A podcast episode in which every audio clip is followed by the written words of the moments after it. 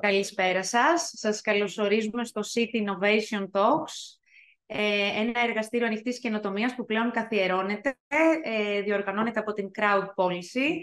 Έχουμε την ευτυχή σήμερα συγκυρία να κλείνουμε και 11 χρόνια λειτουργίας της εταιρείας και δραστηριοποίησής της. Ευχόμαστε και στα επόμενα πολλά, κύριε Καραμανόλη και κύριε Ψαλίδα. Στόχος του City Innovation Talks είναι η ανάδειξη καλών πρακτικών στους Δήμους και στις επιχειρήσεις της χώρας μας και η ανάπτυξη μιας δημιουργικής συζήτησης για την αξιοποίηση ψηφιακών εργαλείων και καινοτομιών που έχουν στόχο την βελτίωση της ποιότητας ζωής της πόλης μας, την καθημερινότητά μας, την τοπική ανάπτυξη, την προστασία του περιβάλλοντος, τη συμμετοχικότητα και τη βιωσιμότητα. Βασικά θέματα που θα αναδειχθούν είναι η προσπάθεια των Δήμων για την υλοποίηση δράσεων ψηφιακής μετάβασης, οι έξυπνες πόλεις και η αξιοποίηση της τεχνολογικής καινοτομίας και των νέων τάσεων για την υλοποίηση δράσεων με τοπικά και εθνικά ωφέλη. Στο σημείο αυτό θα καλωσορίσω τον κύριο Γιώργο Καραμανόλη, CTO, CIO, co-founder της Crowdpolicy, όπου θα μας μιλήσει για όλες αυτές τις δράσεις και τις πρωτοβουλίες που αναλαμβάνει η Crowdpolicy εδώ και πολλά χρόνια. Κύριε Καραμανόλη. Ευχαριστώ, Ελένη. Σας ευχαριστώ όλους που είμαστε σήμερα όλοι εδώ σε μια δύσκολη ώρα να ακούσουμε πραγματικά ενδιαφέροντα πράγματα τα οποία έχουν να κάνουν με το πώς ως, θα έλεγα, πολίτες, startup εταιρείες, ενδιαφερόμενοι γενικά για το χώρο της τεχνολογίας και της καινοτομίας, μπορούμε όλα αυτά να τα αξιοποιήσουμε για να βελτιώσουμε την καθημερινότητά μας μέσα από τις πόλεις στις οποίες ζούμε. Εγώ έχω μια εισαγωγική παρουσίαση και θα προσπαθήσω τώρα να την μοιράσω.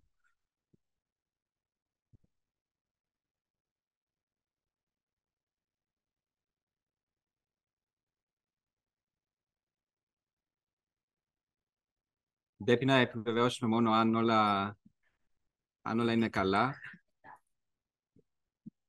Λοιπόν, όπως είπα και στην αρχή, η Crowdpolicy μετράει 11, σήμερα είναι τα γενέθλιά μας, 21 Νοεμβρίου. Έτσι, δεν το είχαμε βάλει σαν επέτειο.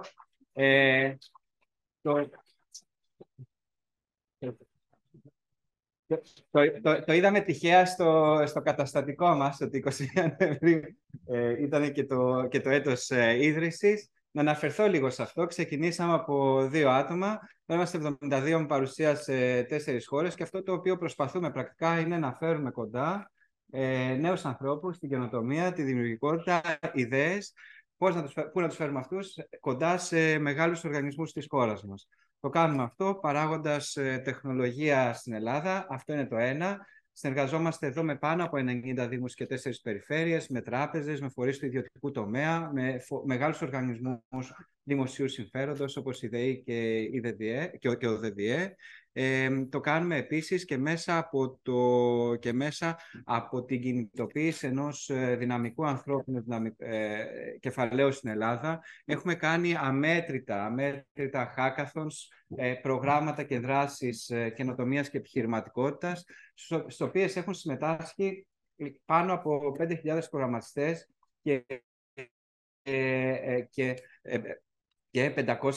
έχουν προκύψει πάνω από 500 με 600 πιλωτικές λύσεις. Σε πολλούς τομείς της οικονομίας, από τις έξυπνες πόλεις, που είναι και το βασικό, θα έλεγα, και κεντρικό θέμα της συζήτησής μας, εφαρμογές στην ενέργεια, στο περιβάλλον, στις μεταφορές, στην αγροδιατροφή. Έχουμε δει λοιπόν, εκτός από το γεγονός ότι ως παραγωγή τεχνολογίας με πάρα πολλές λύσεις στην Ελλάδα, ότι για να πάμε τα πράγματα μπροστά πρέπει να κινητοποιήσουμε και το ανθρώπινο δυναμικό.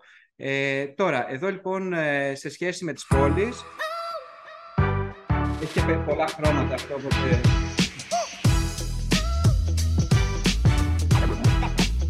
Φυσικά προσπαθούμε να καλύψουμε και να δώσουμε λύσεις σε πολλούς τομείς.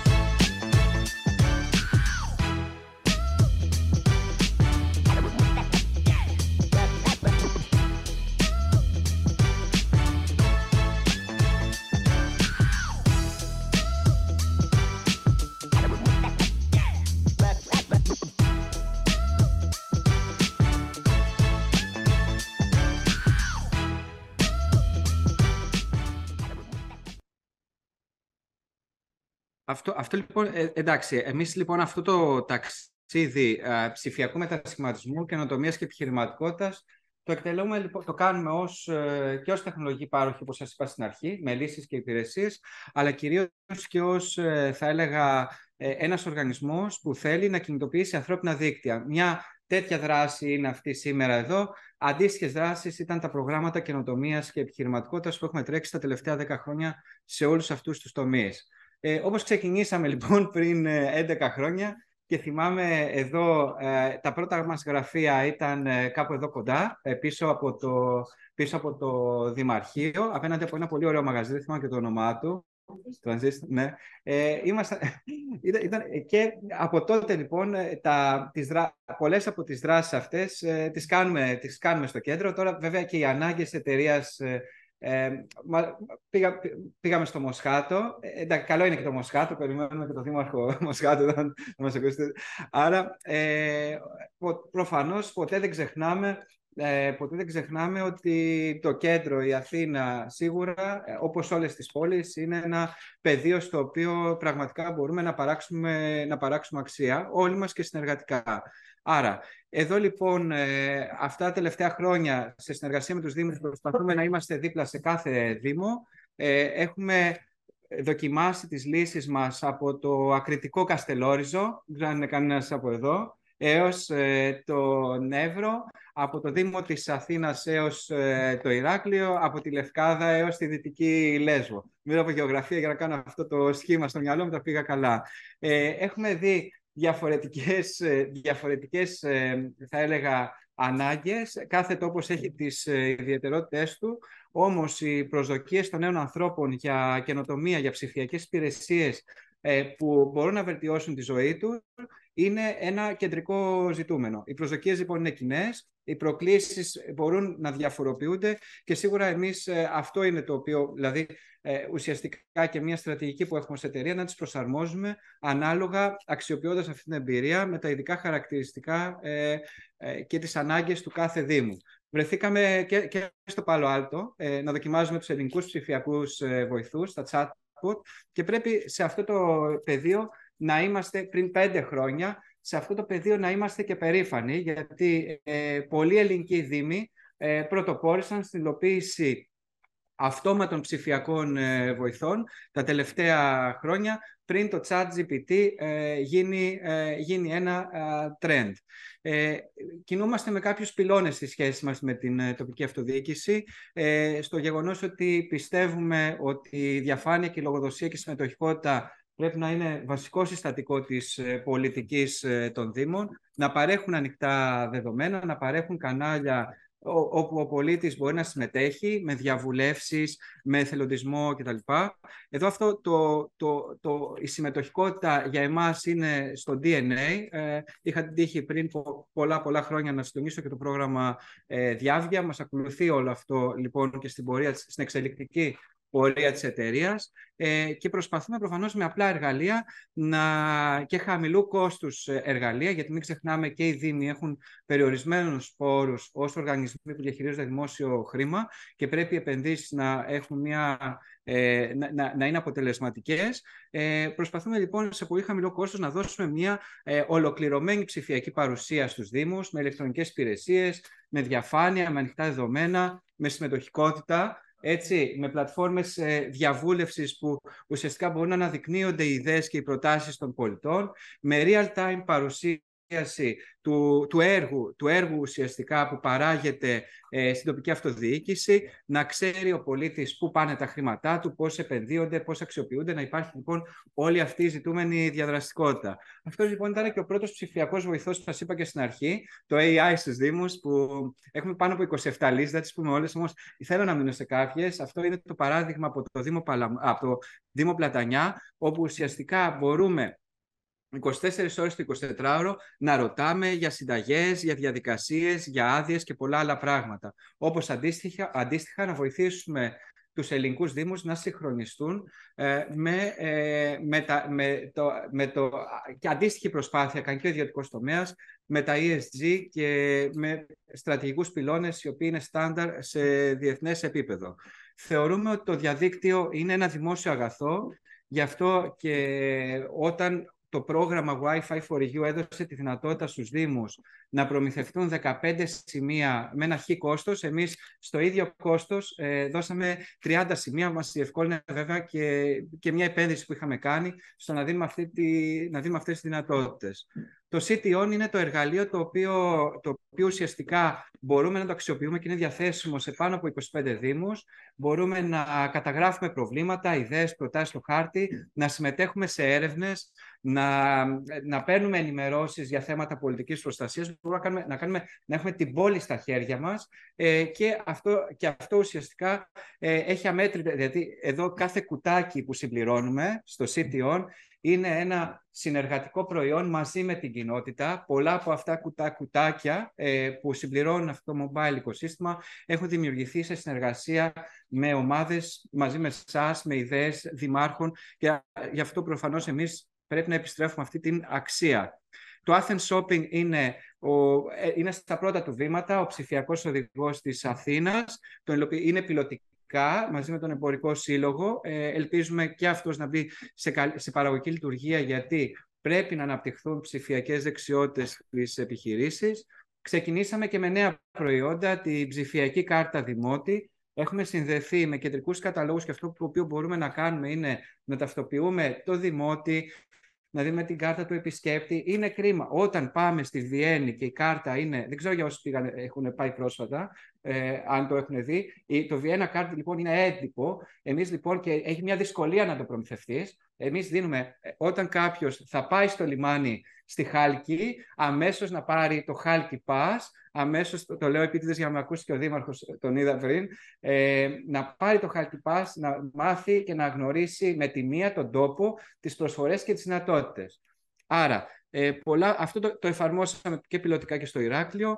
Μας ενδιαφέρουν πάρα πολύ επίσης τα θέματα που έχουν να κάνουν με τα δέσποτα και την προστασία και πλατφόρμες ενημέρωσης για τα δεσποζόμενα και τα δέσποτα ζώα, και σίγουρα η διαδρομή. Αυτό έγινε το καλοκαίρι τον Ιούλιο, έγινε αυτό τον Ιούλιο, όπου πήγαμε με 40 βαθμούς στην ΚΟ, είδαμε πάνω από... Πολύ ωραία ήταν. Δυστυχώς δεν προλάβαμε να κάνουμε μπάνιο, απολαύσαμε το πολύ ωραίο φαγητό. Αυτό όμως που κάναμε, σε 3 μέρες ενεργοποιήσαμε 150 μικρές επιχειρήσεις, βάζοντας beacons και QR codes και εισάγοντάς τους σε μια πλατφόρμα μέσα από την οποία μπορούν να δημοσιεύουν προσφορές. Όλα αυτά λοιπόν τα αποτελέσματα είναι προσβάσιμα. Βγήκε προχθές το νέο πόρταλ του Δήμου Δυτικής Λέσβου που ενσωματώνει στην πράξη όλα αυτά τα χαρακτηριστικά. Πραγματικά πιστεύουμε ότι έχουμε βάλει τον πύχη πολύ ψηλά ως ομάδα, γιατί η τεχνολογία είναι διαθέσιμη, υπάρχει μια σωρευμένη εμπειρία και εμείς ως τεχνολογικοί πάροχοι έχουμε την ευθύνη να δουλέψουμε προς αυτή την κατεύθυνση. Αυτά ως εισαγωγή. Πραγματικά θέλω να σας ευχαριστήσω όλες και όλους για τη σημερινή σας παρουσία. Μας δίνει δύναμη να συνεχίσουμε και το 12ο και το 13ο χρόνο και ελπίζουμε τα χρόνια που θα αντιμετωπίσουμε να είναι πιο εύκολα χρόνια. Στάθηκε η εταιρεία στα πόδια της σε δύσκολες περιόδους. Άρα εδώ είμαστε μαζί, μια κοινότητα τεχνολογικής καινοτομίας με έδρα την Ελλάδα, να κάνουμε τη διαφορά και στις πόλεις μας, αλλά και σε μεγάλους οργανισμούς της χώρας μας. Αυτά από εμένα και σας ευχαριστώ.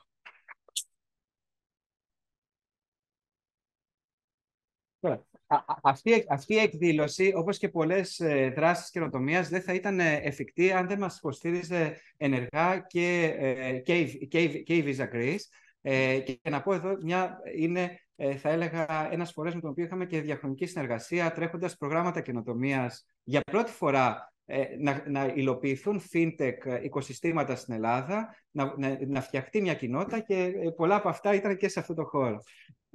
Νίκο, ευχαριστούμε για την υποστήριξη και σε καλούμε να μας μεταφέρεις την εμπειρία σας ως Visa για τις πόλεις, για την καθημερινότητα και όλα αυτά τα ωραία πράγματα.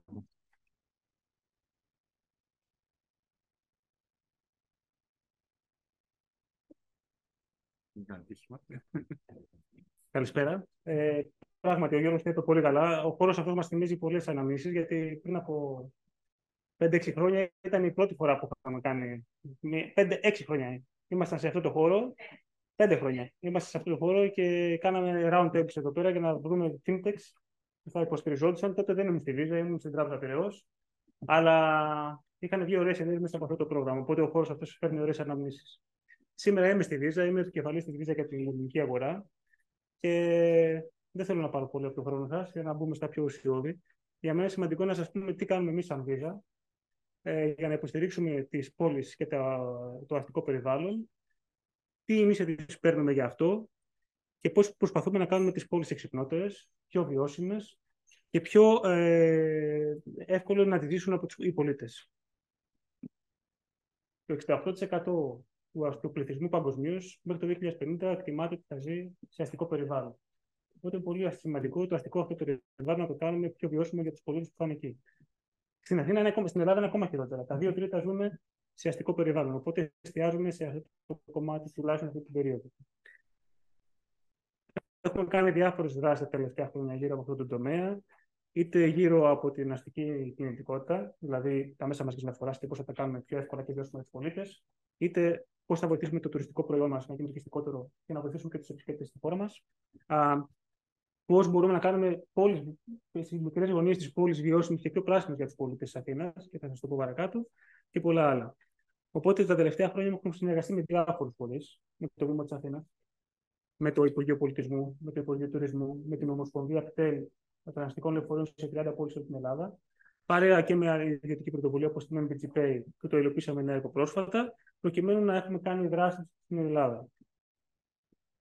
Νομίζω δηλαδή. Το πρώτο παράδειγμα που είμαστε πολύ περήφανοι για αυτό είναι η υλοποίηση στο Urban Mobility, όπως το λέμε, αστική κινητικότητα περιβάλλον. Ευχαριστώ. Ακόμα δεν έχω μάθει να κάθομαι με το μικρόφωνο εδώ πέρα. Το έργο αυτό τι είναι? Πρακτικά υλοποιήσαμε το έργο ηλεκτρονικού εισιτηρίου, η κάρτα μας ή το κινητό μας, είναι το εισιτήριό μας για τα μέσα μαζικής μεταφοράς, τα λεωφορεία σε 30 πόλεις σε όλη την Ελλάδα. Ξεκινώντας από τη Λάρισα, φέτος το καλοκαίρι. Πρακτικά λέω, δεν χρειάζεται να περιμένεις ούτε να αγοράσεις ένα εισιτήριο για πριν μπεις στο λεωφορείο, ούτε να ψάχνεις αν έχεις μετρητά και να αγοράσεις εισιτήριο μέσα στο λεωφορείο. Γιατί θυμίζω για όποιους δεν γνωρίζουν, τα εισιτήρια στις πόλεις αυτές τα πουλάει ο οδηγός και μέσα στο λεωφορείο. Οπότε εκείνη τη στιγμή υπάρχει μια οικονομική συναλλαγή. Για να το κάνουμε ευκολότερο και γρηγορότερο, δεν χρειάζεται πια να το κάνεις αυτό. Απλά μπαίνεις στο λεωφορείο, κάνεις tap την κάρτα σου ή το κινητό σου που έχεις κάνει στο wallet σου. Και ταυτόχρονα έχεις επιβιβαστεί και προχωράς. Αυτό είναι πολύ ευκολότερο και γρηγορότερο. Χαρακτηριστικό παράδειγμα το πώς το αγκαλιάζει ο κόσμος είναι και η εμπειρία που έχουμε σε άλλες πόλεις. Η Visa έχει υλοποιήσει αντίστοιχα έργα σε παραπάνω από 750 πόλεις σε όλο τον κόσμο. Και μόνο μέσα στο 2023, το πρώτο εξάμηνο, είχαν γίνει παραπάνω από 1,6 δισεκατομμύρια συναλλαγές. Οπότε βλέπουμε το πώς μεγαλώνει αυτό το πράγμα. Ένα από τα πρώτα έργα που είχαν ξεκινήσει πριν πολλά χρόνια ήταν στο Λονδίνο, που πλέον το σύστημα του εισιτηρίου του Λονδίνου, η Oyster Card, για όποιον το ξέρει ή το έχετε ακούσει, πλέον καταργείται και πάνε μόνο σε αυτό το μοντέλο, γιατί είναι πολύ γρηγορότερο και ευκολότερο για όλους. Δεν χρειάζεται ούτε να θυμάσαι να φορτώσεις την κάρτα σου, ούτε να έχεις χρήματα επάνω σου, ούτε τίποτε άλλο. Οπότε είμαστε πολύ περήφανοι που γίνεται αυτό και δουλεύουμε και με άλλους φορείς, προκειμένου τα έργα αυτά που έχουν γίνει στις 30 αυτές πόλεις να γίνουν και να πιάσουν και άλλους φορείς αστικής κινητικότητας σε όλη την χώρα. Δεύτερος τομέας,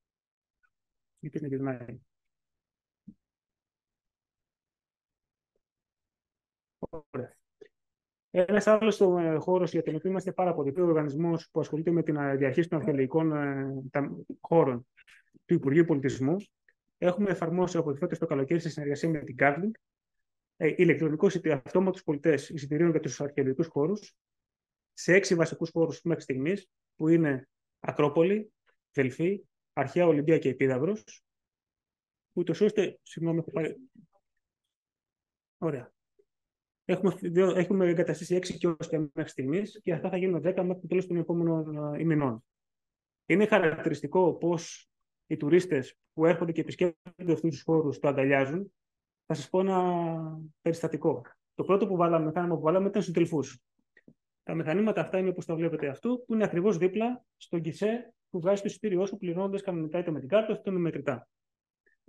Στα 20 λεπτά που ήμασταν στον χώρο για να δούμε πώς έχει κατασταθεί και πώς λειτουργούν τα πράγματα, όποιος τουρίστας ήρθε, πήγε κατευθείαν στο μηχάνημα να βγάλει το εισιτήριό του. Δεν πήγε ούτε να σταθεί στην Ελλάδα, ούτε να πάει στο ταμείο.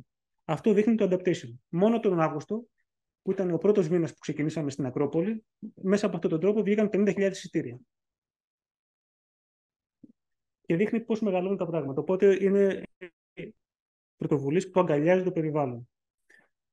Και φυσικά στο κομμάτι του τουρισμού, λίγο παραδίπλα από τις έξυπνες πόλεις, πρέπει να αναφέρω και τη συνεργασία που έχουμε και με το Υπουργείο Τουρισμού και προσφέρουμε δεδομένα από τις επισκέψεις των τουριστών στην ελληνική αγορά και τη χρήση καρτομνήρα που κάνουν. Το λέμε Tourism Dashboard. Οπότε δίνουμε πληροφορία και συγκριτικές πληροφορίες στο Υπουργείο Τουρισμού, ούτως ώστε να στοχεύσει καλύτερα ποιοτικότερες αγορές τουρισμού και να αυξήσει τον εισερχόμενο τουρισμό στην ελληνική αγορά. Οπότε να στοχεύσει εξυπνότερα τις καμπάνιες του. Ένα τρίτο project για το οποίο είμαστε πάρα πολύ περήφανοι είναι η υλοποίηση που έχουμε κάνει στα πλαίσια της συνεργασίας με το Δήμο Αθηναίων και την πρωτοβουλία που λέμε Visa for Athens. Πρακτικά εδώ τι συζητάμε. Η Visa είναι συνεργάτης του προγράμματος του Δήμου Αθηναίων στο πρόγραμμα Υιοθέτησε την πόλη σου. Εντάξει. Και έχουμε προχωρήσει μέχρι στιγμής, σε αυτήν την τρίτη χρονιά που τρέχουμε στο πρόγραμμα. Στα δύο πρώτα χρόνια έχουμε υλοποιήσει δύο έργα αστικής ανάπλασης. Το πρώτο που βλέπετε στην αριστερή πλευρά της οθόνης είναι η ανάπλαση της πλατείας Καλεγά στα Πατήσια. Και στα δεξιά είναι το έργο του Πάρκου Πικιώνη στα σύνορα Άνω Πατήσια με Γαλάτσι. Είναι δύο πρωτοβουλίες για τις οποίες είμαστε περήφανοι. Πρώτον, γιατί κάναμε ένα πάρα πολύ ωραίο έργο και σας προσκαλώ να επισκεφτείτε και την πλατεία και το πάρκο για να δείτε από κοντά την ωραία δουλειά που έχει γίνει και σε συνεργασία με το Δήμο Αθηναίων, αλλά και για ένα ακόμα λόγο. Πέραν ότι κάναμε ένα ωραίο έργο, κάναμε παρεμβάσεις σε γειτονιές που δεν είναι οι πιο προνομιούχες αυτή τη στιγμή στην Αθήνα και θεωρούνται λίγο δεύτερης ταχύτητας. Οπότε είμαστε περήφανοι για ένα ακόμα λόγο. Ότι βοηθάμε και κοινωνίες και κομμάτια της κοινωνίας που αυτή τη στιγμή είναι λίγο μη προνομιούχα, να το πω έτσι. Αν και δεν είναι, ή underserved, όπως είναι ο πιο αγγλικός όρος που καλύτερα μου έρχεται. Έτσι. Οπότε υλοποιήσαμε μια γειτονιά, ένα έργο στην πλατεία που βλέπετε εδώ πέρα, στην πλατεία Καλεγά, στην Παιδική Χαρά. Ένα εντυπωσιακό στοιχείο είναι ότι το πώς η γειτονιά υιοθετεί το έργο είναι ότι με πρωτοβουλία των δημοτών και των κατοίκων της περιοχής, μπροστά από την Παιδική Χαρά, φτιάξανε μόνοι τους, με δική τους χρηματοδότηση, κάτοικοι περίοικοι, ένα συντριβάνι για να παίζουν τα παιδιά τους. Είναι συντριβάνι με πίδακες που βγαίνουν νερά από το έδαφος. Οπότε συνδυάσαμε το δικό μας έργο με μια πρωτοβουλία της κοινωνίας και της γειτονιάς. Για να δείτε πώς αυτή η αλληλεπίδραση υπάρχει. Είμαστε πολύ περήφανοι γι' αυτό και χαρούμενοι. Στην πλατεία Καλεγά, στο Πάρκο Πικιώνη, συγγνώμη, είμαστε πολύ περήφανοι για διάφορους λόγους. Πρώτον, γιατί αναδείξαμε ένα χώρο και τιμήσαμε μέσα από αυτή την πρωτοβουλία έναν επιφανή αρχιτέκτονα και όχι μόνο αρχιτέκτονα, και άνθρωπο του πολιτισμού της Ελλάδας, τον Πικιώνη, τον Δημήτρη Πικιώνη, ο οποίος, να θυμίσω σε όλους μας, ότι ήταν μια εμβληματική φυσιογνωμία. Και το εμβληματικότερο έργο του είναι η χάραξη και ο σχεδιασμός όλου του χώρου γύρω από την Ακρόπολη. Ο Λιμπαδιάρης που βλέπετε και λοιπά, όλη η περιοχή γύρω από την Ακρόπολη, σχεδιασμένη και υλοποιημένη από έργα του Πικιώνη. Οπότε είναι μια πολύ εμβληματική φυσιογνωμία της πόλης της Αθήνας. Ένα είναι αυτό. Και μια πρωτομή του Κοσμήτου χώρο, την οποία δώρισε η κόρη του όταν εγκαινιάσαμε το πάρκο εδώ. Αυτό δεν θα είχε γίνει αν δεν είχαμε ανακοινήσει έναν χώρο, ο οποίος είχε πολύ μεγάλα προβλήματα από πλημμύρες. Γινόταν ένας βάλτος σε μια πάρα πολύ ωραία γειτονιά, με πάρα πολύ ωραίο πράσινο, το οποίο όμως δεν ήταν βιώσιμο, γιατί ήταν μια γειτονιά η οποία είχε προβλήματα με πάρα πολλά λινάζοντα ύδατα, και έτσι η γειτονιά δεν ήταν βιώσιμη για τους κατοίκους της. Το πρόγραμμα που φτιάξαμε και η υλοποίηση που έγινε από το Δήμο της Αθήνας, δεν έγινε από εμάς. Εμείς βάζουμε το όραμα και ο Δήμος βάζει την υλοποίηση. Έφτιαξε μια πόλη, έφτιαξε ένα χώρο, όπου φτιάξαμε την άρδευση. Οπότε σταμάτησε να έχει προβλήματα ο χώρος με την πλημμύρα. Το γειτονικό σχολείο πλέον έχει ένα χώρο να παίξει πολύ ωραία, γιατί έχει ένα δημοτικό σχολείο ακριβώς δίπλα στο πάρκο και είναι πολύ χαρούμενο. Και είναι μια γειτονιά η οποία πραγματικά είναι ενθουσιασμένη, που ξαναζεί ένας πνεύμονας πρασίνου μέσα στην πόλη. Και επειδή δεν μας αρέσει μόνο να χρηματοδοτούμε πράγματα, η ομάδα μου, η ομάδα της Βίζας στην Ελλάδα, τον Μάιο, πήγε και φύτεψε δέντρα και φυτά στο πάρκο για να βοηθήσει και hands-on την υλοποίηση αυτού του πάρκου. Οπότε προσπαθούμε να βοηθήσουμε από όλους τους άξονες. Και είμαστε εδώ για να αγκαλιάσουμε οποιαδήποτε πρωτοβουλία προσπαθεί να κάνει μια πόλη πιο βιώσιμη, χαρούμενη για τους πολίτες της, συμπεριληπτική. Και ναι, μας ενδιαφέρει να έχουμε και στο κομμάτι των πληρωμών πιο digital πληρωμές, πιο seamless, γιατί δεν μπορώ να βρω καλύτερο όρο στα ελληνικά, συγχωρέστε με για την αργό. Οπότε η πληρωμή να είναι ένα σημείο το οποίο είναι πολύ εύκολο για τον πολίτη και το σημαντικότερο είναι να απολαμβάνει τη ζωή στην πόλη του. Οπότε δεν θέλω να σας πάρω περισσότερο από το χρόνο. Το σημαντικότερο είναι που θέλω να σας θυμίσω. Οι πόλεις είναι η καρδιά της κοινωνίας μας. Εμείς είμαστε εδώ για να τις υποστηρίζουμε. Είμαστε πολύ χαρούμενοι και περήφανοι για αυτά που έχουμε κάνει. Έχουμε πολλά σχέδια και φιλοδοξία να κάνουμε πολύ περισσότερα πράγματα στο μέλλον. Να ευχαριστήσω τον Γιώργο για την πρόσκληση, για αυτή την ωραία συνάντηση, που μας θύμισε και πολύ ωραίες αναμνήσεις από τα παλιά. Και ελπίζω να δούμε ενδιαφέροντα πράγματα στη συνέχεια της ημέρας. Οπότε, συνέχεια. Ευχαριστώ πολύ. Σας ευχαριστούμε πάρα πολύ, κύριε Πετράκη. Δεν περιμένετε βέβαια από εμάς να πούμε για την εξαιρετική δουλειά που κάνετε στην Ελλάδα, αλλά πραγματικά πολύ εντυπωσιακές οι πρωτοβουλίες και οι δράσεις σε όλα τα επίπεδα. Και περνάμε στην τοπική αυτοδιοίκηση, που είναι ο βασικός πυλώνας ουσιαστικά για πιο έξυπνες πόλεις, για έξυπνα νησιά. Ο πυλώνας που εφαρμόζει όλες αυτές τις ψηφιακές πρωτοβουλίες. Και θα χαιρετήσω με τη σειρά μου, θα καλωσορίσω τον κύριο Ιωάννη Μαλανδράκη, Δήμαρχο Πλατανιά Χανίων. Καλησπέρα σας, κύριε Δήμαρχε. Μας ακούτε? Λοιπόν, καλησπέρα και από μένα. Δεν ξέρω αν με ακούτε εσείς. Σας ακούμε. Ωραία. Σας μιλώ από την καμπίνα αυτοκινήτου και από την καμπίνα αεροπλάνου, γιατί είμαι σε μια διημερίδα της ΚΕΔΕ, η οποία γίνεται για τους νέους δημάρχους, και επειδή αναλαμβάνουμε ξανά την θητεία μας από την 1η του νέου έτους, συμμετέχω σε αυτήν την ημερίδα και βγήκα μόνο και μόνο για να συμμετέχω σε δική σας ψηφιακή συνάντηση, προκειμένου να ανταποκριθώ στο κάλεσμα της Crowdpolicy και να πούμε λίγο την εμπειρία μας. Δεν ξέρετε αν θέλετε να πω λίγο την εμπειρία σε σχέση και με αυτά που άκουσα στην αρχή από τον Γιώργο τον Καραμανόλη, ή αν θέλετε να κάνετε κάποια ερώτηση, αλλά να αναφερθώ γενικά. Να αναφερθείτε σε όλα όσα έχει κάνει ο Δήμος σας, που είναι εντυπωσιακά και αυτά. Ευχαριστούμε πολύ. Λοιπόν, εμείς πριν μερικά χρόνια είχαμε την πρόταση να μπορέσουμε να δημιουργήσουμε ένα ψηφιακό βοηθό. Ένα chatbot, όπως λέγεται, ο οποίος ήταν και ένας κύριος με ένα μουστάκι, ο οποίος έδινε πληροφορίες ψηφιακά, άμεσα και πάνω απ' όλα έγκυρες.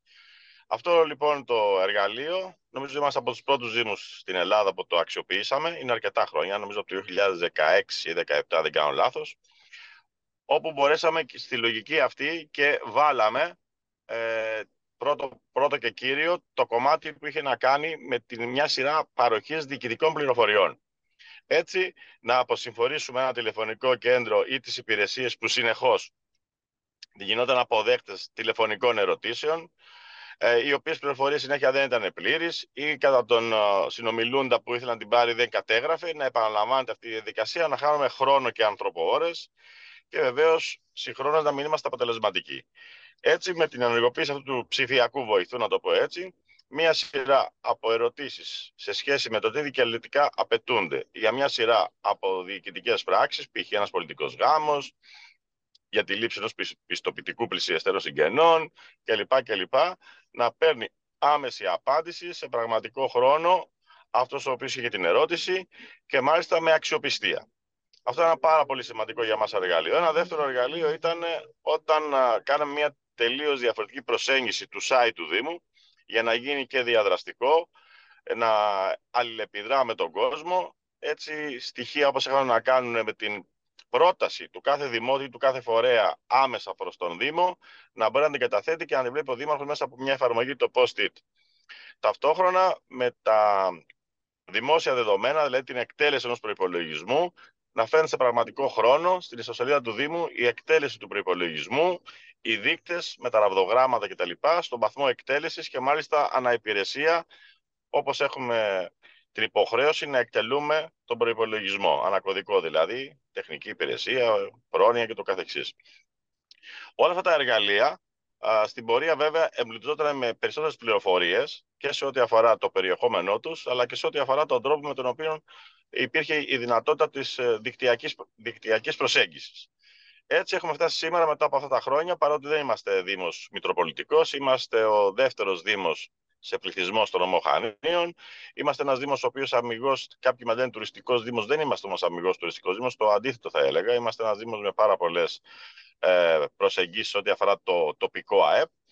Και πάνω απ' όλα έχουμε έναν μεγάλο αριθμό κατοίκων, ο οποίος θα μπορεί να πληροφορείται όσο περνάνε τα χρόνια και αυξάνονται οι χρήστες κινητών συσκευών και εφαρμογών, προκειμένου με τον τρόπο αυτό να εμπλουτίζονται όλες αυτές οι δράσεις, οι οποίες γίνονται μέσα από το ψηφιακό μας βοηθό. Έχουμε φτάσει λοιπόν τώρα το 2023 και μια σειρά από αυτές τις δράσεις τις παρουσιάζουμε ψηφιακά. Πληροφορείται ο Δημότης αντίστοιχα ψηφιακά ή ο επισκέπτης, και στο επόμενο διάστημα θα πάμε και σε άλλες εφαρμογές που έχουν να κάνουν με τα σημεία επισκεψιμότητας, με την άμεση πληροφόρηση για τα σημεία στα οποία μπορεί να πάει κάποιος, πάλι μέσα από τέτοιου είδους ερωτήσεις και την υποστήριξη του ψηφιακού μας βοηθού, του λεγόμενου μποτάκι, όπως τον λέμε εμείς, ο οποίος έχει σημαντικό ρόλο, γιατί με αυτόν τον τρόπο μπορούμε και γλιτώνουμε ένα μεγάλο αριθμό ανθρωποωρών. Το λέω έτσι λαϊκά, αλλά αυτή είναι η πραγματικότητα. Δηλαδή, έχουμε αυτή τη στιγμή γλιτώσει, νομίζω, πάρα πολλές ανθρωποώρες, οι οποίες αυτές οι ανθρωποώρες σε κάθε περίπτωση αποτιμώνται σε χρήμα. Δεν αποτιμώνται μόνο σε κόπο, αλλά είναι και σε χρήμα. Η χαμένη ώρα, όπως αντιλαμβάνεστε, κοστίζει. Αυτά σε γενικές γραμμές και σε μια αναφορά σαν χρήση. Και θεωρώ και πρέπει να ευχαριστώ τα παιδιά, γιατί είμαστε από τους πρώτους που το ρηψοκινδυνεύσαμε σε εισαγωγικά, αλλά νομίζω ότι τα αποτελέσματα, και αν κάποιος δει την επισκεψιμότητα που υπάρχει, θα καταλάβει ότι αυτό αποτυπώνεται με αριθμούς. Κύριε Δήμαρχε, σας ευχαριστούμε πάρα πολύ και ιδιαίτερα που το απαιτητικό σας πρόγραμμα, πάρα αυτά είστε σήμερα μαζί μας με αυτόν τον τρόπο. Σας ευχαριστούμε πάρα πολύ και συνεχίζουμε φυσικά μαζί για ακόμα περισσότερες πρωτοβουλίες. Και εμείς ευχαριστούμε για τη συνεργασία, και πάνω απ' όλα να πω για κάτι και για τους συναδέλφους, ότι προσδιορίζεται στις ανάγκες του κάθε Δήμου και στις ιδιαιτερότητες. Και αυτό έχει μια σημασία. Δεν είναι κάτι απλό οριζόντιο, αλλά έχει αυτή τη διαφορά σε σχέση με αυτό που σας είπα. Σας ευχαριστούμε πάρα πολύ. Να είστε καλά, και εγώ ευχαριστώ για την πρόσκληση. Καλή συνέχεια. Γεια σας. Να είστε καλά. Και συνεχίζουμε με τον κύριο Ευάγγελο Φραγκάκη, Δήμαρχο Χάλκης. Κύριε Δήμαρχε, καλησπέρα σας. Καλησπέρα, κυρία Μαυρόγαλου. Ευχαριστώ πάρα πολύ για την πρόσκληση, τον κύριο Καραμανόλη και την Crowdpolicy. Καλησπέρα σε όλους τους συμμετέχοντες. Θα μου δώσει τη δυνατότητα να παρουσιάσω λίγο τον τόπο, αλλά και στο τέλος της δικής μου παρέμβασης, δικής μου συμμετοχής, να σας διαβάσω ένα mail το οποίο δέχτηκα από την Ευρωπαϊκή Ένωση, που θα μπορούσε να διαφέρει τους συνομιλητές.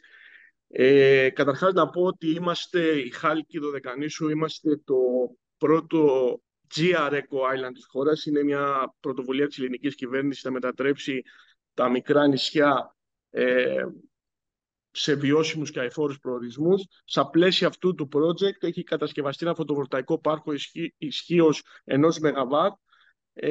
Παραχωρήθηκαν 6 ηλεκτρικά οχήματα προς το Δήμο. Έχει αναπτυχθεί δίκτυο 5G στο νησί. Έχουν τοποθετηθεί έξυπνα smart kiosk και smart bench.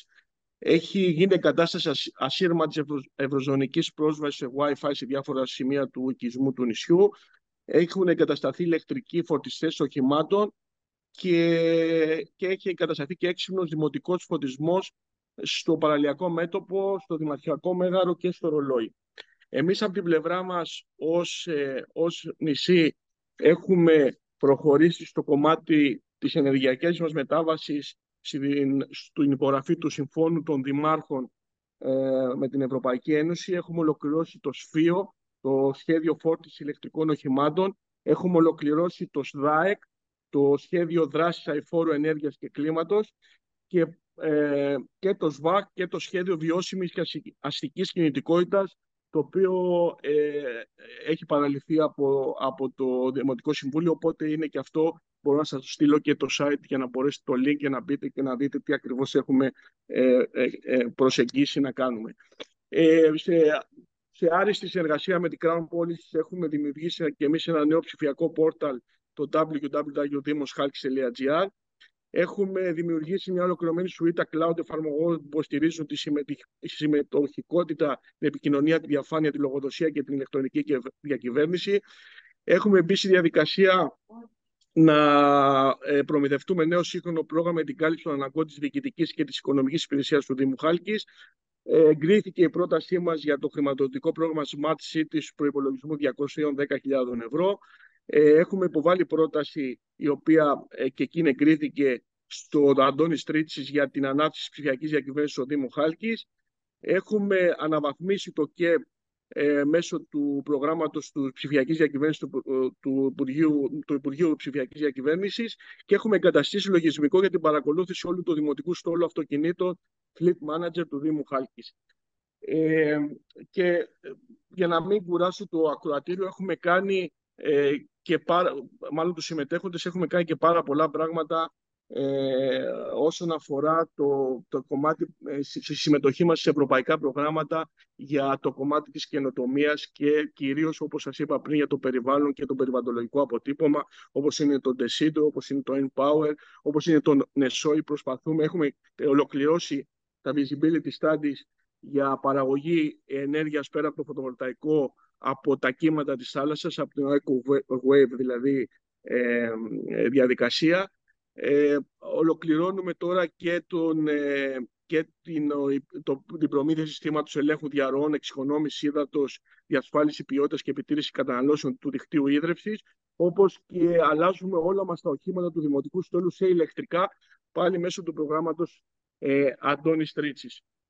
Όπως σας είπα, είναι αρκετά πράγματα τα οποία, να πω και μια καλή κουβέντα για μας, έδωσαν τη δυνατότητα στο Δήμαρχο της Χάλκης, σε μένα, αλλά κυρίως προς τους συνεργάτες μου, αλλά και προς μια κοινωνία ενός μικρού νησιού, να βραβευτούμε με το βραβείο της καλύτερης δημαρχίας, του καλύτερου δημάρχου της τετραετίας στην Ελλάδα από τα OTA Awards, μέσω της Επιτροπής με την Προεδρία της Αρχής Διαφάνειας της κυρίας Δρογκάκου. Όπως επίσης και πρόσφατα στο Λονδίνο, να επιλεγούμε ως Best Sustainable Destination από τους επισκέπτες μας, από το Ηνωμένο Βασίλειο που έρχονται στη χώρα μας. Εδώ θέλω, ακούγοντας τον κύριο Πετράκη, και να πω ότι όντως είναι αλήθεια αυτό που λέει για το αστικό περιβάλλον, δηλαδή ότι ένα πολύ μεγάλο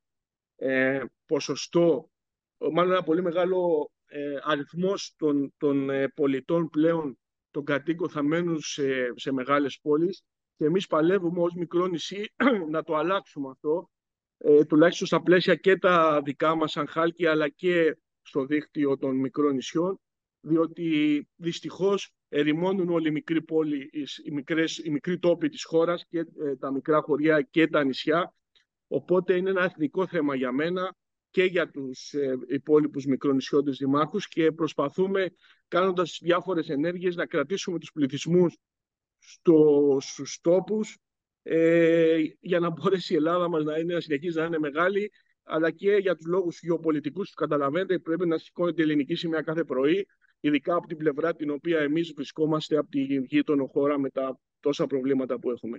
Οι ενέργειες που σας είπα πριν και πάρα πολλές άλλες είναι προς αυτή την κατεύθυνση, ώστε να μπορέσουμε να δώσουμε κίνητρα συγκεκριμένα στους ανθρώπους μας, αλλά και στους νέους κυρίως, να μείνουν εδώ, να επιχειρήσουν εδώ, να κάνουν οικογένεια εδώ, γιατί όπως σας είπα, δυστυχώς τα τελευταία 50 χρόνια έχουν ερημώσει γύρω στα 40 ελληνικά νησιά, οπότε μόνο απεσιόδοξο μπορεί να είναι αυτό το νούμερο.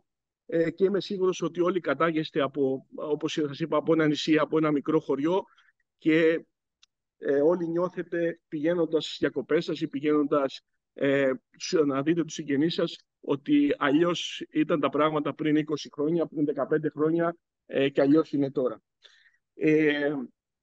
Θα πω ότι όντως, αυτό που περιγράφει ο κ. Καραμανόλης και η εταιρεία του, αλλά και οι πρωτοβουλίες, είναι προς τη σωστή κατεύθυνση, διότι ακόμα και εγώ, δεν σας κρύβω ότι δεν μπορώ να τα παρακολουθήσω και τους όρους τους οποίους χρησιμοποιείτε εσείς, αλλά και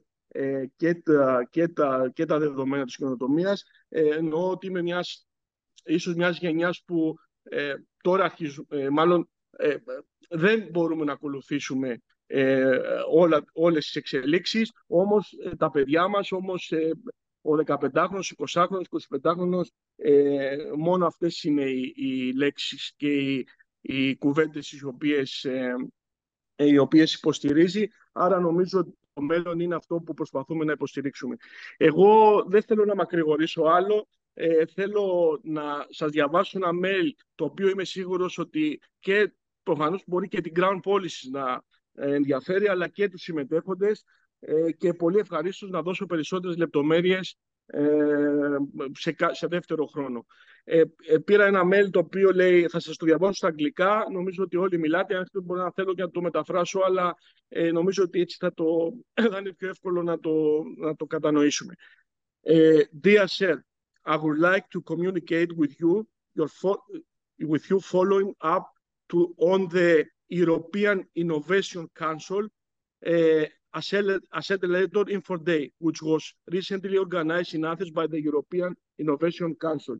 Έγινε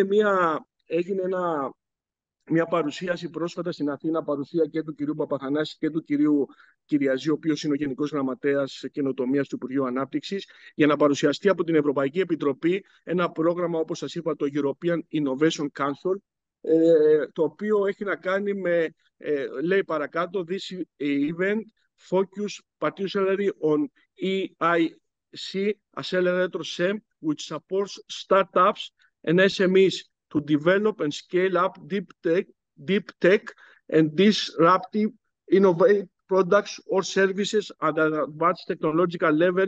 Εσείς τα ξέρετε καλύτερα, TRL 6-9. Our experts talk about the EIS Fund and the innovation programs plugged in and seal of excellence. Participants has been opportunity to ask questions, αναφέρει το mail. We are trying to increase the relevant knowledge in Greece, aiming to encourage Greek startups and SMEs to apply for the founding scheme. European Innovation Council Accelerator supports beneficiaries with a grant up to €2.5 million, who can also be combined with equity investment of up to €15 million for developing and scale up innovation with potential to create new markets or disrupt existing ones. Επειδή όντως τα αγγλικά μου είναι νησιώτικα και καλοκαιρινά, Γιώργο, θα σας πω τι είναι. Ήρθε η Ευρωπαϊκή Ένωση και έκανε ένα meeting στην Αθήνα, το οποίο δυστυχώς δεν πήγαν αρκετές εταιρείες, δεν πήγαν αρκετοί άνθρωποι που θα τους ενδιέφερε, για να επικοινωνήσουν το πρόγραμμα το οποίο υποστηρίζει, το οποίο έχει να κάνει με χρηματοδότηση έως 2,5 εκατομμύρια, το οποίο μέσω της Ευρωπαϊκής Τράπεζας Επενδύσεων μπορεί να φτάσει μέχρι και τα 15 εκατομμύρια από founding, από άλλες εταιρείες, για προγράμματα, το οποίο είμαι σίγουρος πολλοί από εσάς που είστε εδώ ασχολείστε και προσπαθείτε να υλοποιήσετε. Επειδή έχουμε εξελίξει λίγο από το χρόνο, νομίζω ότι αυτό το οποίο μας μεταδίδεται για τις ευκαιρίες που υπάρχουν σε ευρωπαϊκό επίπεδο και σε διεθνές για χρηματοδοτήσεις και να παρακολουθούμε τα πράγματα, είναι πολύ σημαντικό να το λάβουμε υπόψη μας ως κοινότητα καινοτομίας.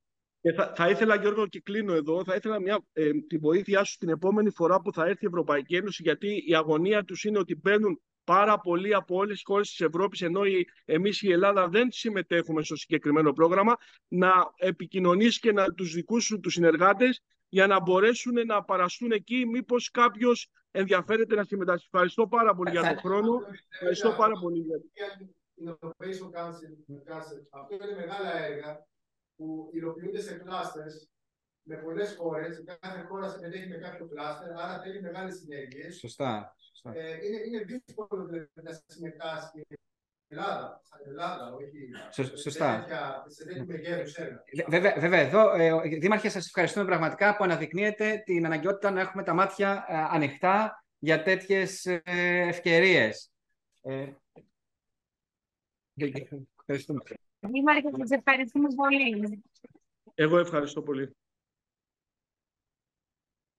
Και να τονίσουμε βέβαια πόσο σημαντικό είναι και για τα νησιά να αναλαμβάνουν τέτοιες πρωτοβουλίες όταν έχουν να αντιμετωπίσουν και την νησιωτικότητα και όλα αυτά που είπατε πολύ σωστά, κύριε Φραγκάκη. Σας ευχαριστούμε πολύ. Και περνάμε στον κύριο Ευστάθιο Κούλη, δήμαρχο Γορτυνίας, τον οποίο τον ευχαριστούμε πολύ που είναι και σήμερα κοντά μας. Ο λόγος σε εσάς.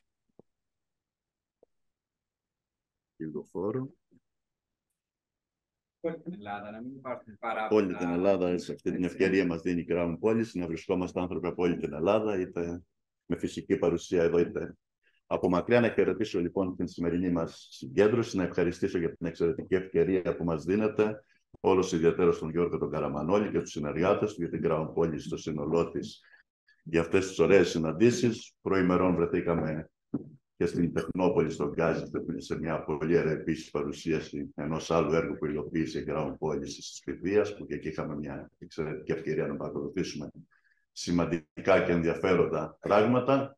Να μου επιτραπεί παρενθετικά, επειδή παρίστανται και με φυσική παρουσία αλλά και διαδικτυακά συνάδελφοι δήμαρχοι από όλη την Ελλάδα, και επειδή είχαμε πρόσφατα τις εκλογές, να τους συγχαρώ όλους, και τους επανεκλεγέντες και τους νεοεκλεγέντες, όλος ιδιαίτερος τον φίλο του Γιάννη τον Μιλονάκη, που συνδεόμαστε πάρα πολλά χρόνια, τον νέο δήμαρχο της Αγίας Παρασκευής, τους συναδέλφους που βλέπω εδώ, τους οποίους ξέρω όλους προσωπικά, τους από όλη την Ελλάδα που μετέχουν στην σημερινή μας συνάντηση, και να ευχαριστήσω και πάλι, είπαμε, για αυτή την εξαιρετική ευκαιρία που μας δίνεται να βρισκόμαστε εδώ.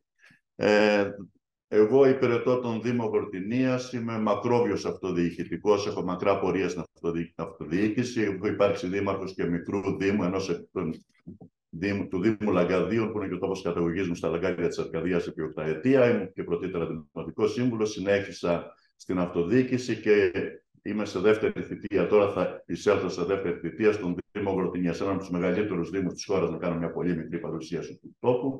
Έχει έδρα την ιστορική και γνωστή πανελλαδικά και όχι μόνο Δημητσάνα, και άλλα 150 χωριά στην διοικητική του ευθύνη, στην διοικητική μου ευθύνη, ένα χανή δήμο, δυστυχώς έρημοι τόποι περισσότεροι, αλλά εξαιρετικά ενδιαφέροντες, και ένας δήμος σχετικά ετερόκλητος ό,τι αφορά και τις υποδομές του και την νοοτροπία του, να μου επιτραπεί, κατά κάποιον τρόπο, μεταξύ των κατοίκων. Δεν είναι ομοιογενείς όλοι οι κάτοικοι, είμαστε άπαντες Γορτύνοι, αλλά διαφέρουμε από τόπο σε τόπο. Εν πάση περιπτώσει, όμως, είναι εξαιρετικά ενδιαφέρον δήμο, μεγάλος όπως σας είπα, και από την αρχή της θητείας μου στον Μεγάλο Δήμο, το είχα πράξει και παλιότερα στο Μικρό, βέβαια, και ήταν εντελώς διαφορετικές δυνατότητες, αλλά τώρα μας δίνεται μια άλλη δυνατότητα, που παρόλο που δεν έχω οργανωμένες δομές και υποδομές έτσι όπως τα ήθελα και όπως τα έπρεπε για να λειτουργεί άριστα ο Δήμος, καταβάλω μαζί με τους συνεργάτες, βλέπω εδώ μαζί μου και τον αντιδήμαρχό μου και την δική μου συνεργάτηδα, καταβάλουμε εδώ με τους συναδέλφους όλους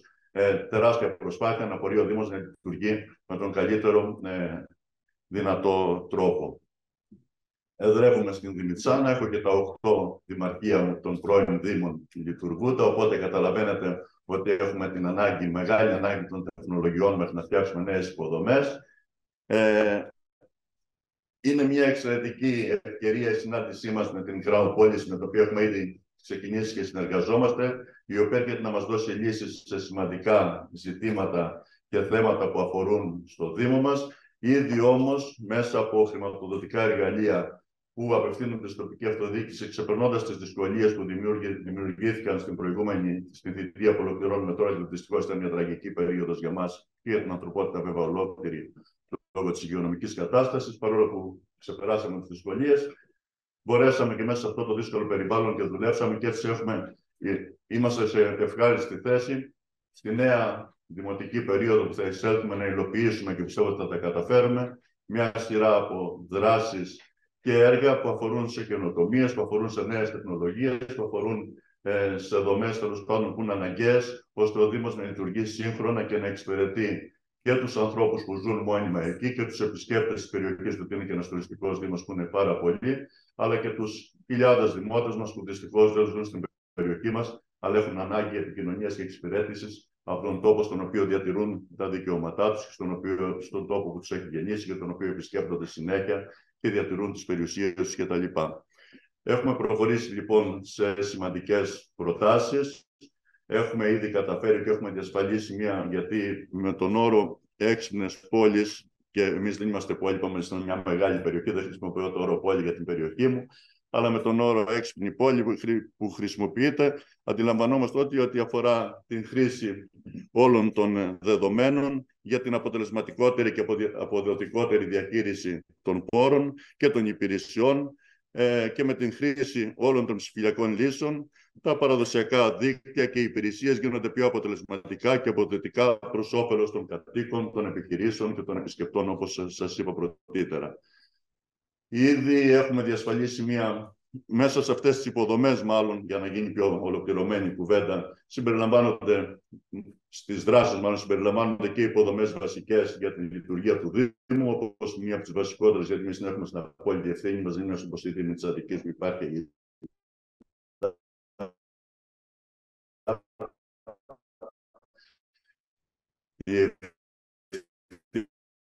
Η της ίδρυυσης. Άρα λοιπόν ασφαλίσει μια πολύ μεγάλη χρηματοδότηση και βρισκόμαστε στα πρόθετα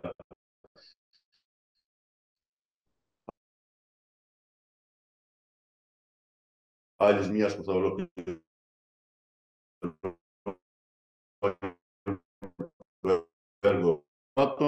στους αποτελεσματικούς τρόπους φωτισμού και θέρμανσης, θα δοθεί μια εξαιρετική συνεργασία για μότες, μια εξαιρετική συνεργασία με το Κέντρο Ανανεώσιμων Πηγών Ενέργειας, το οποίο μας έκανε μια εξαιρετική μελέτη και μας την παρέδωσε, για να υλοποιήσουμε μια νέα τεχνολογία στην εξοικονόμηση της ενέργειας με την τοποθέτηση νέων φωτιστικών σωμάτων επαγωγικής τεχνολογίας, που είναι πάρα πολύ σημαντική και σπουδαία και θα μας βοηθήσει και στην βελτίωση της ποιότητας ζωής των ανθρώπων, αλλά και στην εξοικονόμηση της ενέργειας, που είναι πάρα πολύ σημαντική.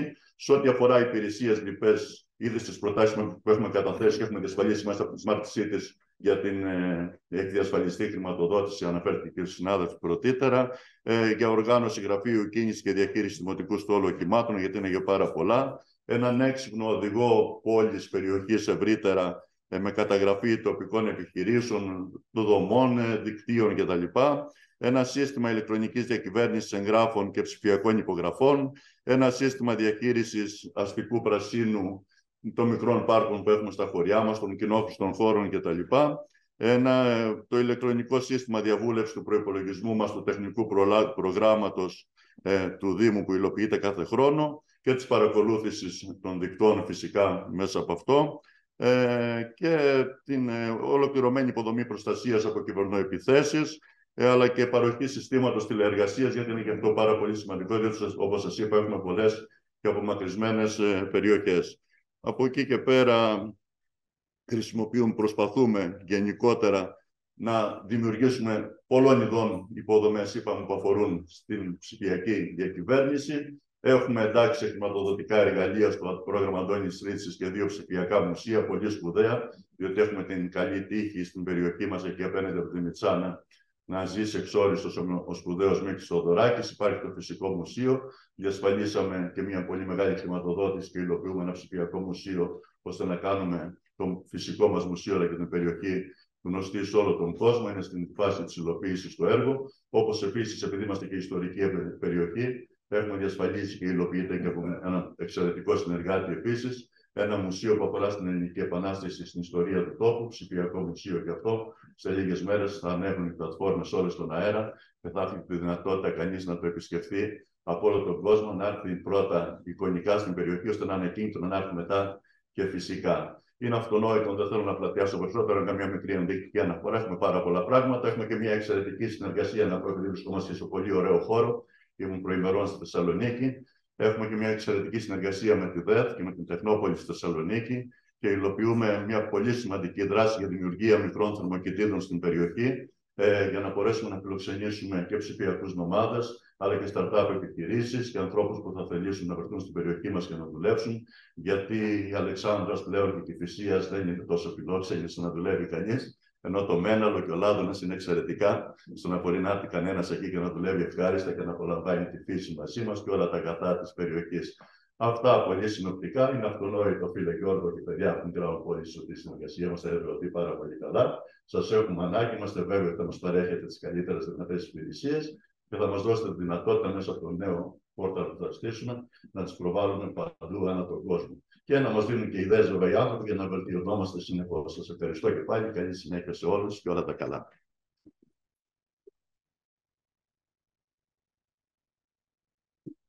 Εμείς σας ευχαριστούμε πάρα πολύ, κύριε Δήμαρχε. Και περνάμε στον κύριο Θανάση Ζεκεντέ, Δήμαρχο Λοκρών. Μας ακούτε, κύριε Δήμαρχε? Είδω ότι είναι για τα λάθη, για να ξέρω από πέρα. Καλησπέρα σας. Καλησπέρα σας. Ευχαριστούμε για την πρόσκληση. Η συνεργασία μας είναι πάντα σε υψηλό επίπεδο. Είμαι πολύ ευτυχής που συμμετέχω στη σημερινή συζήτηση, γιατί εσείς ως εταιρεία διαχρονικά έχετε αναδείξει αυτά τα θέματα και αυτό μας επιτρέπει και εμάς να μιλάμε περισσότερο και να ακούμε και το τι γίνεται γύρω μας. Είναι θετικό, θεωρώ, το γεγονός ότι οι Δήμοι πλέον, έχοντας ένα ευρύ πεδίο δραστηριοτήτων, μπορούν και ασχολούνται πλέον και με την καινοτομία, γιατί η καθημερινότητα πολλές φορές δεν αφήνει το περιθώριο να δούμε θέματα τα οποία μας αφορούν όλους και έχουν να κάνουν με την εξέλιξη και το μέλλον, αλλά δυστυχώς η καθημερινότητα πολλές φορές μας βάζει εμπόδια. Κάθε Δήμος έχει διαλέξει την κατεύθυνση στην οποία κινείται και την κατεύθυνση στην οποία βάζει ως προτεραιότητας ως προς την καινοτομία. Και θέλω να πω ότι μακάρι να είχαμε δυνατότητα η καινοτομία να ήταν σε κάθε πεδίο και να μπορούσαμε σε κάθε πεδίο να έχουμε υψηλότερο επίπεδο υπηρεσιών με αξιοποίηση της τεχνολογίας. Σε ό,τι αφορά το δικό μας Δήμο θα πω επιγραμματικά κάποια πράγματα και θα σταθώ κυρίως στο κομμάτι της σίδερευσης, το οποίο διαχρονικά για μας είναι ένα σημαντικό κομμάτι. Έχουμε ήδη ολοκληρώσει την τηλεμετρία εδώ και ένα χρόνο. Είχαμε άλλωστε καταφέρει να είμαστε από τους πρώτους Δήμους στην Ελλάδα που την ξεκινήσαμε. Ολοκληρώνουμε αυτή τη στιγμή τα ψηφιακά υδρόμετρα και συνδυαστικά η ύπαρξη της τηλεμετρίας και των ψηφιακών υδρομέτρων μας επιτρέπει να έχουμε μια πολύ καλύτερη εικόνα τόσο των καταναλώσεων αλλά όσο και της εξαγωγής χρήσιμων συμπερασμάτων σχετικά με την κατανάλωση του νερού. Η αξιοποίηση της τεχνολογίας πλέον επιτρέπει στον κάθε δημότη να μπορεί με εφαρμογή να βλέπει την κατανάλωσή του ανα πάσα στιγμή, δηλαδή μπορεί με application να γνωρίζει πόσο ακριβώς νερό έχει καταναλώσει. Και παράλληλα ήδη όλοι οι δημότες μας έχουν την ευκαιρία εδώ και 2 χρόνια να λαμβάνουν το λογαριασμό ηλεκτρονικά με email και μάλιστα με αυτόν τον τρόπο έχουμε εξοικονομήσει και χαρτί σημαντικά. Πράγμα που σημαίνει ότι πλέον δεν χρειάζεται ούτε κάποιος να περιμένει, άμεσα δηλαδή έχει τον λογαριασμό την επόμενη μέρα από την ολοκλήρωση της μέτρησης. Έχουμε συντμίσει δηλαδή τους χρόνους που απαιτούνταν προκειμένου ένας πολίτης να βγάλει και να δει τα στοιχεία που αφορούσαν την κατανάλωσή του και το λογαριασμό του. Παράλληλα δίνουμε έμφαση σε νέους τομείς δράσης. Είμαστε από τους πρώτους Δήμους που εγκαταστάθηκαν οι φορτιστές ηλεκτροκίνητων οχημάτων. Ήδη δηλαδή σε σύμπραξη με τον ιδιωτικό τομέα προχωρήσαμε σε δημοπράτηση και τοποθετήθηκαν σημεία φόρτισης. Αυτό για μας είναι η απαραίτητη ανάγκη να μην μένουν οι μελέτες και τα σχέδια στη θεωρία, αλλά να γίνονται πράξη. Και αυτό το οποίο μας ενδιαφέρει πρωτίστως είναι ο πολίτης να μπορεί να δει πράγματα που τον αφορούν στην καθημερινότητά του να γίνονται πράξη. Και σε αυτό το πλαίσιο προσπαθούμε με αναβαθμισμένες ηλεκτρονικές υπηρεσίες να μπορεί σε κάθε περίπτωση ο πολίτης να απευθυνθεί στο Δήμο. Βέβαια, το πρόβλημα το οποίο υπάρχει σε μικρομεσαίους επαρχιακούς Δήμους είναι ότι ο πολίτης θέλει την αμεσότητα της επαφής και πολλές φορές είναι δύσκολο να τον πείσεις για την χρησιμότητα και την ωφέλεια των ηλεκτρονικών υπηρεσιών. Εδώ είναι ένα κομμάτι το οποίο ίσως η εκπαίδευση παίζει καθοριστικό ρόλο και προς αυτή την κατεύθυνση νομίζω ότι εν ώψη και της επόμενης φάσης των Smart Cities, τα οποία αυτή τη στιγμή θα υλοποιηθούν, παραδείγματος χάρη για το Δήμο μας, εκτός από μια σειρά εφαρμογών που αφορούν τη διοίκηση και λειτουργία και διαχείριση του Δήμου, προτάξαμε τον δημοτικό επίγειο ηλεκτροφωτισμό, προκειμένου να υπάρχει ένας τηλεχειρισμός πλέον και να μπορούμε ανά πάσα στιγμή να ανάβουμε ή να σβήνουμε τα φώτα ανάλογα με τις πραγματικές ανάγκες, πράγμα το οποίο σήμερα χρειάζεται επιτόπια επίσκεψη των ηλεκτρολόγων. Θεωρώ λοιπόν ότι η αξιοποίηση των πόρων που υπάρχουν σε συνδυασμό με τα προγράμματα τα οποία είναι διαθέσιμα είναι επιτακτική ανάγκη.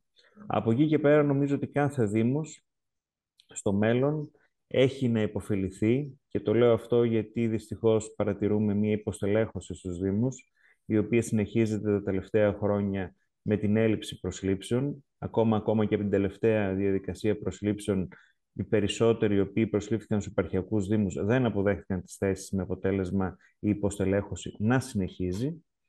Και κατά συνέπεια η αξιοποίηση της τεχνολογίας μας βοηθάει προκειμένου να περιορίσουμε το πρόβλημα που υπάρχει από την έλλειψη προσωπικού. Δεν θα ήθελα να κουράσω. Αυτό το οποίο θα ήθελα να πω κλείνοντας είναι ότι η τεχνολογία προφανώς είναι σημαντική, αλλά σημαντικότερο είναι να απευθύνεται σε ανθρώπους οι οποίοι να μπορούν να τη χειριστούν, και δυστυχώς η επαρχία έχει προβλήματα. Είμαστε ένας από τους 4 νομούς της χώρας που με βάση και την τελευταία απογραφή παρουσιάζει το υψηλότερο ποσοστό γύρανσης και μείωσης πληθυσμού, πράγμα που δεν είναι καθόλου ευχάριστο. Και εδώ το ζητούμενο είναι κατά πόσο θα μπορέσουμε και σε ανθρώπους που είναι σε μια άλλη ηλικία και δεν χρησιμοποιούν τα ηλεκτρονικά μέσα, να μπορέσουμε να τους κάνουμε κοινωνούς αυτής της προσπάθειας, γιατί διαφορετικά θα οδηγηθούμε σε καταστάσεις κοινωνικού αποκλεισμού. Η ολοένα και μεγαλύτερη διείσδυση στο δημόσιο των ηλεκτρονικών υπηρεσιών και η μεταφορά αρμοδιοτήτων σε άλλους χώρους και η αποξένωση από τράπεζες, από ΕΛΤΑ, από υποθηκοφυλακία, από οτιδήποτε υπήρχε, και το κλείσιμο όλων αυτών, οδηγεί ένα μεγάλο κομμάτι των ηλικιωμένων σε μια δυσκολία επαφής και επικοινωνίας. Άρα από τη μία είμαστε υπέρμαχοι της τεχνολογίας, από την άλλη όμως πρέπει να δούμε και κάποια πρακτικά ζητήματα που έχουν να κάνουν με μια γενιά που είναι ψηφιακά αναλφάβητη. Σας ευχαριστώ πολύ. Εμείς σας ευχαριστούμε πολύ και με μεγάλη μας χαρά να διοργανώσουμε ένα εργαστήριο καινοτομίας στο Δήμο σας, ώστε να αντιμετωπίσουν όλα αυτά τα προβλήματα τα οποία μας αναλύσατε. Ευχαριστούμε πολύ. Και θα καλωσορίσουμε τον κύριο Γιάννη Μιλονάκη, είναι ο εκλεγέντα δήμαρχο Αγίας Παρασκευής. Καλησπέρα σας. Καλησπέρα σε όλες και όλους. Θέλω, Γιώργο Καραμανόλη, να σας ευχαριστώ πάρα πολύ για την πρόσκληση. Είναι ιδιαίτερη τιμή. Πραγματικά βλέπουμε εδώ μια άλλη πλευρά της αυτοδιοίκησης, όχι την τοξικότητα που ζούμε μέσα στα δημοτικά συμβούλια και τις άγονες αυτές αντιπαραθέσεις. Αντιθέτως, μια πλευρά που είναι πολύ αισιόδοξη και πραγματικά και εγώ ως εκλεγής δήμαρχος θέλω να δω να προχωράνε τα πράγματα. Όταν πριν ένα χρόνο περίπου επικοινώνησα με τον Γιώργο, του είπα: δεν είμαι δήμαρχος, θέλω να γίνω, αλλά θέλω να με βοηθήσει, γιατί τον παρακολουθούσα όλα τα χρόνια από το 2006 που έχω πρωτοεκλεγεί. Και του ζήτησα λοιπόν τη βοήθειά του, την τεχνογνωσία του και στο πώς μπορούμε να υλοποιήσουμε κάποια πράγματα. Εκτίμησα πάρα πολύ ότι με βοήθησε. Κάναμε ως παράταξη το post-it, στείλε την ιδέα σου, και ήταν μια πάρα πολύ πετυχημένη ενέργεια, την οποία εγκαινιάσαμε κατά την προεκλογική περίοδο και είχε πολύ μεγάλη ανταπόκριση από τον κόσμο, και έτσι δώσαμε και εμείς το μήνυμα πώς θέλουμε να λειτουργήσουμε ως Δημοτική Αρχή. Τώρα λοιπόν έφτασε αυτή η ώρα. Και θέλω να πω ότι η Αγία Παρασκευή είναι ένα προάστιο της Αττικής αρκετά μεγάλο, η οποία όμως ψηφιακά είναι πάρα πολύ πίσω. Και το λέω αυτό γιατί έχουμε την τύχη να έχουμε το Δημόκριτο, που δραστηριοποιούνται πάνω από 50 startup επιχειρήσεις στον τομέα της έρευνας και δεν έχει καμία επικοινωνία με το Δήμο. Αντιθέτως, όταν επικοινώνησα με τον πρόεδρο και του είπα ότι να βάλουμε μια γραμμή δημοτικής συγκοινωνίας, γιατί είναι στο άκρο της πόλης, μου λέει: πολύ ωραία ιδέα, δεν μας πει κανένας μέχρι τώρα. Έχουμε το Αμερικάνικο Κολέγιο, το οποίο έρχονται από 50 διαφορετικές χώρες, νομίζω 54 διαφορετικές χώρες, και σπουδάζουν στην Αγία Παρασκευή, Μάλιστα το βράδυ ακούς μόνο αγγλικά στην περιοχή την πάνω, ειδικά του Αγιάννη. Και όταν επένδυσε το Αμερικάνικο Κολέγιο περίπου 40.000 € για να κάνει διαβάσεις έξω από στην Αγίου Ιωάννου, στον κεντρικό δρόμο, πήγε ο Δήμος, έκανε μια καινούργια ασφαλτόστρωση και τα ξύλωσε όλα. Και αυτή τη στιγμή στέλνει εξώδικα στο Δήμο για να αποζημιωθεί. Θέλω να σας πω την κατάσταση στην οποία επικρατεί αυτή τη στιγμή στην πόλη, και είναι φυσικά και η ΕΡΤ, η οποία τσακώνεται με το Δήμο μέρα παραμέρα για το ποια πόρτα θα περάσει στον προηματοφόρο. Αυτή λοιπόν είναι η κατάσταση, και αυτή την κατάσταση θέλουμε να αλλάξουμε. Και είναι τώρα η μεγάλη μας ευκαιρία. Έχουμε ένα σχέδιο το οποίο θα εφαρμόσουμε και το έχουμε ανακοινώσει στο κομμάτι της καινοτομίας και στο κομμάτι το πώς θα αξιοποιήσουμε όσο το δυνατόν περισσότερο μπορούμε τις νέες ψηφιακές εφαρμογές. Θέλω να ξέρετε ότι ο Δήμος μας αυτή τη στιγμή λειτουργεί με χειρόγραφο πρωτόκολλο, έτσι δεν υπάρχει... Λοιπόν, όλα αυτά λοιπόν εδώ ως Δήμαρχος τώρα να παρουσιάσω κάτι. Αντιθέτως, θέλω να πω τι έχουμε σκοπό να κάνουμε. Ήδη είμαι σε μια διαρκή επικοινωνία με τον Γιώργο και θέλω πραγματικά και ελπίζω του χρόνου τέτοιο καιρό να είμαστε εδώ και να μπορούμε να μιλάμε για τη διαβούλευση του προϋπολογισμού, για τη συμμετοχικότητα, για τις εφαρμογές, πώς οι σύλλογοι γονέων και οι γονείς και οι φορείς θα μπορέσουν να έχουν καταγράψει τις ανάγκες των σχολείων. Και πραγματικά θέλω, Γιώργο, να πω ότι του χρόνου τέτοιο καιρό, σε ό,τι διοργανώσεις, να είμαστε σε θέση να ανακοινώσουμε όσο δυνατόν περισσότερα πράγματα μπορούμε και να είμαστε περήφανοι για αυτά που θα έχουμε κάνει. Αυτά, ευχαριστώ πάρα πολύ. Να είστε καλά και ευχαριστώ για την προσοχή. Ευχαριστούμε πολύ και καλή δύναμη και καλή επιτυχία στο έργο σας. Και τώρα περνάμε στον κύριο Αρτέμη Τριαντάφυλλο, Αντιδήμαρχο Διοικητικών Θεμάτων, Προγραμματισμού και Τοπικής Ανάπτυξης στο Δήμο Αντιπάρου. Καλησπέρα σας. Καλησπέρα σας. Είμαι και εγώ μισός Αγιο Παρασκευιώτης, οπότε περιμένω με μεγάλη απομονησία τα νέα έργα του καινούριου Δημάρχου της Αγίας Παρασκευής. Επίσης, έχω παραλείψει το κομμάτι της ηλεκτροκίνησης. Έχουμε κάνει κάποια έργα στο νησί, όπως σταθμούς φόρτισης ηλεκτρικών οχημάτων. Συμμετέχουμε και εμείς στο Ευρωπαϊκό Πρόγραμμα των ΕΣΟΗ για το θαλάσσιο και χερσαίο εξηλεκτρισμό του νησιού.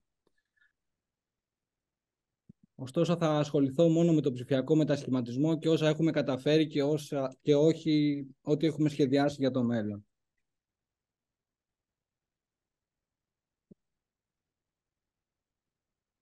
Βλέπετε την οθόνη μου? Όχι, ακόμα δεν τη βλέπουμε.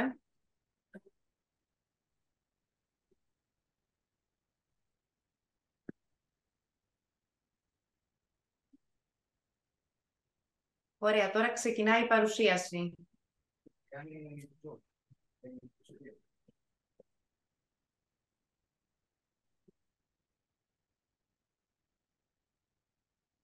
Τώρα... Είναι full screen, έτσι? Ναι, μια χαρά είναι. Ευχαριστούμε. Ναι, ναι. Οι έξυπνες πόλεις είναι μια συναρπαστική πρωτοβουλία που επεκτείνεται και στις νησιωτικές περιοχές, εφόσον αυτές αντιπροσωπεύουν ένα σημαντικό βήμα προς τη βελτίωση της ποιότητας ζωής των νησιωτών. Οι έξυπνες τεχνολογίες αναμένεται να διαδραματίσουν κρίσιμο ρόλο στην αντιμετώπιση των προκλήσεων, όπως η βιωσιμότητα, η κινητικότητα, η πολιτική προστασία και η διαχείριση των πόρων. Με την τεχνολογική υποστήριξη της Crowdpolicy έχουμε υλοποιήσει κάποιες καινοτόμες δράσεις. Αρχικά ήμασταν ο πρώτος Δήμος στην Ελλάδα όπου υλοποίησε το 2017 μία fintech δράση crowdfunding, ώστε οι πολίτες και οι φορείς να συνεργάζονται μέσω μιας πλατφόρμας συμμετοχικότητας. Εδώ ο πρώτος μας σκοπός ήταν ένα απορριμματοφόρο για το Δήμο Αντιπάρου. Δεν καταφέραμε να μαζέψουμε τα χρήματα, όμως πήραμε το απορριμματοφόρο απευθείας από το Ίδρυμα του κυρίου Αθανάσιου Κομνηνού. Από τότε είμαστε ιδιαίτερα χαρούμενοι με τη μέχρι τώρα συνεργασία μας. Αναπτύξαμε καινοτόμα εργαλεία τα οποία χρειάζονται ελάχιστη τεχνική γνώση ως προς τη διαχείρισή τους. Εγώ είμαι ο διαχειριστής όλων των όλων των πλατφορμών που έχουμε αναπτύξει λόγω υποστελέχωσης στο Δήμο μας. Δεν υπάρχει IT. Ο Δήμος Αντιπάρου αναβάθμισε σημαντικά την ψηφιακή του εικόνα, εγκαινιάζοντας τη νέα πρωτοποριακή πύλη ηλεκτρονικής διακυβέρνησης μέσω της ανανεωμένης ιστοσελίδας. Ο Δήμος προσφέρει ψηφιακές υπηρεσίες διαφάνειας, προβολής, της συμμετοχικότητας με στόχο την έγκαιρη και έγκυρη πληροφόρηση του πολίτη και του επισκέπτη του νησιού σε όλα τα θέματα άμεσης χρησιμότητας, αλλά και του γενικότερου ενδιαφέροντος. Επιπλέον, η διαδικτυακή πύλη είναι συνδεδεμένη με πολλαπλές υπηρεσίες ηλεκτρονικής διακυβέρνησης για την καλύτερη διευκόλυνση των δημοτών. Ο ιστότοπος χωρίζεται σε 5 θεματικές κατηγορίες, ενώ σταδιακά στην πλατφόρμα ενσωματώνονται ολοένα και περισσότερες υπηρεσίες.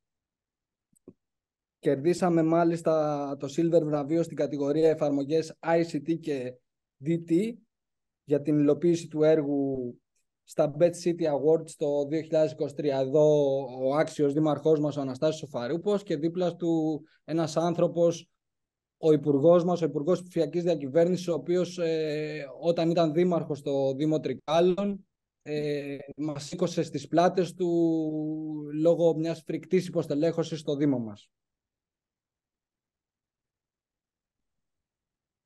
Εδώ υλοποιήθηκε το κέντρο ηλεκτρονικών πληρωμών GovPay για τους δημότες, μέσω του οποίου οι πολίτες μπορούν να πληρώσουν online και με ασφάλεια τέλη παρεπιδημούντων, τέλη χρήσης κοινοχρήστων χώρων, λογαριασμούς ίδρευσης, μισθώσεις ακινήτων και άλλα.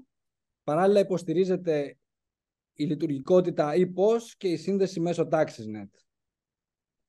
Για αποφυγή phishing δεν έχουμε βάλει την εγγραφή των users, οπότε μόνο με TaxisNet μπορεί κάποιος να μπει στην εφαρμογή. Επίσης, στην ιστοσελίδα μας έχουμε ενσωματώσει μέσω του GovGR τη θηρίδα δημοτολογίου που εκδίδει δημοτολογικά πιστοποιητικά, βεβαιώσεις, τη θηρίδα ληξιαρχείου που και αυτή εκδίδει ληξιαρικά έγγραφα. Έχουμε επίσης διαμορφώσει μια mobile εφαρμογή αλλά και το τουριστικό πόρταλ του Δήμου A4 Αντίπαρος, τα οποία αποτελούν ένα σημαντικό εργαλείο προβολής. Ολοκληρώσαμε την ανάπτυξη της ψηφιακής εφαρμογής ξεναγού και πλοήγησης και ευαισθητοποίησης σχετικά με τα οικοστήματα και την αγροτική κληρονομιά της υπαίθρου της Αντιπάρου, το Αντίπαρος Roots. Μέσα από μια νέα σύγχρονη ψηφιακή προσέγγιση δίνεται πλέον η δυνατότητα παρουσίασης Αντιπάρου και των στοιχείων εκείνων που συνθέτουν το φυσικό αλλά και το πολιτιστικό τοπίο του νησιού.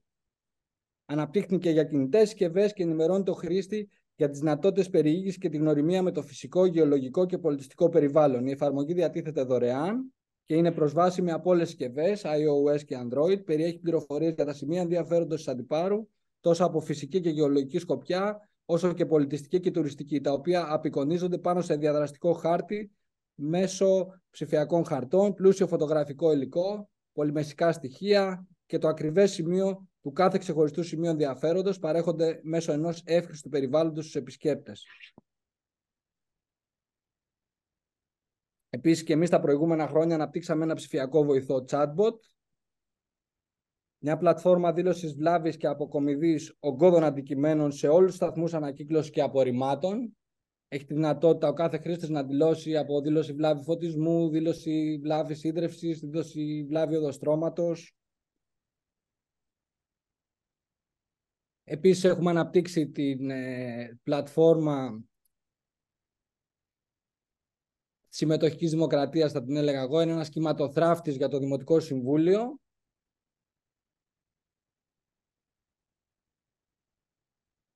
Καθώς επίσης αναπτύξαμε ένα πυκνό δίκτυο social Wi-Fi, τόσο με ιδίους πόρους, όσο και μέσω του χρηματοδοτικού προγράμματος WiFi For EU. Εδώ βλέπετε, έχουμε καλύψει όλο τον οικισμό και σχεδόν όλα τα σημεία τουριστικού ενδιαφέροντος του νησιού, στη νότια μεριά του.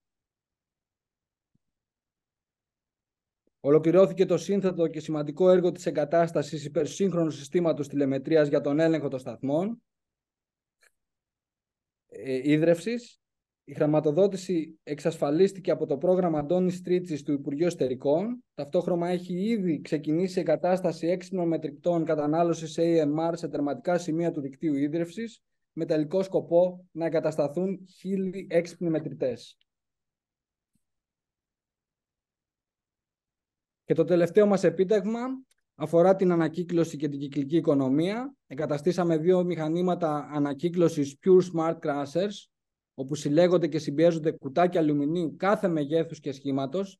Πρόκειται για το μικρότερο μηχάνημα τύπου RVM, Reverse Vending Machine, στον κόσμο, με παπαντεδαρισμένη τεχνολογία που κατασκευάζεται από τη φιλανδική εταιρεία Pure Recycle και αποτελεί οικονομικά και πρακτικά μια αποδοτική λύση για μικρές κοινότητες όπως τα νησιά, καθώς προσφέρει μια σημαντική εξοικονόμηση κόστους αλλά και χωρητικότητας σε όλο το μήκος της αντίστροφης εφοδιαστικής αλυσίδας. Εδώ γίνεται διαλογή στην πηγή. Όπως γνωρίζετε, η συλλογή και μεταφορά κοστίζει πάρα πολύ στους Δήμους και στην ΕΑ, γι' αυτό έχει και τα αποτελέσματα, τα κακά αποτελέσματα ο μπλε κάδος στη χώρα μας. Και κλείνοντας, θέλω να πω, ζούμε σε μια εποχή που έχουμε δει σημαντικές αλλαγές στη τεχνολογία.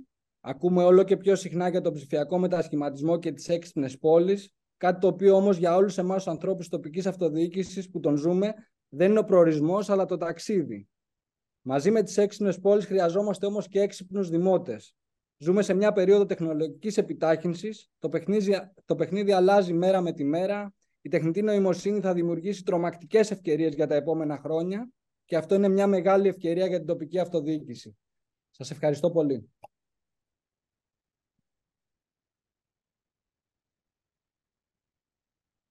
Εμείς ευχαριστούμε πολύ. Βλέπουμε πραγματικά πόσο σημαντικές είναι οι πρωτοβουλίες αυτές, όχι μόνο για την τοπική ανάπτυξη και την βελτίωση καθημερινότητας των πολιτών των ίδιων, αλλά και για την εκάστοτε τουριστική ανάπτυξη στους τόπους στους οποίους αναφερθήκαμε, αλλά και σε όλη την Ελλάδα. Θα περάσουμε στην επόμενη ενότητα. Ευχαριστούμε πάρα πολύ τους κυρίους δημάρχους που ήταν μαζί μας σήμερα και μας παρουσίασαν τις καλές πρακτικές που εφαρμόζουν στους τόπους τους. Και θα περάσουμε στην επόμενη ενότητα, ανατρεπτικές τεχνολογίες και τάσεις για τις έξυπνες πόλεις και τις ψηφιακές συναλλαγές, που αποτελούν φυσικά ευκαιρίες για τις τοπικές κοινωνίες. Θα καλωσορίσουμε τον κύριο Χρήστο Καλονιάτη, καθηγητή και πρόεδρο του Τμήματος Πολιτισμικής Τεχνολογίας και Επικοινωνίας του Πανεπιστημίου Αιγαίου. Κύριε Καλονιάτη, καλησπέρα σας. Καλώς ήρθατε και σας ευχαριστούμε πολύ. Και εγώ ευχαριστώ. Ένα δευτερόλεπτο να μοιράσουν την οθόνη.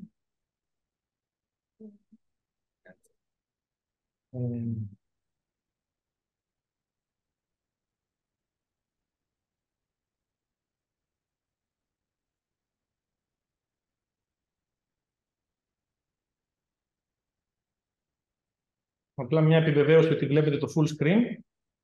Βεβαίως, είμαστε μια χαρά. Μπορείτε να ξεκινήσετε. Τέλεια, ευχαριστώ πολύ.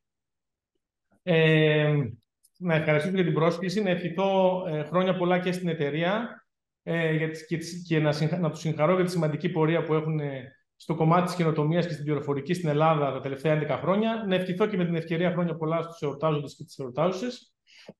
Και να ξεκινήσω λέγοντας ότι είμαι πολύ χαρούμενος που βρίσκομαι σήμερα εδώ. Έχω ξαναβρεθεί σε αντίστοιχα event της εταιρείας και είμαι πάντα πολύ ενθουσιώδης να μιλούμε για καινοτομία και πώς το κομμάτι της έρευνας που πραγματοποιούμε στα πανεπιστήμια να έχει εφαρμογή στις τοπικές κοινωνίες, να έχει εφαρμογή έξω στην αγορά, να μην μένουμε μόνο στη θεωρία που συχνά μένουμε πολλές φορές ή μόνο στις ερευνητικές μας δημοσιεύσεις. Σήμερα είναι μια τέτοια μέρα, μια ιδιαίτερη μέρα, γιατί θα σας παρουσιάσω μια λύση που σε συνεργασία με την εταιρεία Crowdpolicy υλοποιήσαμε για το Δήμο Δυτικής Λέσβου και αφορά 2 υποσυστήματα. Το ένα υποσύστημα αφορά τη διαχείριση στόλων απορριμματοφόρων και το άλλο αφορά την διαχείριση κάδων απορριμμάτων ανακύκλωσης. 2 πολύ χρήσιμα εργαλεία. Αυτή τη στιγμή που συζητάμε, ήδη γίνεται η εγκατάσταση στα σχολεία του Δήμου Δυτικής Λέσβου. Θα σας πω λίγο περισσότερα σε λίγο. Αφού πρώτα σας ενημερώσω για το εξής. Από καιρό συζητούσαμε την ανάγκη για έξυπνα συστήματα που θα βοηθήσουν και θα βελτιώσουν την ποιότητα ζωής των πολιτών. Έχουμε τέτοιες λύσεις. Η εταιρεία, η Crowdpolicy, σήμερα γνωρίζουμε ότι παρέχει μια πλατφόρμα, μια σουίτα πολλών έξυπνων και έτσι χρήσιμων και απλών υπηρεσιών που να μπορούν όλοι οι πολίτες να τις χρησιμοποιήσουν και να τις εφαρμόσουν. Εμείς λοιπόν, στο πλαίσιο αυτού του έργου, σκεφτήκαμε να αναπτύξουμε μια εφαρμογή που είναι λίγο πιο στοχευμένη, αλλά έχει άμεση εφαρμογή και λύνει συγκεκριμένα προβλήματα που έχουν οι Δήμοι. Βασικότερο πρόβλημα, η οικονομία. Βασικότερη λύση, μια εύκολη, τεχνικά υλοποιήσιμη λύση που θα βοηθήσει και τους δημάρχους αλλά και τις υπηρεσίες να μπορέσουν να διαχειριστούν απορρίμματα, κυρίως στον τομέα της ανακύκλωσης, αλλά προφανώς θα καταλάβετε πολύ σύντομα ότι αυτό μπορεί να επεκταθεί σε οποιοδήποτε τύπο απορριμμάτων, και πώς αυτό μπορεί να γίνει, να αποτελέσει αφορμή για να διαχειριστούμε καλύτερα και τους στόλους οχημάτων που συλλέγουν τα απορρίμματα εντός των Δήμων. Τι φτιάξαμε λοιπόν? Πολύ απλά δύο υποσυστήματα. Ένα υποσύστημα τηλεματικής, το οποίο βοηθά την υπηρεσία να διαχειριστεί καλύτερα το στόλο απορριμματοφόρων και την πολιτική προστασία προφανώς. Και ένα δεύτερο υποσύστημα, το οποίο αφορά την ειδοποίηση για την πληρότητα των απορριμμάτων ανακύκλωσης στους κάδους που εγκαθίστανται οι αντίστοιχοι αισθητήρες. Να πω ότι αυτό έχει αναπτυχθεί πλήρως στο εργαστήριο, και το hardware κομμάτι και το υλικό δηλαδή που θα δείτε, αλλά και το λογισμικό έχει σχεδιαστεί και υλοποιηθεί πλήρως από το εργαστήριο του Τμήματος Πολιτισμικής Τεχνολογίας και Επικοινωνίας, το οποίο έχω τη χαρά να διευθύνω, το Privacy Lab, όπως βλέπετε και στο λογότυπο της σελίδας. Λοιπόν, η αρχιτεκτονική μας είναι πολύ απλή. Έχουμε ένα σύστημα το οποίο αφορά το office, το γραφείο, ο δήμαρχος, το γραφείο της πολιτικής προστασίας, το γραφείο που ασχολείται με την καθαριότητα. Έχει μια πλατφόρμα μπροστά του, η οποία μπορεί ανα πάσα στιγμή να δει την πληρότητα των κάδων και ταυτόχρονα να δει τις θέσεις των οχημάτων και τα δρομολόγια που κάνουν για να συλλέξουν τα απορρίμματα από τους κάδους ανακύκλωσης. Έχουμε τα οχήματα, τα οποία οχήματα έχουν, ο οδηγός έχει μαζί του ένα τάμπλετ, πολύ απλό, με ένα 4G δίκτυο που το δίνουμε εμείς, στο οποίο μπορεί επάνω εκεί να βλέπει όλους τους κάδους που ανήκουν στην περιοχή του, αλλά και η εφαρμογή με ένα πολύ έξυπνο τρόπο και με κριτήρια που θα διαβάσει από τον ίδιο τον οδηγό, να του βγάλει τη βέλτιστη και πιο οικονομική διαδρομή για να μπορέσει να μαζέψει τα απορρίμματα από τους κάδους που έχει, ανάλογα με τον χρόνο που έχει, ανάλογα με την απόσταση που θέλει να διανύσει και πολλά άλλα κριτήρια. Τέλος, υπάρχουν οι έξυπνες γωνίες, όπως λέμε, δηλαδή οι περιοχές στις οποίες έχουμε εγκαταστήσει αυτές τις συσκευές πάνω στους κάδους, που με πολύ εύκολο τρόπο μετρούν την πληρότητα των κάδων και επικοινωνούν με το σύστημά μας το κεντρικό, για να μπορεί να έχει και η υπηρεσία αλλά και ο οδηγός άμεση online ενημέρωση. Πιο συγκεκριμένα τώρα, αφού το εξαντλήσαμε αυτό, να πω ότι αυτή η εφαρμογή καταρχάς είναι μια εφαρμογή ανοιχτού λογισμικού. Είναι μια εφαρμογή που μπορεί να διασυνδεθεί εύκολα με οποιοδήποτε υφιστάμενο σύστημα ή μελλοντικό σύστημα ο Δήμος ή οποιοδήποτε φορέας θα προμηθευτεί. Είναι διαφανής με την έννοια ότι όλα γίνονται ανοιχτά. Οι διαδικασίες διασύνδεσης με άλλα συστήματα είναι μέσω ανοιχτών προδιαγραφών.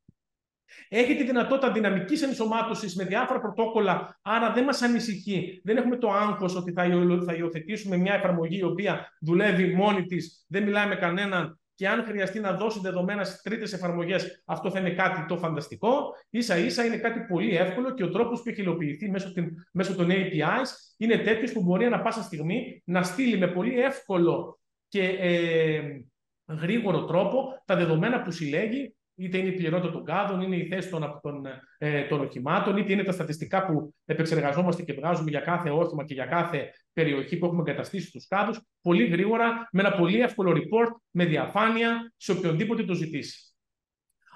Άρα λοιπόν μιλάμε για μια εφαρμογή πολύ εύκολη στη χρήση και ανοιχτή προς όλες τις εφαρμογές. Υπάρχει μια διαχειριστική εφαρμογή, δηλαδή ένα administration panel, το οποίο και αυτό έχει φτιαχτεί από εμάς, με σκοπό οι άνθρωποι που θα χειρίζονται αυτή την εφαρμογή να μπορούν να έχουν εύκολα και γρήγορα εικόνα για το οτιδήποτε. Ή ποιοι είναι οι χρήστες της εφαρμογής, μπορούν πολύ εύκολα να βάλουν και να βγάλουν χρήστες, να δηλώσουν οχήματα, να δηλώσουν κάδους, να δηλώσουν συσκευές με έναν πάρα πολύ γρήγορο τρόπο. Φυσικά όλη η υποστήριξη αυτής της εφαρμογής γίνεται από το εργαστήριο. Δεν απαιτεί ο Δήμος να έχει κάποια συγκεκριμένη υποδομή για να την υιοθετήσει, μόνο όρεξη και να έχει τη δυνατότητα να καταλάβει τη χρησιμότητα τέτοιου τύπου εφαρμογών και τα ωφέλη που μπορεί να έχει από αυτή. Πολύ συνοπτικά να σας πω μόνο ότι από το back-end της εφαρμογής, δηλαδή από αυτό το panel που βλέπετε μπροστά σας, μπορούμε πολύ εύκολα να έχουμε πρόσβαση στη συνολική εικόνα των χρηστών, οχημάτων, κάδων και τοποθεσιών, να αναζητήσουμε οποιαδήποτε πληροφορία θέλουμε με πολύ εύκολα φίλτρα, να προσθέσουμε, να διαγράψουμε χρήστες και να επαναφέρουμε κωδικούς σε χρήστες που τους έχουν ξεχάσει, να δηλώσουμε τοποθεσίες, να δούμε τις διαδρομές που έχουν γίνει από τα οχήματα ήδη και το χρόνο που κράτησε κάθε διαδρομή, τους κάμπους τους οποίους άδειασε ο κάθε ένας οδηγός του απορριμματοφόρου και πολλά άλλα στοιχεία. Όπως και να τα δούμε αυτά σε μια χρονοσυρά, δηλαδή από την ώρα που εφαρμόσαμε το σύστημα, είτε θέλουμε κάθε εβδομάδα, κάθε ημέρα, κάθε μήνα, να μπορούμε να έχουμε ένα reporting πολύ γρήγορο για την ηγεσία, ώστε να μπορεί να πάρει αποφάσεις πολύ γρήγορα για το θέμα της διαχείρισης του στόλου που ξέρουμε ότι είναι κάτι που πονάει. Αυτό είναι το dashboard που βλέπει ο Δήμαρχος, που βλέπει η πολιτική προστασία. Είναι ένας χάρτης που επάνω εγκαθίστανται, φαίνονται με πολύ εύκολο τρόπο όλες οι συσκευές που έχουν μπει, όλοι οι κάδοι, και πολύ γρήγορα με ένα κλικ μπορούμε να δούμε την κατάστασή τους. Όπως επίσης πάνω σε αυτό το dashboard μπορούμε να δούμε και τα οχήματα live να κινούνται και τι διαδρομή ακολουθούν. Επίσης μπορούμε να δούμε όλο το διαχειριστικό κομμάτι, να δούμε γραφήματα, τον καιρό που επικρατεί σε κάθε σημείο, ώστε να μπορέσουμε να πάρουμε αποφάσεις πιθανά που να σχετίζονται και με την πολιτική προστασία. Εδώ έχουμε το τάμπλετ. Το τάμπλετ είναι αυτό που παίρνει ο οδηγός μαζί του. Ο οδηγός θα μπαίνει μέσα στο όχημα, δηλώνει με ένα πολύ γρήγορο τρόπο πόσο γεμάτο είναι η απορριμματοφόρα, για να ξέρει το σύστημα να του δηλώσει διαδρομές ανάλογα με την πληρότητα των κάδων που να μπορεί να τα σηκώσει το όχημα. Άρα, έχουμε εδώ, βλέπετε, με ένα πολύ γρήγορο τρόπο ο οδηγός δηλώνει πόσο γεμάτο ή άδειο είναι το όχημά του. Και μετά με μέσω κάποιων κριτηρίων που μπορεί ο ίδιος να επιλέξει και κάποιον που αυτόματα ορίζει η εφαρμογή, μπορούμε πολύ εύκολα να του δηλώσουμε, να του προτείνουμε διαδρομές πάνω σε καρτογραφικό υπόβαθρο, λαμβάνοντας υπόψη προφανώς όλες τις παραμέτρους που απαιτούνται, για να βγάλουμε τη συντομότερη διαδρομή και τη βέλτιστη διαδρομή, ανάλογα με το ποιους κάδους π.χ. θέλουμε να αδειάσουμε. Θέλουμε να αδειάσουμε τους κάδους που είναι στο 80%, στο 50%, τους πλησιέστερους. Ανάλογα λοιπόν τα κριτήρια που έχουμε, θα μας προτείνει η εφαρμογή τι θέλουμε να κάνουμε. Αυτή εδώ που βλέπετε είναι η συσκευή που φτιάχνουμε. Είναι μια μικρή συσκευή, θα σας τη δείξω σε λίγο και πάνω στους κάδους πώς είναι. Συνδέεται με Wi-Fi για να μπορεί να αποστέλει τις μετρήσεις στη βάση δεδομένων. Είναι μια οθόνη που χρησιμοποιεί την τεχνολογία e-paper για να προβάλλει επάνω τις τιμές, τις οποίες στέλνει κιόλας. Όπως είπαμε, στην εφαρμογή. Μετράμε πολύ εύκολο και ακριβή τρόπο την πληρότητα των κάδων. Όπως επίσης μπορεί να ανιχνεύσει και αν ένας κάδος είναι ανοιχτός ή όχι. Προστατεύεται από νερό και σκόνη και λειτουργεί με μια τροφοδοσία 7 με 12 βολτ. Αυτό είναι περίπου στο διάγραμμα ο κάδος και ο αισθητήρας όπως εγκαθίσταται. Εγκαθίσταται από πάνω η οθόνη και από κάτω ο αισθητήρας. Από κάτω μπαίνει αυτό εδώ ο μικρός αισθητήρας και από πάνω από τον κάδο μπαίνει αυτή εδώ η οθόνη, την οποία θα σας τη δείξω αμέσως τώρα από την πρόσφατη εγκατάσταση που κάναμε σε 10 σχολεία του Δήμου Δυτικής Λέσβου. Ξέρετε, ο Δήμος Δυτικής Λέσβου συμφωνήσαμε στην αρχή να εγκαταστήσουμε 50 κάδους ανακύκλωσης και με απόφαση του Δημάρχου αποφασίσαμε οι 50 κάδοι αυτοί να μπουν σε σχολεία. Θα τα εγκαταστήσουμε σε 10 σχολεία και ο σκοπός μας είναι ότι από τη στιγμή που γίνεται ένα έργο σχετικά με την ανακύκλωση, έχει πολλαπλάσια ωφέλη ο Δήμος, όχι μόνο για την βελτίωση της λειτουργίας του όσον αφορά την περισυλλογή των απορριμμάτων ανακύκλωσης, αλλά και για τα σχολεία, γιατί ήδη οι μαθητές έχουν ξεκινήσει να οργανώνουν διαγωνισμούς, να ευαισθητοποιούνται πάνω στο κομμάτι της ανακύκλωσης. Ηλεκτρονικά μπορούν να βλέπουν τα άλλα σχολεία πώς πηγαίνουν και να δημιουργούνται, καταλαβαίνετε, διάφορα challenges μεταξύ των σχολείων, ποιος θα ανακυκλώσει πιο πολύ υλικό κτλ. Έχει και ένα εκπαιδευτικό χαρακτήρα που αυτό μας ενδιαφέρει πάρα πολύ και ως πανεπιστήμιο αλλά και ως κοινωνία. Εδώ βλέπετε τη σύνδεση που κάναμε των 5 κάδων σε ένα τροφοδοτικό πάνω στον τοίχο και πάνω βλέπετε τους 5 κάδους με τις 5 συσκευές. Με ένα απλό βυσματάκι μπορεί κάποιος να αφαιρέσει το ρεύμα, να πιάσει τον κάδο και να το συνδέσει μέσα σε δευτερόλεπτα. Εδώ βλέπετε την εφαρμογή που κάναμε με τις συσκευές χωρίς ακόμα τις έχουμε κλείσει, απλά για να δείτε πόσο εύκολη η λύση είναι, πόσο απλή, πόσο οικονομική, αλλά πόσα ωφέλη έχει. Και εδώ κάποιες φωτογραφίες έτσι σας έβαλα για την αναφορά. Αυτό είναι κλεισμένος πια ο κάδος. Εδώ τους βλέπετε με τη συσκευή επάνω, εγκατεστημένους και έτοιμους. Αυτό πρέπει να τονίσουμε, ότι αυτό το hardware σχεδιάστηκε, εκτυπώθηκε, εγκαταστάθηκε, αυτό με 3D printing, ας πούμε, δεν ξέρω αν το είπε και ο πριν ο Χρήστος, από το εργαστήριο, από Έλληνες μηχανικούς, έτσι, με ανοιχτά σχέδια, με open design, συνθέσαμε και με αισθητήρες συνθέσαμε όλο αυτό το πράγμα, το οποίο θα λειτουργήσει παραγωγικά. Άρα, βέβαια, προφανώς, όταν θα κληθούμε αυτό να το εφαρμόσουμε σε μεγαλύτερους δήμους και τα κόστη θα είναι διαφορετικά και οι τεχνολογικές προκλήσεις. Όμως αξίζει να το σημειώσουμε πόσο το καλό επίπεδο που έχουν τα ερευνητικά κέντρα και τα εργαστήρια στην περιφέρεια, και σίγουρα εμείς γι' αυτό ως τεχνολογικοί πάροχοι ιδιαίτερα έχουμε ένα μνημόνιο εμείς συνεργασίας με το Πανεπιστήμιο Αιγαίου, και με κεντρικά ερευνητικά κέντρα της χώρας μας, δηλαδή Πανεπιστήμιο Αιγαίου και Πάτρα, έτσι. Και υλοποιούμε δράσεις οι οποίες πραγματικά έχουν ενσωματώνουν αυτήν την τεχνογνωσία πέρα από την τεχνολογική υπεροχή της Crowdpolicy. Αυτά από εμένα. Γιώργο, αν μου επιτρέψεις, ευχαριστώ πάρα πολύ. Να τονίσω ότι είναι πολύ σημαντικό, όπως είπε και ο Δήμαρχος προηγουμένως που βγήκε που είναι στην επαρχία, είναι πολύ σημαντικό να φέρνουμε τέτοια καινοτομία στην επαρχία, να μένει εδώ, να κρατάμε τους νέους ερευνητές, γιατί οι νέοι ερευνητές δουλεύοντας σε αυτά τα έργα προτιμούν να μείνουν στην επαρχία και να υποστηρίξουν τα ιδρύματα που βρίσκονται εδώ. Να ευχαριστήσω θερμά την Κατερίνα τη Μαυροειδή και τον Πάνο Μαζαράκη, τους δύο συνεργάτες που έχουν συμβάλει τα μέγιστα στην υλοποίηση αυτού του έργου. Και ως κλείσιμο θα ήθελα, αν έχω τον χρόνο, αν έχω 2 λεπτά, να σας παρουσιάσω 2 βιντεάκια που φτιάξαμε ειδικά για τη σημερινή εκδήλωση για το προϊόν αυτό, το City Innovation, στο πλαίσιο του City Innovation Talks. Πρώτη φορά θα τα δείτε, είναι καινούργια βιντεάκια. Να ευχαριστήσω την Κατερίνα τη Μαυροειδή για τη δημιουργία των 2 βίντεο και ελπίζω να ακούγεται και ο ήχος. Παρουσιάζουμε το προϊόν που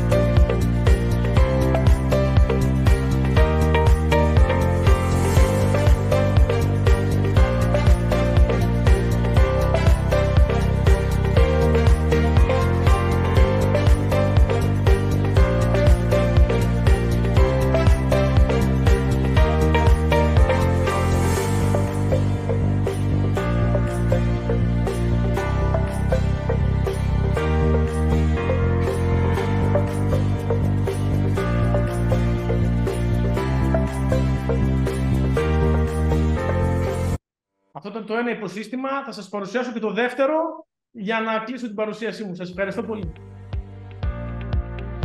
Είναι για τους συστηματικούς.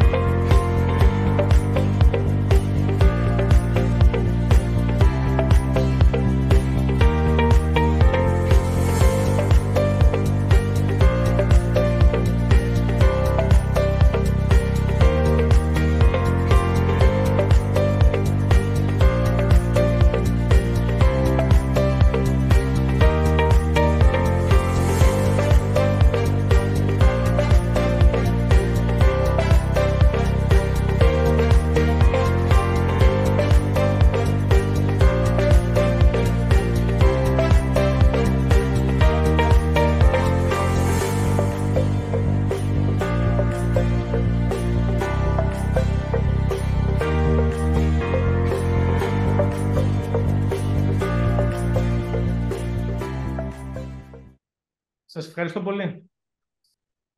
Και εμείς ευχαριστούμε πολύ. Κύριε Καλαγιάπη, όσες φορές και να συμμετέχετε στις εκδηλώσεις μας, πάντα με τόσο πρωτοπόρες ιδέες, είναι σαν να είναι πρώτη φορά. Ευχαριστούμε πάρα πολύ. Είστε καλά, ευχαριστώ και εγώ. Και θα προσκαλέσω τώρα τον κύριο Μελέτη Νέζη.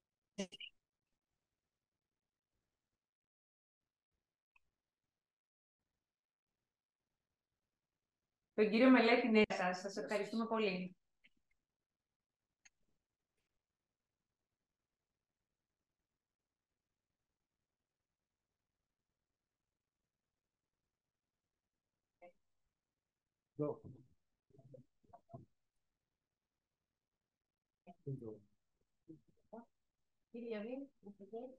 Τώρα...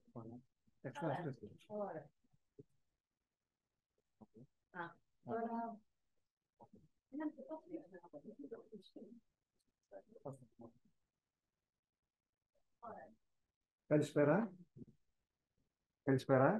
να συγχαρώ και εγώ με τη σειρά μου τους δημάρχους και να τους ευχηθώ καλή επιτυχία. Καλωσορίζω και τον Δήμαρχο Αγίας Παρασκευής και Γορτυνίας, οι οποίοι βρίσκονται εδώ σήμερα μαζί μας. Εργάζομαι στο Ανώτατο Συμβούλιο Επιλογής Προσωπικού και έχω εργαστεί στο παρελθόν για πολλά χρόνια στη διεύθυνση πληροφορική στο ΑΣΕΠ και έχω εργαστεί στο παρελθόν για αρκετά χρόνια σε μεγάλο Δήμο της Αττικής. Οπότε ξέρω από πρώτο χέρι τι προβλήματα υποστελέχωσης αντιμετωπίζουν οι Δήμοι. Οι εξελίξεις όμως είναι ραγδαίες και πρέπει να κάνουμε ψηφιακά άλματα, αν θέλουμε να, όχι μόνο να ξεπεράσουμε, αλλά τουλάχιστον να φτάσουμε αυτά που γίνονται στο εξωτερικό. Μαζί θα δούμε πώς, χρησιμοποιώντας τις νέες τεχνολογίες, μπορούμε να κάνουμε τη ζωή των πολιτών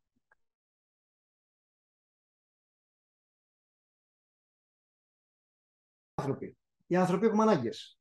Είναι βασικό να μπορούμε να μένουμε σε μια πόλη καθαρή, σε μια πόλη χωρίς ρύπανση, να μπορούμε να μετακινηθούμε από το ένα σημείο στο άλλο, να έχουμε ποιοτική εκπαίδευση, ποιοτικά σχολεία.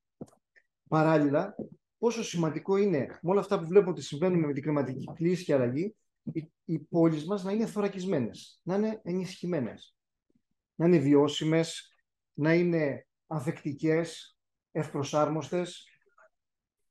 Άρα η τεχνολογία δεν πρέπει να είναι ο αυτός σκοπός.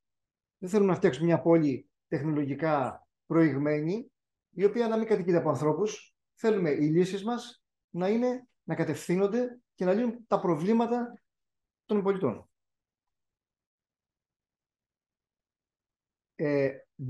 Η πόλη είναι ένα πολύπλοκο σύστημα. Μπορούμε να δούμε την πόλη από τη σκοπιά ως ένα σύστημα κοινωνικό, οικονομικό και πολιτικό. Αλλά και οι πόλεις δεν είναι μόνο αυτό, είναι και οι υποδομές, είναι τα κτίρια. Άρα έχουμε και τις αστικές υποδομές. Οι αστικές υποδομές επηρεάζουν το κοινωνικό, οικονομικό και πολιτικό σύστημα. Για παράδειγμα, πόσο εύκολα μπορώ να πάω από το ένα σημείο της πόλης στο άλλο. Μπορώ να κυκλοφορήσω το βράδυ σε αυτόν τον δρόμο, είναι φωτισμένος. Έχω ένα πεζόδρομο για να μπορώ να ανοίξω ένα μαγαζί. Αλλά και οι κοινωνικές, πολιτικές και οικονομικές συνθήκες και ζωή στην πόλη καθορίζουν πώς θα επενδύσουμε, πώς θα αναπτύξουμε, ποιες υποδομές αστικές θα συντηρήσουμε. Όπως συμπεραίνουμε, αν έρθουμε και εφαρμόσουμε έξυπνες τεχνολογίες πάνω στις αστικές υποδομές, αυτές δεν επηρεάσουν μόνο τις υποδομές, αλλά θα επηρεάσουν και το κοινωνικό σύστημα της πόλης, και το πολιτικό, και την οικονομία, και γενικότερα τη ζωή των πολιτών. Ο στόχος μας είναι να μετασχηματίσουμε και όλο αυτό να το κάνουμε μια έξυπνη πόλη.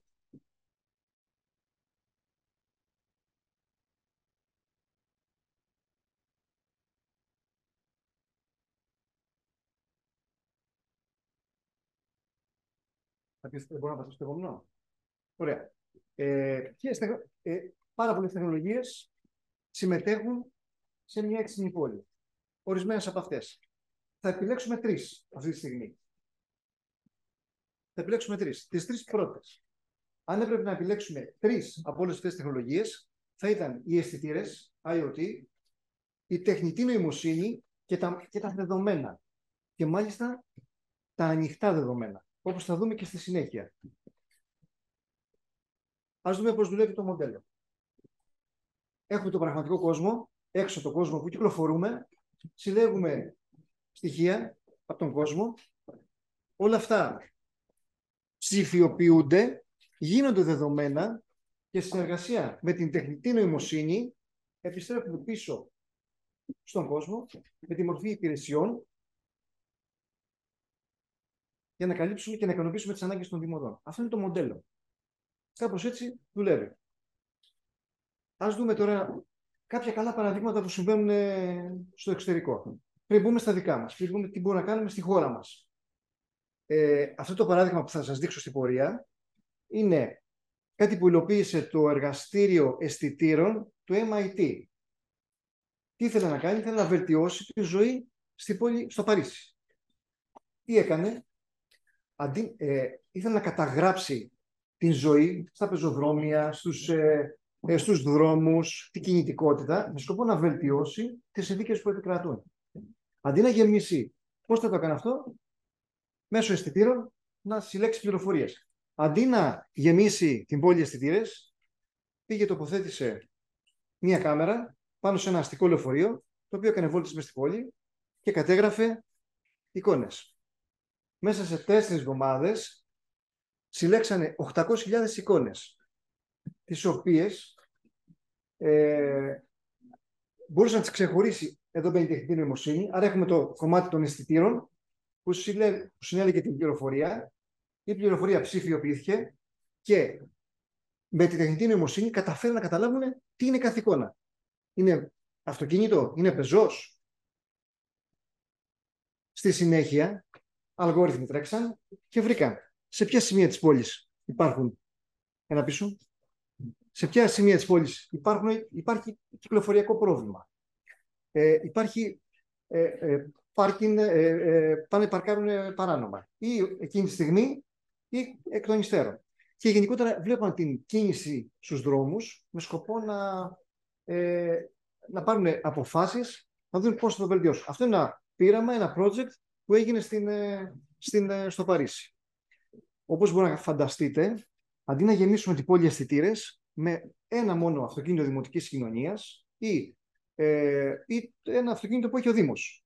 Ένας υπάλληλος του Δήμου μπορεί να συλλέξουν πληροφορίες. Αυτό μπορεί να μην είναι μόνο κάμερα, μπορεί να έχει και άλλους αισθητήρες. Μπορεί να έχει αισθητήρες ατμοσφαιρικής ρύπανσης, αισθητήρες θορύβου κτλ. Βλέπουμε για παράδειγμα σε πολλές πόλεις, όπως η πόλη της Ζήριχης, χρησιμοποιούν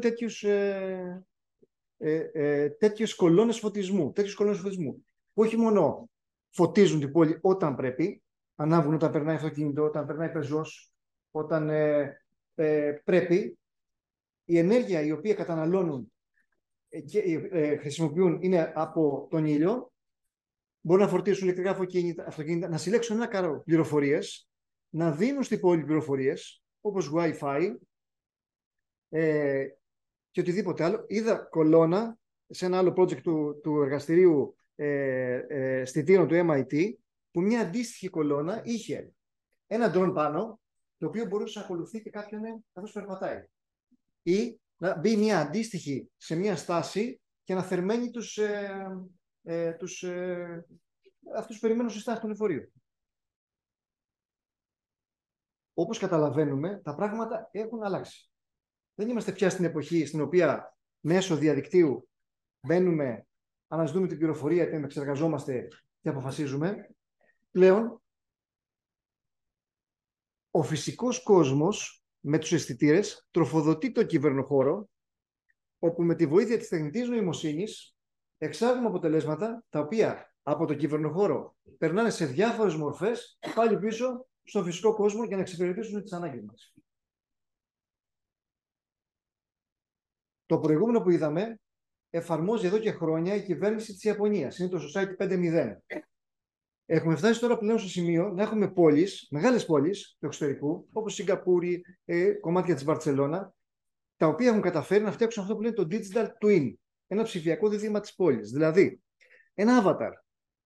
Όλες οι υποδομές της πόλης, τα γεωχωρικά δεδομένα, τα δίκτυα, τα στοιχεία, η κυκλοφορία, η ποιότητα των νερών, της ατμόσφαιρας, όλα αυτά συγκεντρώνονται ψηφιακά, δημιουργείται ένα ψηφιακό αντίγραφο της πόλης και τι δυνατότητα μας δίνει αυτό, να δούμε εκείνη τη στιγμή τι συμβαίνει και να επέμβουμε. Αν υπάρχει κομφούζιο, αν υπάρχει κάποιο πρόβλημα, αν υπάρχει στα ύδατα κάποιο θέμα. Βέβαια, το δυνατό σημείο των digital twins πόλεων είναι ότι έχουμε την πόλη, ένα avatar της πόλης, ένα ολόγραμμα και μπορούμε να τρέξουμε σενάρια προσομοίωσης. Για παράδειγμα, αν εγώ βάλω ένα φανάρι σε αυτό το δρόμο, πόσο θα επηρεάσει την κυκλοφορία, προς το καλύτερο, στο χειρότερο. Αν μετατρέψω ένα δρόμο σε πεζόδρομο, θα έχει αντίκτυπο αυτό και πού. αν γίνει ένα πλημμυρικό φαινόμενο σε ένα σημείο της πόλης, ποια σπίτια θα πλημμυρίσουν με βάση το υψόμετρο. Οπότε τρέχω τα σενάρια, αν αυτά με ικανοποιούν, πάω και τα εφαρμόζω στην πραγματική πόλη, με μικρότερο κόστος. Φανταστείτε τώρα, εμένα τι μου έρθει στο μυαλό με αυτό, ο μεγάλος περίπατος. Που έγινε ολόκληρο θέμα με την Αθήνα με το μεγάλο περίπατο. Φανταστείτε να είχαμε τη δυνατότητα να τρέξουμε, να δούμε ο μεγάλος περίπατος θα βοηθήσει την πόλη ή θα την κάνει καλύτερη. Χωρίς να ξοδεύουμε εκατομμύρια για κάτι το οποίο, τελικά δεν ήταν αυτό που έφερε τα αναμενόμενα αποτελέσματα. Πάμε στο επόμενο. Τα παραδείγματα είναι ανεξάρτητα. Εγώ σας έφερα δύο ενδεικτικά με σκοπό να τονίσω πώς αλλάζουν τα πράγματα και τι εφαρμόζεται αυτή τη στιγμή σε πόλεις του εξωτερικού. Ο στόχος μας τώρα είναι η επιτυχία. Ποιο είναι το κλειδί στην επιτυχία? Υπάρχει κάποια μαγική λύση για όλα αυτά? Μπορούμε κάτι να κάνουμε? Έχουμε χρήματα? Έχουμε υποδομές? Έχουμε... Τι πρέπει να κάνουμε?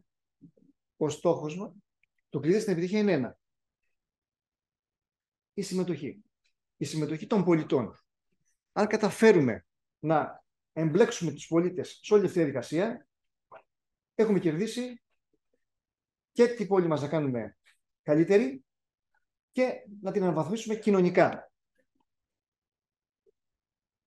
Έχουμε εργαλεία γι' αυτό. Έχουμε πάρα πολλά εργαλεία, τα οποία σε πρώτη φάση δεν απαιτούν, γι' αυτό στοχεύω τώρα στο τέλος της παρουσίας, δεν είχα σκοπό να σας δείξω άλλα με αισθητήρες, να σας δείξω στοιχεία τα οποία εύκολα μπορούμε να εφαρμόσουμε στην πόλη μας και να τη μετασχηματίσουμε, να τη κάνουμε εξυπνότερη, γιατί αυτό περνάει μέσα από τους πολίτες, μέσα από τους ανθρώπους. Ας ξεκινήσουμε από τα βασικά. Αν εγώ θέλω να δω την ψηφιακή ωριμότητα στα πληροφορικά συστήματα ενός Δήμου αυτή τη στιγμή, θέλω να δω ο Δήμος τάδε πώς βρίσκεται ψηφιακά, τι θα κάνω. Το πρώτο πράγμα που θα κάνετε, ποιο θα είναι ενδεχομένως? Εγώ πάω στο site. Αν δω το site, θα καταλάβω πού βρίσκεται ψηφιακά ο Δήμος.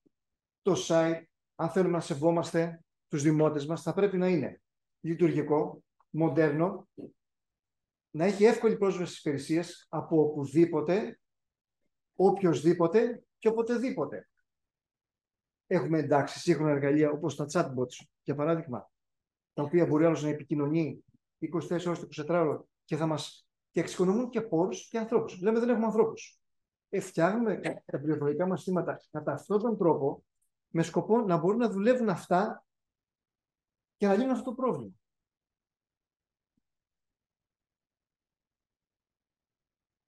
Δίνουμε δυνατότητα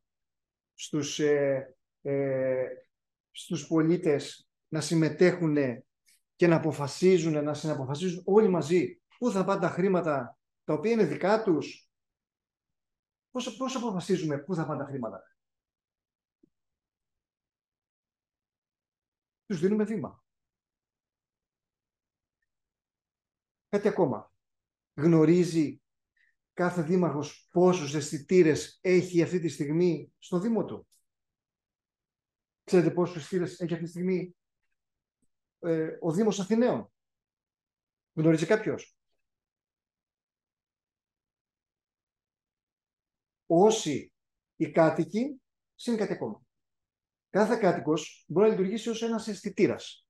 Ένας κάτοικος που κυκλοφορεί στην πόλη και καταγράφει τα κακώς κείμενα και μας τα στέλνει, είναι ένας αισθητήρας. Βλέπω ένα πρόβλημα, το καταγράφω, το στέλνω.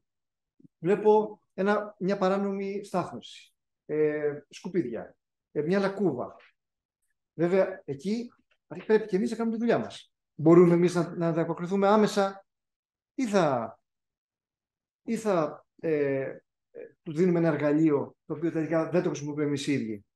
Είναι σημαντικό να εμπλέξουμε τους χρήστες, να γίνουν αισθητήρες. Βλέπουμε τους χρήστες σαν ενδυνάμει, τους πολίτες σαν ενδυνάμει αισθητήρες. Με την καλή έννοια.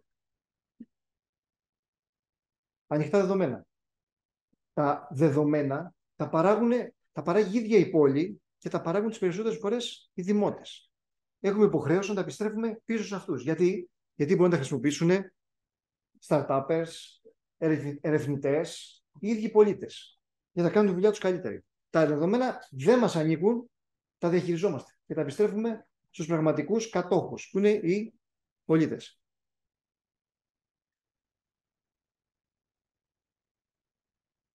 δίνουμε βήμα στους πολίτες με σκοπό να συμμετέχουν, να λένε τα προβλήματα, να λένε ιδέες, δράσεις, να φέρουν θέματα στο Δημοτικό Συμβούλιο. Γιατί να μην φέρουν οι πολίτες θέματα στο Δημοτικό Συμβούλιο? Επίσης, μπορεί να έχουν δικά τους δεδομένα. Πώς μας τα κοινοποιούν? Θα μας φανούν χρήστημα στην ανάπτυξη της πόλης. Ένα άλλο πρόβλημα είναι η εκπαίδευση. Πώς μπορούμε να εκπαιδεύσουμε τους πολίτες? Τα παιχνίδια είναι ένας εύκολος και ευχάριστος τρόπος όταν θέλουν οι πολίτες να υιοθετήσουν νέες δράσεις, να μάθουν κάτι καινούριο. Δημιουργούμε παιχνίδια ή εφαρμογές που προάγουν την παιχνιδοποίηση. Οι πολίτες Οι πολίτες, έχουμε τους πολίτες, έχουμε τους επισκέπτες, έχουμε τους τουρίστες. Αυτοί κυκλοφορούν μες στην πόλη. Δίνουμε τη δυνατότητα με infokiosk να ενημερώνονται, να υπάρχει διάδραση και να τους ενημερώνουμε για events και για οτιδήποτε άλλο. Διοργανώνουμε hackathons. Όπως θα δείτε, από ό,τι έχω δει, υπάρχει μια ενότητα στην οποία θα παρουσιάσουν κάποιες ομάδες τις ιδέες τους μετά από κάποιο hackathon που πραγματοποιήθηκε. Αυτοί δεν ζήτησαν χρήματα από τον Δήμαρχο. Είχαν μια ιδέα, δώστε τους τα δεδομένα να κατακάνουν πράξη. Δημιουργήστε hackathons, δημιουργήστε events με σκοπό να αντιλήσουν, να δημιουργηθούν ιδέες, να δημιουργηθούν εταιρείες μέσα από την πόλη για την πόλη.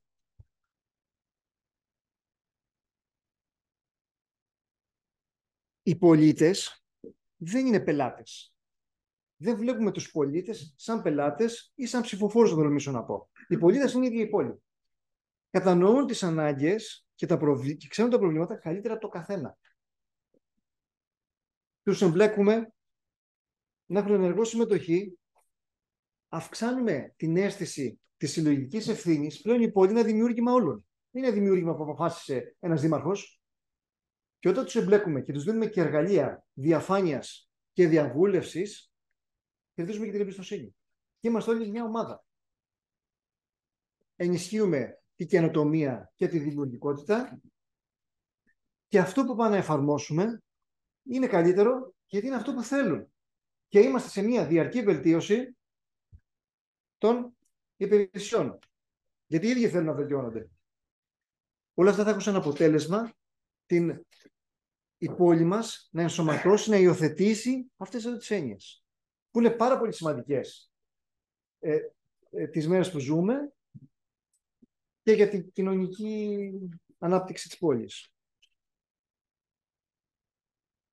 Δεν ξεχνάμε ότι ο στόχος μας είναι ένα καλύτερο αύριο για όλους μας. Για μας, για τα παιδιά μας, για τις πόλεις μας.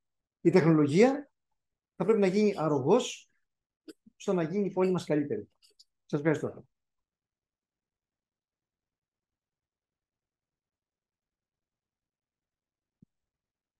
Και εμείς ευχαριστούμε πάρα πολύ, κύριε Νέζη. Έχουμε πραγματικά πολύ δρόμο να διανύσουμε μπροστά μας. Ευχαριστούμε πολύ. Και περνάμε στην κυρία Ελένη Πετρά, επιστημονική συνεργάτη, υπεύθυνη μονάδας καινοτομίας για τις γυναίκες στο Ερευνητικό Κέντρο Αθηνά. Σας καλωσορίζουμε και επιτέλους και μία γυναίκα στις ομιλήτριες.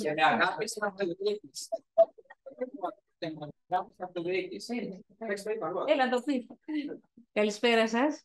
Λέει ο Γιώργος ότι έχω μεγάλη αγάπη στην αυτοδίκηση. Έτσι γνωριστήκαμε με τον Γιώργο και τον Μιχάλη. Συμμετείχα σε ένα μεγάλο έργο στο Δήμο Αθηναίων, όπου τα παιδιά λέω γιατί είναι πάντα νέοι για μένα, ο Δημήτρης και ο Γιώργος και ο Μιχάλης, γιατί πάντα φέρνουν πρωτοποριακές ιδέες. Εκείνη την εποχή είχε κερδίσει ο Δήμος Αθηναίων και παρακαλούμε και τον κύριο Μυρονά και τον κύριο Πούλη και όλους αυτούς να συμμετέχουμε μαζί. Ο Δήμος Αθηναίων είχε κάνει ένα μεγάλο διαγωνισμό συμμετάσχη στο Bloomberg. Τα Bloomberg Awards, είχε πάρει τότε 1,5 εκατομμύριο για το Συναθηνά, μια μεγάλη πλατφόρμα που φέρνει σε επαφή τους ανθρώπους της κοινωνίας που μπορούν να προσφέρουν, να δώσουν και να παρέχουν. Η πλατφόρμα του Συναθηνά είναι ανοιχτά δεδομένα που έλεγε προηγουμένως ο κ. Νέζης και είναι πολύ διαθέσιμη στο κοινό. Και επίσης να έχετε υπόψη το Bloomberg κάθε χρόνο έχει αυτούς τους διαγωνισμούς ανοιχτούς, πάνω από 180 πόλεις όλο τον κόσμο υποβάλλουν τις αιτήσεις τους. Και μπορούμε να βοηθήσουμε τα παιδιά και εμείς εδώ σε όλα αυτά. Συμμετείχα επίσης στο Δήμο Κηφισιάς, η Αμαλία Ιβραχνή είναι μαζί εδώ, που έχει εκλεγεί. Εγώ δεν εκλέγηκα, αλλά είμαστε πολύ κοντά σε όλα αυτά τα οποία συζητάμε σήμερα για τις έξυπνες πόλεις.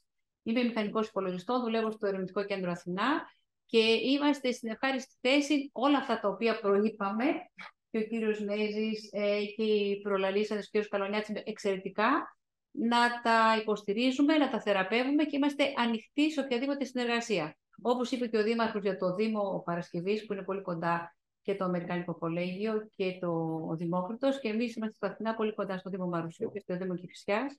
Και περιμένουμε πάρα πολύ με μεγάλη ενθουσιασμό και μεγάλη χαρά, και αυτό το πρεσβεύουν και τα παιδιά.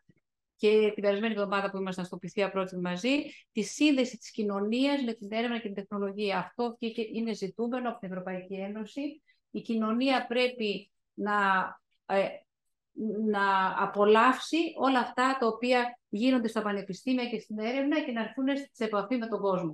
Αυτό τώρα είναι ένα δώρο σήμερα που φέρνουμε, πολύ σύντομο και πολύ εύκολο στην κατανόηση. Δεν θα μιλήσω για ανοιχτά δεδομένα, γιατί κάνουμε ανοιχτά δεδομένα. Έχουμε τη μεγάλη υποδομή στο Αθηνά, το Open Air, το οποίο πρεσβεύει όλη την ανοιχτή επιστήμη για την Ευρώπη, και έχουμε τη μεγάλη τιμή να πρεσβεύουμε και να εκπροσωπούμε την Ευρώπη με ελληνικό φορέα. Είναι η Open Air Ampia που εκπροσωπεί όλη την Ευρώπη. Οπότε είμαστε ανοιχτοί, κύριε Δήμαρχοι, κύριοι Δημοτικοί Σύμβουλοι και κύριοι Σύμβουλοι, να μιλήσουμε σε ένα καινούριο σεμινάριο και σε ένα καινούριο workshop για όλα αυτά με πολύ απλό και κατανοητό τρόπο. Αυτό συνδέει αυτό που είπε ο κύριος Καλονιάτης και ο κύριος Νέζης προηγουμένως. Η Ευρώπη προσπαθεί να δημιουργήσει καινούργια νοοτροπία στον Έλληνα και στον Ευρωπαίο πολίτη, να δημιουργήσει την πεποίθηση και την συνείδησή του για το τι είναι το θρακικό τοποτύπωμα, τι είναι το περιβαλλοντικό τοποτύπωμα, αυτό το civic engagement που έλεγε προηγουμένως ο κ. Νέρης, πόσο οι πολίτες, και το κάνουμε δώρο σε οποιοδήποτε Δήμο το επιθυμεί. Ένα απλό κουμπάκι, θα πατάει ο Δημότης και θα βλέπει, θα μετράει το θρακικό τοποτύπωμα.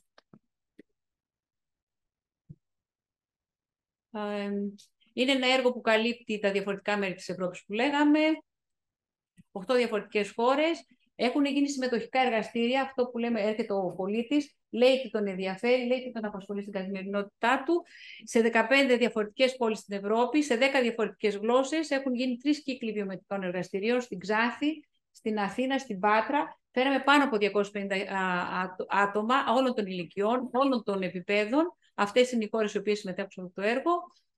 Και πάνω από 250 άτομα μας είπαν τι τους απασχολεί στην καθημερινότητά τους και τι θέλουν να αλλάξουν. Και επίσης κάναμε ενέργειες διάχυσης. Αυτό ήταν το χρονοδιάγραμμα που όρισε η Ευρώπη, δηλαδή να έρθουν οι άνθρωποι από κοντά, να μας πούν τι θέλουν, να μας πούν τι τους απασχολεί στον Δήμο, τι τους απασχολεί στη ζωή τους στην καθημερινότητα και πώς θέλουν να την αλλάξουν. Και υλοποιήσαμε όντως 3 κύκλους βιωματικών εργαστηρίων πάρα πολύ πετυχημένων, με πολύ μεγάλη συμμετοχή του κόσμου. Αυτό θέλουμε να κάνουμε και στους υπόλοιπους Δήμους. Και η Ευρώπη λέει ότι οι Ευρωπαίοι πολίτες πρέπει να αλλάξουν τον τρόπο ζωής τους, πρέπει να αλλάξουν το θρακικό τους αποτύπωμα, πρέπει να γίνει μια bottom-up, από κάτω προς τα πάνω, προσέγγιση, αλλαγή της ζωής, και πρέπει να δούμε ο καθένας τον προσωπικό του χαρακτήρα, με τον προσωπικό του τρόπο, πώς μπορεί να αλλάξει την καθημερινότητά του. Ξέρετε τι είναι το θρακικό αποτύπωμα, το έχω βάλει σε μια πολύ εύκολη διαφάνεια. Πώς επιβαρύνουμε τον πολίτη. Το μέσο θρακικό αποτύπωμα ενός Ευρωπαίου είναι της τάξης των 8.000 κιλών ή 8.000 ένα έτος. Στην Ελλάδα είναι 6.000 τόνοι. Αυτό το μετρήσαμε από την Ελληνική Στατιστική Υπηρεσία, από διάφορες υπηρεσίες οι οποίες μετράνε συγκεκριμένες καταστάσεις της καθημερινότητας. Δεν είναι κάτι δηλαδή που το έχουμε πάρει απλώς από το ίντερνετ. Βλέπουμε τη χώρα μας πώς είναι σε σχέση με το αποτύπωμα με τις υπόλοιπες χώρες και πώς μπορούμε να αλλάξουμε. Και η χώρα μας τι επιβαρύνει με τις μελέτες που κάναμε.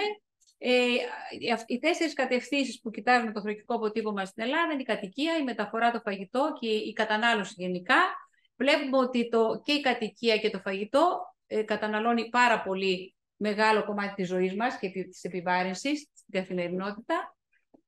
Και επίσης έχουμε πάρα πολύ μεγάλη επιβάρυνση από αυτό που λέγατε και προηγουμένως, οι προλαλήσαντες, στα επιβατικά αυτοκίνητα σε σχέση και τα αεροπλάνα ειδικά. Επίσης τρώμε πάρα πολύ κρέας στην Ελλάδα. Έχουμε ξεφύγει από την ευρωπαϊκή διατροφή. Συγγνώμη. Οι μεταφορές και στα τρόφιμα πόσο είμαστε καταναλωτικοί, με πολύ μεγάλη πρώτη θέση το κόκκινο κρέας. Άρα όλη αυτή η τάση που γίνεται σε παγκόσμιο επίπεδο σε αυτό που ξέρουμε καλά οι Έλληνες να κάνουμε, η κριτική και όχι μόνο να ξαναγυρίσουν προς τη μεσογειακή διατροφή, είναι μια ωραία τάση, έχοντας αυτό το κουμπάκι στο Δήμο, στο site που λέγαμε προηγουμένως, πόσο καλά είναι εκπαιδευμένος ο Δήμος και πόσο καλά πρωτοποριακός, με αυτό το κουμπάκι που θα πατάνε ή στην mobile εφαρμογή τους ή στο site και θα μετράνε το φαγικό του αποτύπωμα. Και παράλληλα, ο Δήμος μπορεί να δημιουργεί πολιτικές από κάτω, όπως έλεγε προηγουμένως ο κ. Καλονιάτης, και στα σχολεία και στην καθημερινότητα του πολίτη, του Δήμου, της κοινότητας, να δημιουργεί κινήσεις οι οποίες θα προωθούν και θα αλλάζουν τη συνείδηση. Γιατί όντως αυτό το τεστ όντως αλλάζει τον τρόπο και το μπορώ να το πω με μεγάλη σιγουριά. Όμως έχουμε κάνει το τεστ, πάνω από 2.500 άτομα το έχουν μέχρι στιγμής κάνει στην Ελλάδα και έχουμε στόχο, το πολύ μεγάλο πίβολο στόχο, 525.000 Έλληνες θα το κάνουμε μέχρι το τέλος του 2025, πολύ δύσκολο, θα προσπαθήσουμε. Αυτή είναι η εταίροι, είναι πολύ σημαντικοί οργανισμοί, είναι και η Εταιρεία Καταναλωτών Ελλάδος Ποιότητας Ζωής μαζί μας, αλλά και στην υπόλοιπη Ευρώπη, οι εταίροι που βλέπετε, ο συντονιστής είναι η ΣΥΤΡΑ, μια μεγάλη ΜΚΟ, αν θέλετε, κοντά στην Βουλή των Φιλανδών, πολύ μεγάλος οργανισμός, πολύ φιλέλληνας, πολύ κοντινά σε εμάς, έτοιμος για καινούριες συνεργασίες, όπως και οι υπόλοιποι οργανισμοί.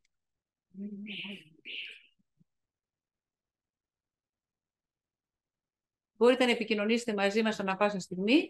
Εδώ είναι τα στοιχεία μου και τα στοιχεία του επιστημονικού υπευθύνου από πλευράς της ΕΚΡΙΖΟ. Και το τεστ, το οποίο το έχουμε φέρει εδώ, έχουμε τάμπλετ μαζί μας, έχουμε και τις καρτούλες με το QR code που μπορείτε να σκανάρετε και να το δοκιμάσετε. Μπορούμε να έρθουμε στο Δήμο, να το βάλουμε, να κάνουμε workshops, να κάνουμε συζητήσεις σε οποιοδήποτε οργανισμό και να συνεχίσουμε αυτή τη μεγάλη αλλαγή που λέγατε προηγουμένως, κατανοούμε τον τρόπο ζωής και τον αλλάζουμε. Και αμέσως μετά είναι το QR code. Μπορείτε να σκανάρετε. Σας ευχαριστούμε πάρα πολύ. Ελπίζω να μην σας κούρασα. Ευχαριστούμε πάρα πολύ, κυρία Πετρά. Ναι. Δεν το αποφεύγω, να ξέρετε. Νομίζω έφυγε η παρουσίαση. Ναι. Έχω κάρτες μαζί μου. Πίσω, ναι. Ναι, ήρθε η παρουσίαση, συγγνώμη.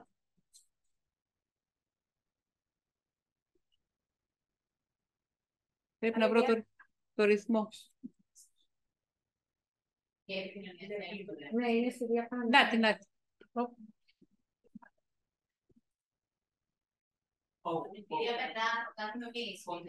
Οκ, εντάξει. Σας ευχαριστώ πάρα πολύ. Και εμείς ευχαριστούμε πάρα πολύ. Και θα προσκαλέσω τώρα την κυρία Ευανθία Σισμάνογλου, μηχανικό έργων της EV Loader και ξεκινάμε νομίζω τον κύκλο της γυναικείας startup κοινότητας. Ευχαριστούμε πολύ.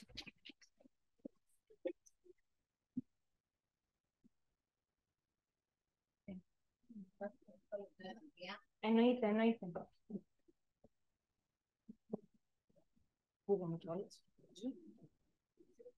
φέρω εγώ την οικιαλούμενη από το Visa Innovation Program, η Μιλόγουτα. Γεια σας, εγώ είμαι η Ευανθία Σισμάνογλου, είμαι μηχανικός έργων στην εταιρεία Eviloader. Η εταιρεία μας είναι startup, δραστηριοποιείται στο κομμάτι της ηλεκτροκίνησης τα τελευταία 3 με 4 χρόνια και ουσιαστικά έχουμε αναπτύξει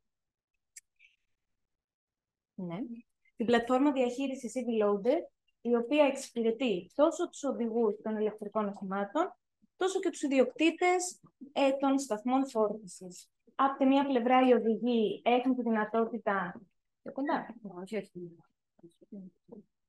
Οι οδηγοί έχουν τη δυνατότητα να εντοπίσουν εύκολα και γρήγορα μέσω του χάρτη της εφαρμογής τους διαθέσιμους σταθμούς φόρτισης, να πάνε στον χώρο του σταθμού και να ξεκινήσουν την φόρτισή τους εύκολα και γρήγορα πατώντας ένα κουμπί.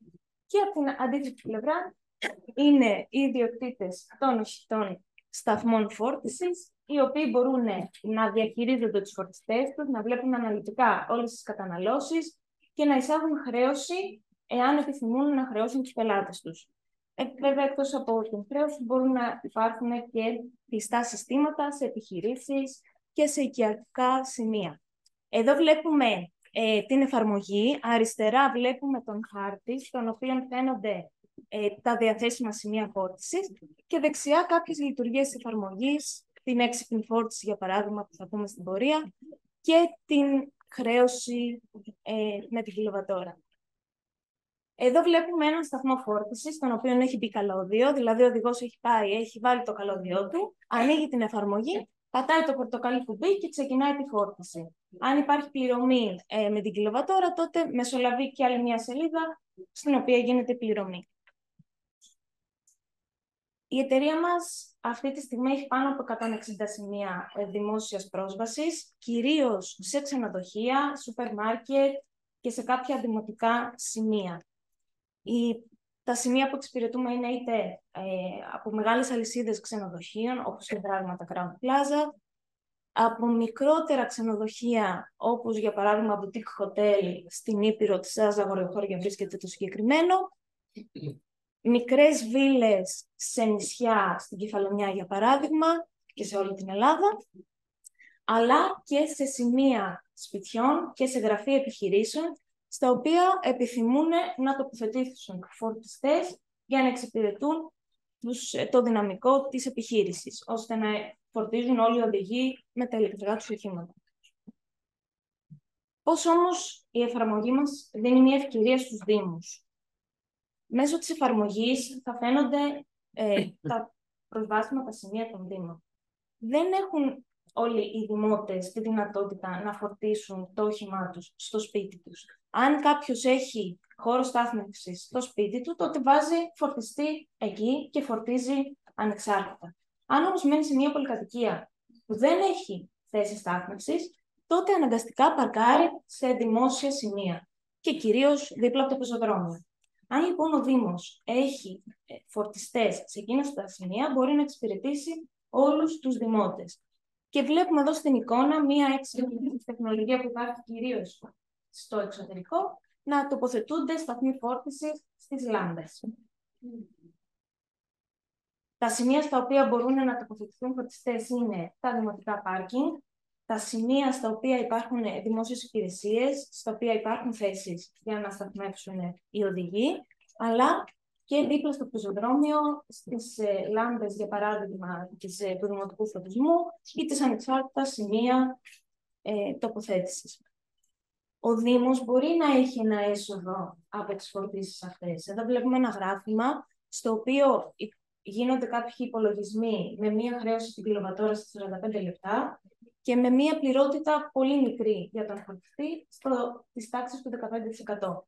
Βλέπουμε λοιπόν ότι το έσοδο αρχίζει και αυξάνεται, διότι αυξάνονται και τα ηλεκτρικά οχήματα με την πάροδο των ετών.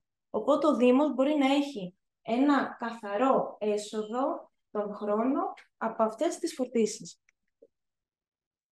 Πώς μπορούμε να ενισχύσουμε όλη αυτή τη δράση σαν πλατφόρμα? Μπορούμε να προσφέρουμε στους δημότες έξτρα ωφέλη για την χρήση των φορτιστών. Δηλαδή, να έχουν ένα σύστημα επιβράβευσης σε περίπτωση που χρησιμοποιούν τα σημεία φόρτισης και να έχουν κάποιο τοπικό κουπόνι για εξαργύρωση σε καταστήματα, είτε και εξαργύρωση μέσα στην ίδια την εφαρμογή, δηλαδή να τους προσφέρει δωρεάν φόρτιση για κάποιες κιλοβατόρες.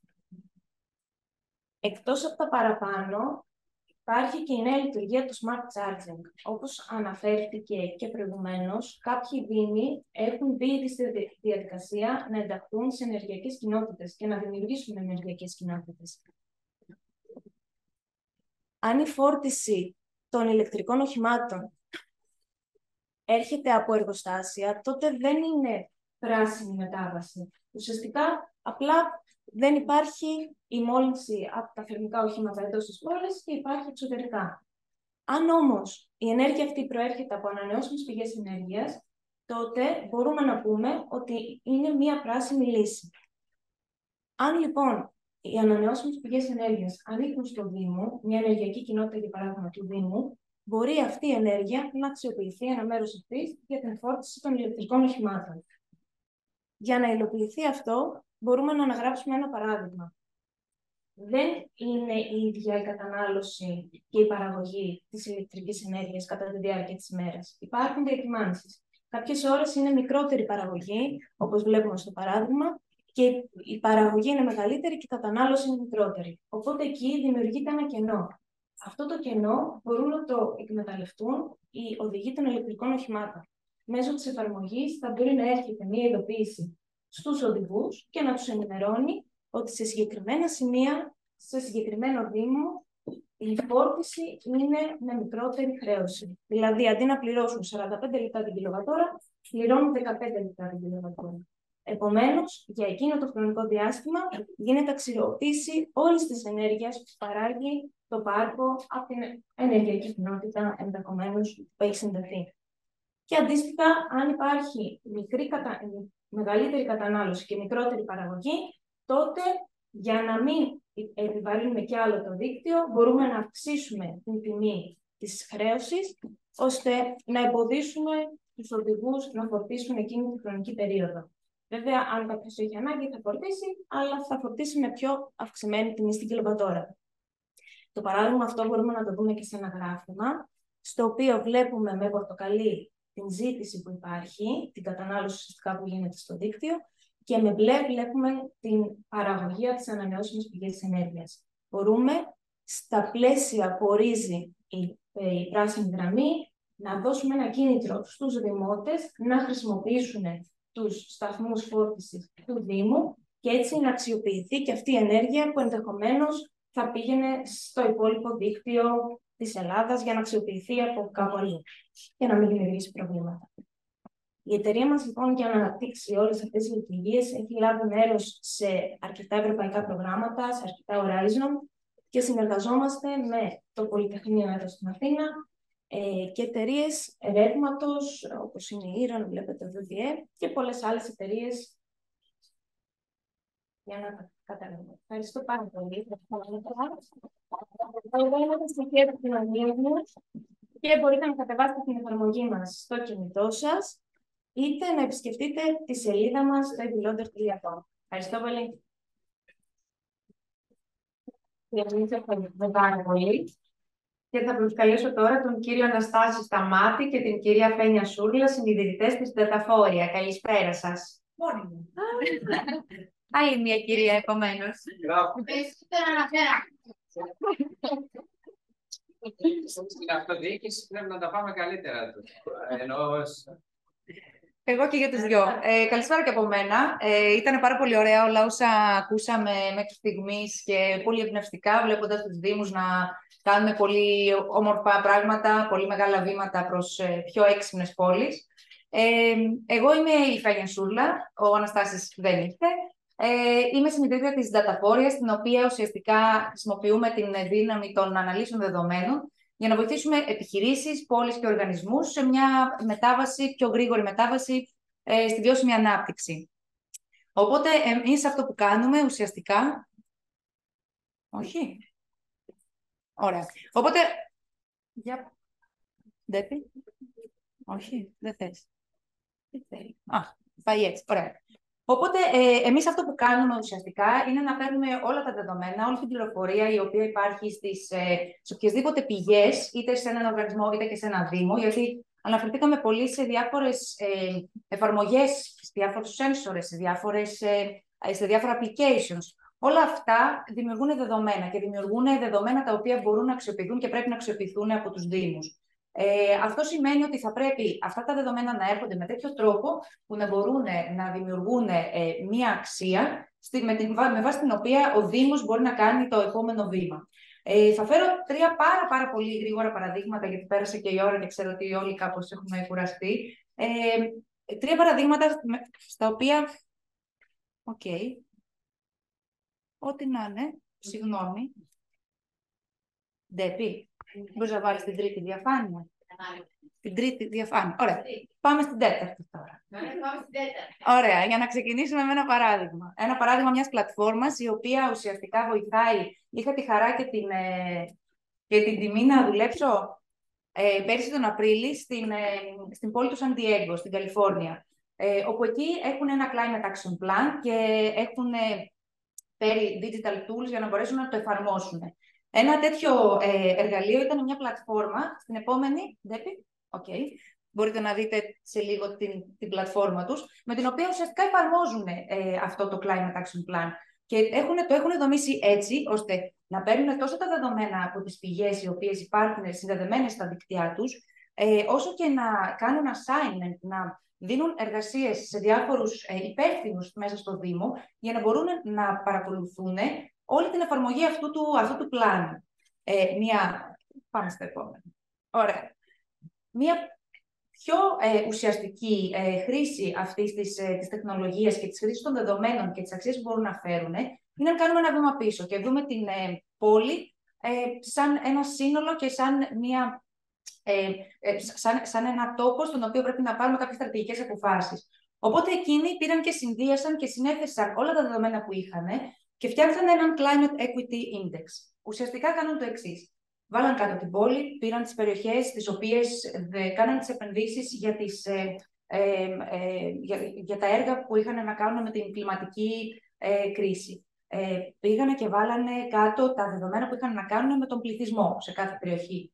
Που είχαν μειοψηφίες, που είχαν πληθυσμούς underrepresented, που είχαν διάφορα τέτοια στοιχεία. Οπότε ουσιαστικά μετά από κάποιο σημείο, βάζοντας και διάφορα άλλα δεδομένα και συνθέτοντας όλα αυτά, μπορούσαν να φτιάξουν αυτό το χάρτη, στον οποίο ουσιαστικά μπόρεσαν να δούνε πού πηγαίνουν οι επενδύσεις του Δήμου και σε ποιες περιοχές οι επενδύσεις του Δήμου για τα έργα τα οποία είχαν ήδη σκεφτεί ότι πρέπει να κάνουν για την κλιματική κρίση, που έπρεπε να ρίξουν περισσότερα χρήματα. Δηλαδή, μπορέσαν να προτεραιοποιήσουν με έναν τέτοιο τρόπο τις δράσεις και να στήσουν τη στρατηγική τους. Οπότε, εδώ βλέπουμε μια πάρα πολύ δυνατή αξιοποίηση αυτών των δεδομένων, γιατί δεν χρειάζεται απλώς, δεν αρκεί μόνο να τα μαζεύουμε, πρέπει και να τα αξιοποιούμε με τον κατάλληλο τρόπο. Και την τελευταία διαφάνεια, επόμενη. Τέλεια. Και φυσικά όλο αυτό πρέπει να κρατάει τους stakeholders πάρα πολύ engaged. Πρέπει οι πολίτες να ξέρουν τι γίνεται στην πόλη τους, πρέπει να μπορούν να αντιλαμβάνονται όλα αυτά που συμβαίνουν και να ενημερώνονται. Δυστυχώς, ούτε εκεί, ούτε και εδώ, μπορούμε να έχουμε αυτή την εξωστρέφεια στους Δήμους που θα έπρεπε να έχουμε. Γιατί γίνονται πάρα πολλές δράσεις, γίνονται πάρα πολλά έργα και πολλές φορές οι δημότες δεν τα ξέρουν, δεν έχουν καμία ιδέα για το πού γίνονται, πώς γίνονται. Και όλο αυτό μέσα από τα δεδομένα και με τη διαφάνεια που μπορούν να προσφέρουν τα δεδομένα στην επικοινωνία των δράσεων, μπορεί ουσιαστικά να δημιουργήσει αυτό το engagement που περιμένουμε και θέλουμε όλοι για να κάνουμε τις πόλεις μας πιο βιώσιμες. Αυτά από μένα. Ευχαριστώ πάρα πολύ. Καλή συνέχεια. Εμείς ευχαριστούμε πολύ. Και καλώ τώρα την κυρία Δανάη Μπρίλη και την κυρία Μαρία Γεωργιάς, συνιδρυτές της ΓΕΑ. Να πούμε. Να πούμε τόσο ότι η εταιρεία πλέον και η Ταταφόρια και η ομάδα εδώ, η εξαιρετική μετά, συμμετείχαν και τώρα συμμετέχουν και στο πρόγραμμα καινοτομίας της Lidl Ελλάς σε συνεργασία με το Ίδρυμα ΑΚ Λασκαρίδη, όπου εκεί πρακτικά μας δίνεται δυνατότητα, είναι άλλο επεισόδιο αυτό, δεν το πούμε τώρα, όπου μας δίνεται δυνατότητα πρακτικά να βοηθήσουμε καινοτόμες ελληνικές εταιρείες, οι οποίες έχουν και μέσα από τεχνολογία καθαρά κοινωνικό προσανατολισμό. Πάμε.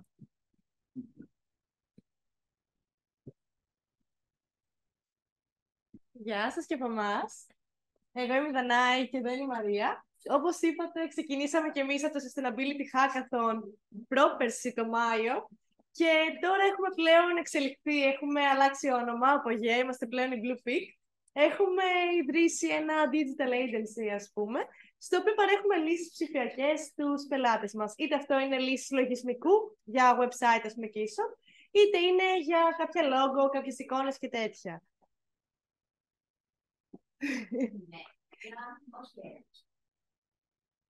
Ωραία. Λίγο πίσω. Εντάξει, καλά είμαστε. Λοιπόν, οπότε λοιπόν, ενώ ξεκινήσαμε να δίνουμε κάποιες λύσεις για τους πελάτες μας, παρατηρήσαμε ότι κάποια πράγματα μας παίρνανε πολύ παραπάνω χρόνο από όσο θα θέλαμε να μας παίρνουν.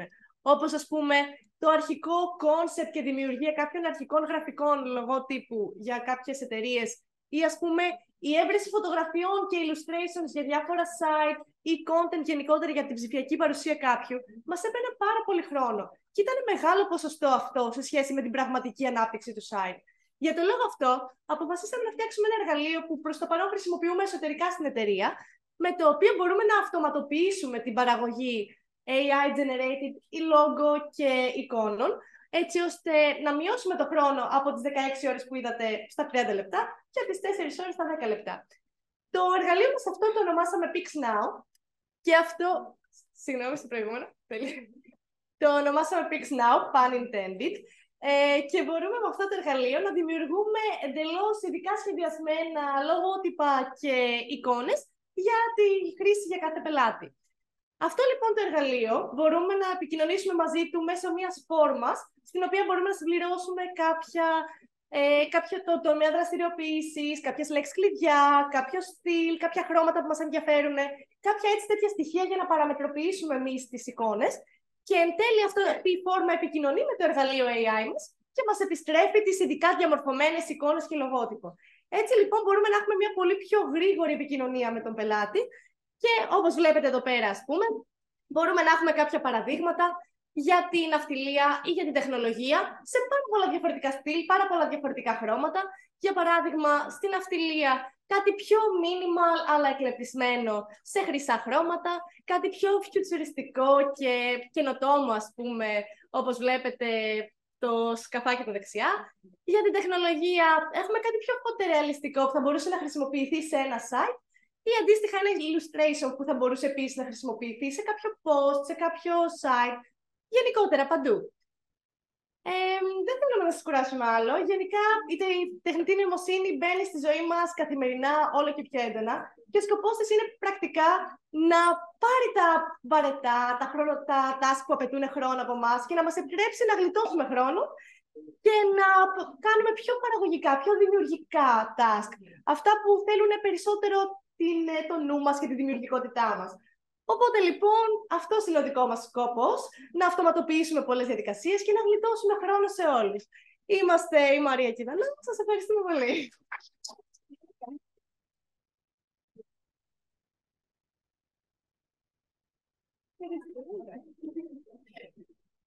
Και εμείς σας ευχαριστούμε πολύ και τις δύο.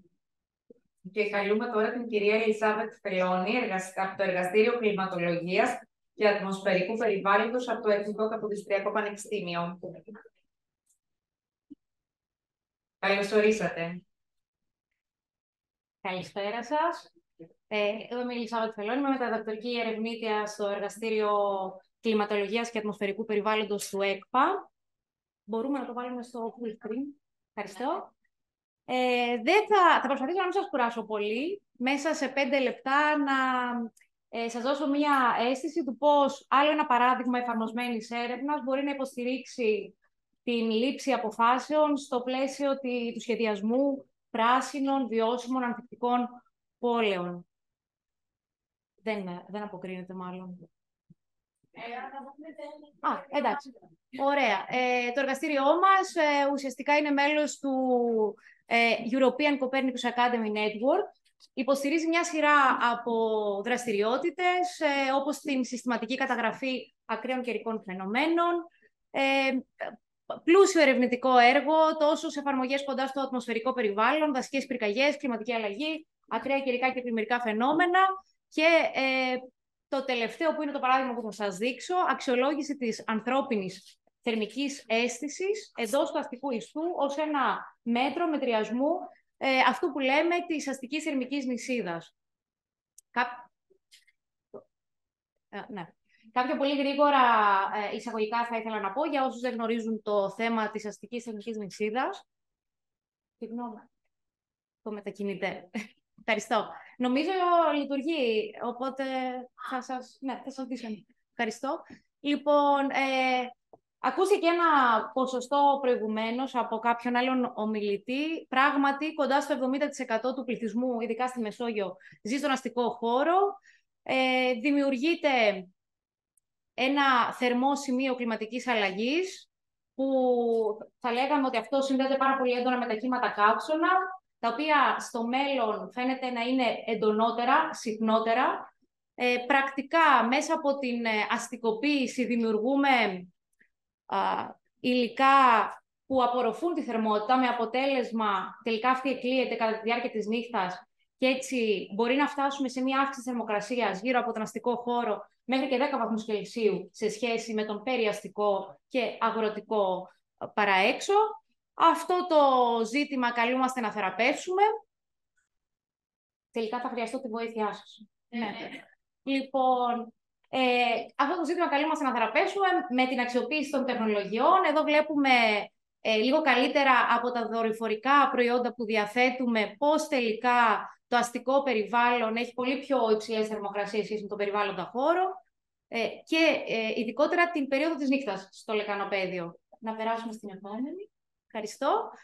Αυτό το βλέπουμε ακόμα καλύτερα σε πιο λεπτής χωρικής ανάλυσης δορυφορικά προϊόντα, περνώντας από την εικόνα από τα αριστερά προς τα δεξιά. Και το πρόβλημα εντείνεται σήμερα, όπου όπως βλέπουμε και αναλύοντας τα διαθέσιμα κλιματικά μοντέλα, η μέση εκτίμηση για την αυξητική τάση που παρουσιάζει η ετήσια θερμοκρασία αέρα είναι της τάξης των 0,24 βαθμών Κελσίου ανά δεκαετία και ειδικά για τους θερινούς μήνες, όπου το πρόβλημα είναι εντονότερο της θερμικής καταπώνησης του πληθυσμού μέσα στον αστικό χώρο, είναι λίγο μεγαλύτερη αυτή η τάση. Άρα καλούμαστε να διαχειριστούμε το φαινόμενο της αστικής θερμικής νησίδας, που είναι ιδιαίτερα έντονο μέσα στις πόλεις. Πολλοί δήμοι ήδη έχουν καταλάβει πώς πρέπει να κινηθούμε, μέσα από πολύ στοχευμένες λύσεις, να μην αναλαμβάνουμε κάποιες πρωτοβουλίες απλά στην κατεύθυνση της ανακούφισης με απροσδιόριστα μέτρα, αλλά στοχευμένα να εστιάζουμε στο χώρο που χρειάζεται να παρέμβουμε, τόσο για τη θερμοκρασία αέρα, όσο και για την θερμοκρασία στην επιφάνεια, διότι αυτό το καθεστώς ουσιαστικά συνδέεται με υποβαθμισμένες συνθήκες στον αστικό χώρο, συνδέεται με την ενισχυμένη θερμική δυσφορία, αυξημένη θνησιμότητα λόγω και του θερμικού στρες κατά τα κύματα καύσωνα, αλλά και με κάποιες δευτερογενείς επιπτώσεις, όπως είναι η αυξημένη κατανάλωση ενέργειας για ψήξη. Θα σας παρουσιάσω πολύ γρήγορα μια μικρή εφαρμογή από ένα ευρωπαϊκό πρόγραμμα που τρέξαμε σε συνεργασία με την Ακαδημία Αθηνών και με ένα αρχιτεκτονικό γραφείο. Είναι το πρόγραμμα Βιοάστη, που ουσιαστικά έχει σαν τελικό προϊόν ένα επιχειρησιακό σύστημα που μπορεί να εφαρμόζεται σε οποιαδήποτε αστική περιοχή, είτε πρόκειται για διοικητικά όρια Δήμου, Περιφέρειας, κάποιο πιο στοχευμένο χώρο, εάν πρόκειται για κάποια ανάπλαση. Και μάλιστα τώρα πρόκειται να ξεκινήσουμε ένα πρόγραμμα Horizon για διάφορους σημαντικούς αρχαιολογικούς χώρους στην Ευρώπη, όπου αυτό που κάνουμε πρακτικά, δημιουργούμε το ψηφιακό δίδυμο της πόλης, τρέχουμε ένα μοντέλο ρευστομηχανικής για την αποτύπωση των βιοκλιματικών συνθήκων, παίρνοντας σαν δεδομένα εισόδου, χρονοσειρές από γειτονικούς σταθμούς ή και κάποια inputs από προηγούμενες περιόδους που θέλουμε να κάνουμε προσομοίωση. Το μοντέλο το βαθμονομούμε με κάποια εργαλεία που διαθέτουμε στο εργαστήριο. Έχουμε ένα, θα δούμε σε επόμενη διαφάνεια, μπορούμε να το περάσουμε τώρα, δεν πειράζει. Πάμε, δεν πειράζει. Διαθέτουμε ένα μετρολογικό ποδήλατο, όπως τα λέγαμε, έναν λοιπόν μετακινούμενο μετρολογικό σταθμό που μπορείτε να καταλάβετε, ένα πλήρως εξοπλισμένο ποδήλατο, το οποίο έχει και GPS, οπότε ο ερευνητής ουσιαστικά ιχνηλατεί την περιοχή. Ταυτόχρονα λοιπόν καταγράφουμε τις μετρολογικές συνθήκες κατά τόπους, έχουμε και το στίγμα μας, οπότε είναι ένα ζωντανό εργαστήριο αυτό, με βάση τις διαθέσιμες αυτές τις πληροφορίες τελικά μπορούμε να ρυθμίσουμε το μοντέλο μας. Μη σας κουράσω με αυτές τις λεπτομέρειες, περισσότερο να μείνουμε στο ότι τελικά οι βιοκλιματικές συνθήκες βασίζονται στην αξιοποίηση, στον προσδιορισμό κάποιων δικτών, όπως είναι ο PET, που αντικατοπτρίζει την δυσφορία ή το πόσο ευχάριστα μπορεί να αισθάνεται ο πληθυσμός στον αστικό χώρο. Είναι αυτή η συγκεκριμένη κλίμακα, ανάλογα και τα χρώματα. Ναι, μπορούμε να περάσουμε στην επόμενη. Εδώ το παράδειγμα είναι από μια γειτονιά στο Παγκράτη. Βλέπετε και το άλσος Παγκρατίου. Αυτή είναι η συγκεκριμένη ρούτα που θα σας δείξουμε. την επόμενη. Εδώ, σε αυτή τη διαφάνεια, βλέπουμε το ψηφιακό δίδυμο της πόλης. Ουσιαστικά κάθε στοιχείο, ή εδώ της γειτονιάς θα λέγαμε, κάθε στοιχείο το περνάμε στο πρόγραμμα και έτσι δημιουργούμε την πραγματικότητά μας στον υπολογιστή. Το δεύτερο που βλέπετε είναι από την Πανεπιστημιούπολη, μια ανάλογη εφαρμογή που κάναμε. Πράγματι, περνάμε τα χαρακτηριστικά ένα προς ένα, οπότε κατά τη διάρκεια της ιχνηλάτης της πόλης μπορούμε και αποτυπώνουμε κάποιες έτσι, περιοχές, κάποια spots, για να μπορέσουμε να ρυθμίσουμε καλύτερα κάποιες παραμέτρους στο μοντέλο. Εδώ βλέπετε τα αποτελέσματα από την προσομοίωση στο μοντέλο ρευστομηχανικής. Ουσιαστικά τι κάνουμε, μπορούμε να έχουμε πληροφορία στο σύνολο του χώρου. Τελικά ρυθμίζουμε το μοντέλο μας μόνο με βάση τη διαδρομή που ηχνηλατούμε. Βλέπουμε για τη θερμοκρασία. Εδώ αντίστοιχα είναι η πραγματικότητα, έχοντας δηλαδή το ποδήλατο το μετρολογικό. Και αντίστοιχα κάποιες άλλες παράμετροι που αποτυπώνονται στο μοντέλο μπορούμε να το προχωρήσουμε για να εξοικονομήσουμε χρόνο.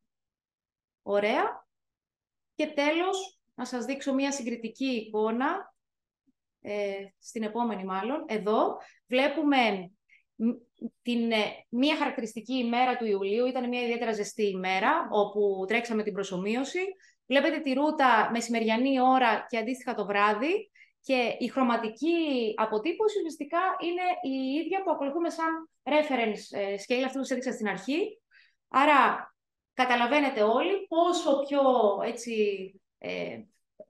μεγαλύτερη δυσφορία αισθάνεται ο πληθυσμός, ιδιαίτερα σε δρόμους όπου δεν έχουν δεντροκάλυψη.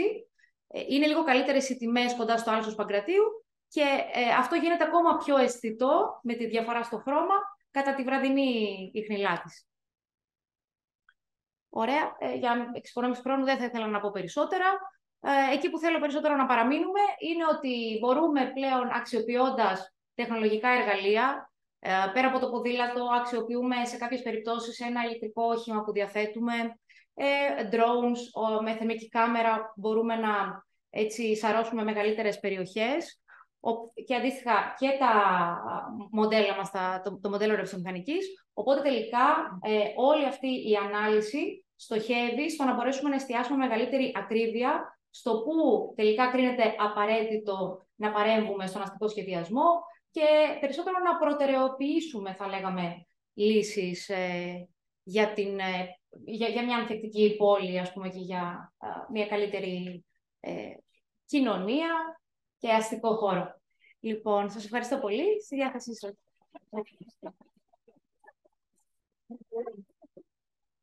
Σας ευχαριστούμε πολύ, κυρία Φελώνη. Και μπαίνοντας στην επόμενη θεματική ενότητα, θα ήθελα να καλέσω την κυρία Δέσποινα Δούρου, τη γνωστή μας Δέπη, που είναι Operation Manager στην Crowdpolicy. Αγαπητή Δέπη.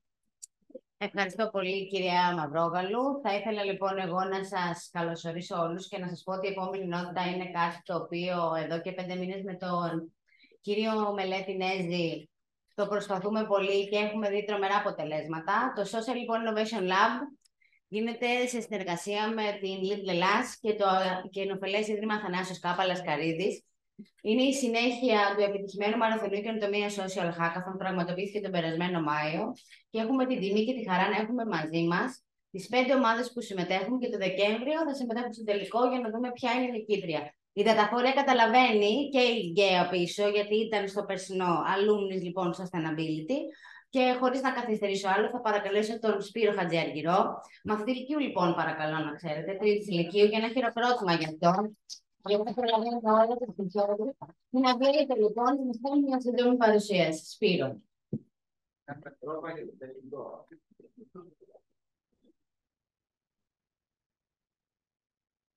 Γεια σας.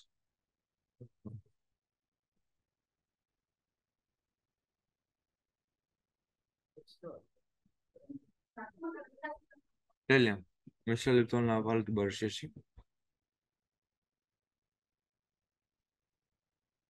Θα κάνουμε πρόβα, πώς θα κάνουμε στο τελικό 3 λεπτά. Πρόβα κάνουμε, 6 λεπτά.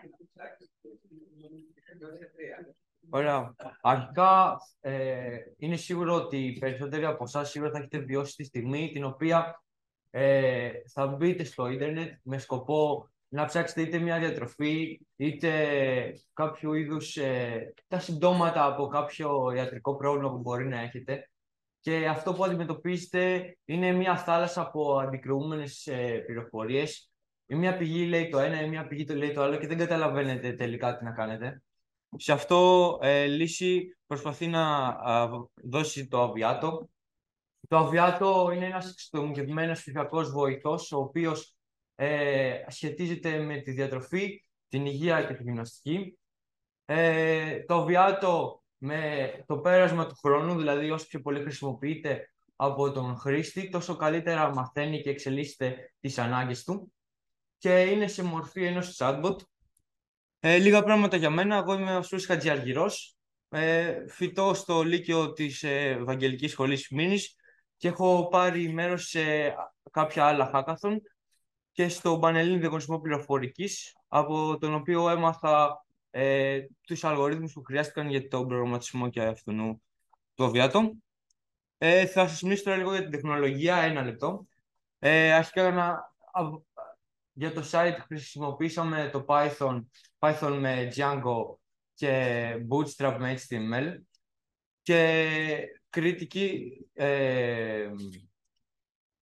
δίλημμα ήταν όταν έπρεπε να αποφασίσουμε άμα θα χρησιμοποιήσουμε το ChatGPT στην συμβουλή για να καταλαβαίνει το chatbot τι λέει ο χρήστης. Όμως επειδή δεν θα μπορούσε να εξελιχθεί με το πέρασμα του χρόνου, όπως είπα πριν, άμα έχει χρησιμοποιηθεί το ChatGPT ή κάποιο άλλο είδους γνωστό NLP, έπρεπε να φτιάξουμε το δικό μας.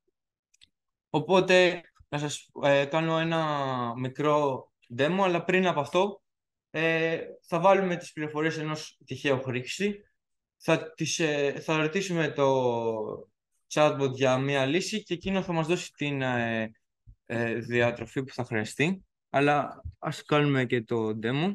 Μισό λεπτό τώρα να δω. Φαίνεται όλη η αφάνεια? Ναι. Όχι. Δεν φαίνεται. Μισό λεπτό. Γιατί... Λοιπόν, εδώ πέρα είναι η εφαρμογή μου. Αρχικά λέω εδώ πέρα το τι είναι το Αβιάτο, πώς λειτουργεί, την ομάδα. Και στο τέλος είχαμε ερωτήσεις στο Άλσος. Τι πιστεύει ο κόσμος για το Αβιάτο, έτσι από αθλητές, μη αθλητές, και πήραμε πολύ έτσι θετικά αποτελέσματα. Αν κάνουμε sign up, που είναι πολύ σημαντικό για το Αβιάτο, θα βάλουμε ένα τυχαίο όνομα.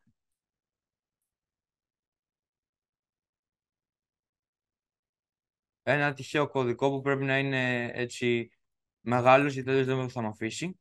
Και εδώ πέρα τώρα είναι το σημαντικό. Θα του βάλω, το ύψος του, που θα λάμβει υπόψη για τα recommendations, το βάρος του, το φύλο, πόσο χρονών είναι, τις αλλεργίες που μπορεί να έχει, που είναι πολύ σημαντικό, και τι είδους διατροφή τρώει. Έχω βάλει το balance που είναι το πιο normal, ας πούμε. Είναι το standard. Δεν λειτουργεί το click, μισό λεπτό. Γιατί τρέμει κιόλας εδώ πέρα το...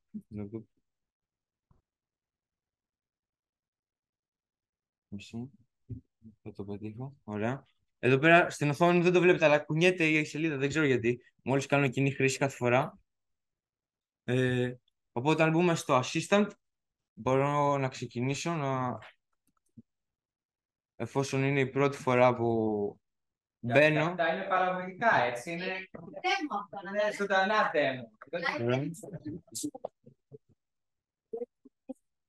Μεγάλες ιστορίες που πατάνε στα live τέμω, οπότε εδώ δεν πρέπει όλα. Εδώ πέρα, ας πούμε, θα ζητήσω μία διατροφή με στόχο να χάσω, ας πούμε, κιλά, με 3 γεύματα την ημέρα.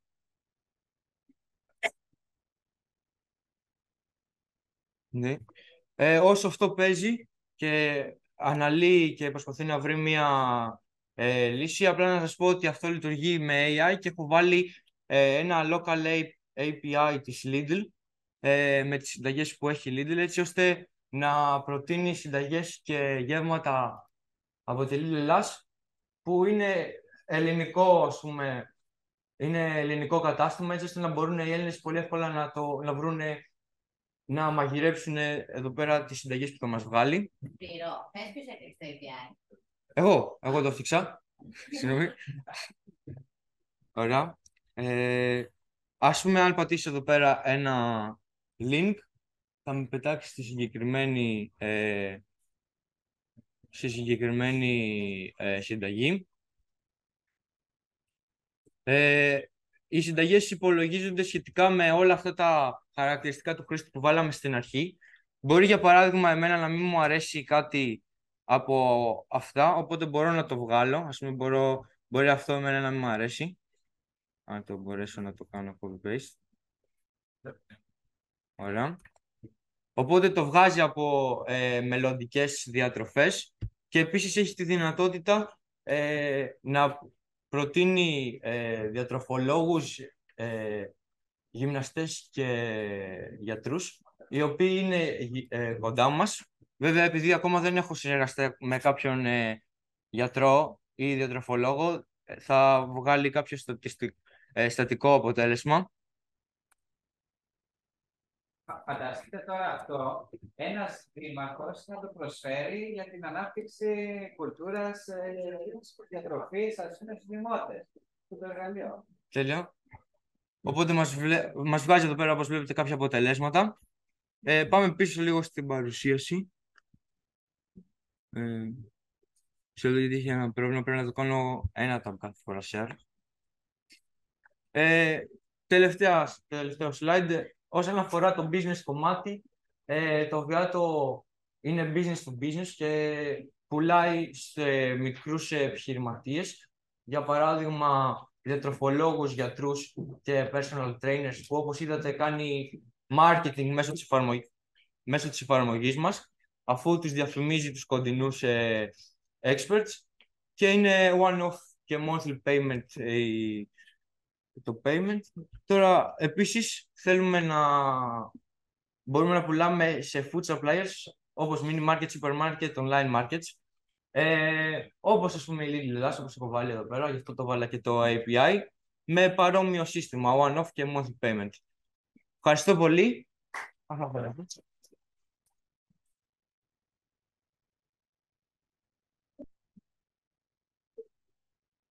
Ευχαριστούμε πάρα πολύ, Σπύρο, και πάλι και καλή επιτυχία του τελικό. Ο Σπύρος είναι αρκετά ψηλός για την ηλικία του, εγώ θα πρέπει λίγο να πατήσω μπίτες. Λοιπόν, επόμενος είναι ο Αλέξανδρος Καζαζίδης και η Job Rider. Αλέξανδρε. Γεια σας. Μ' ακούτε? Μας ακούμε και σε βλέπουμε. Ωραία, ωραία. Όταν είσαι έτοιμος, ξεκινάς. Ναι.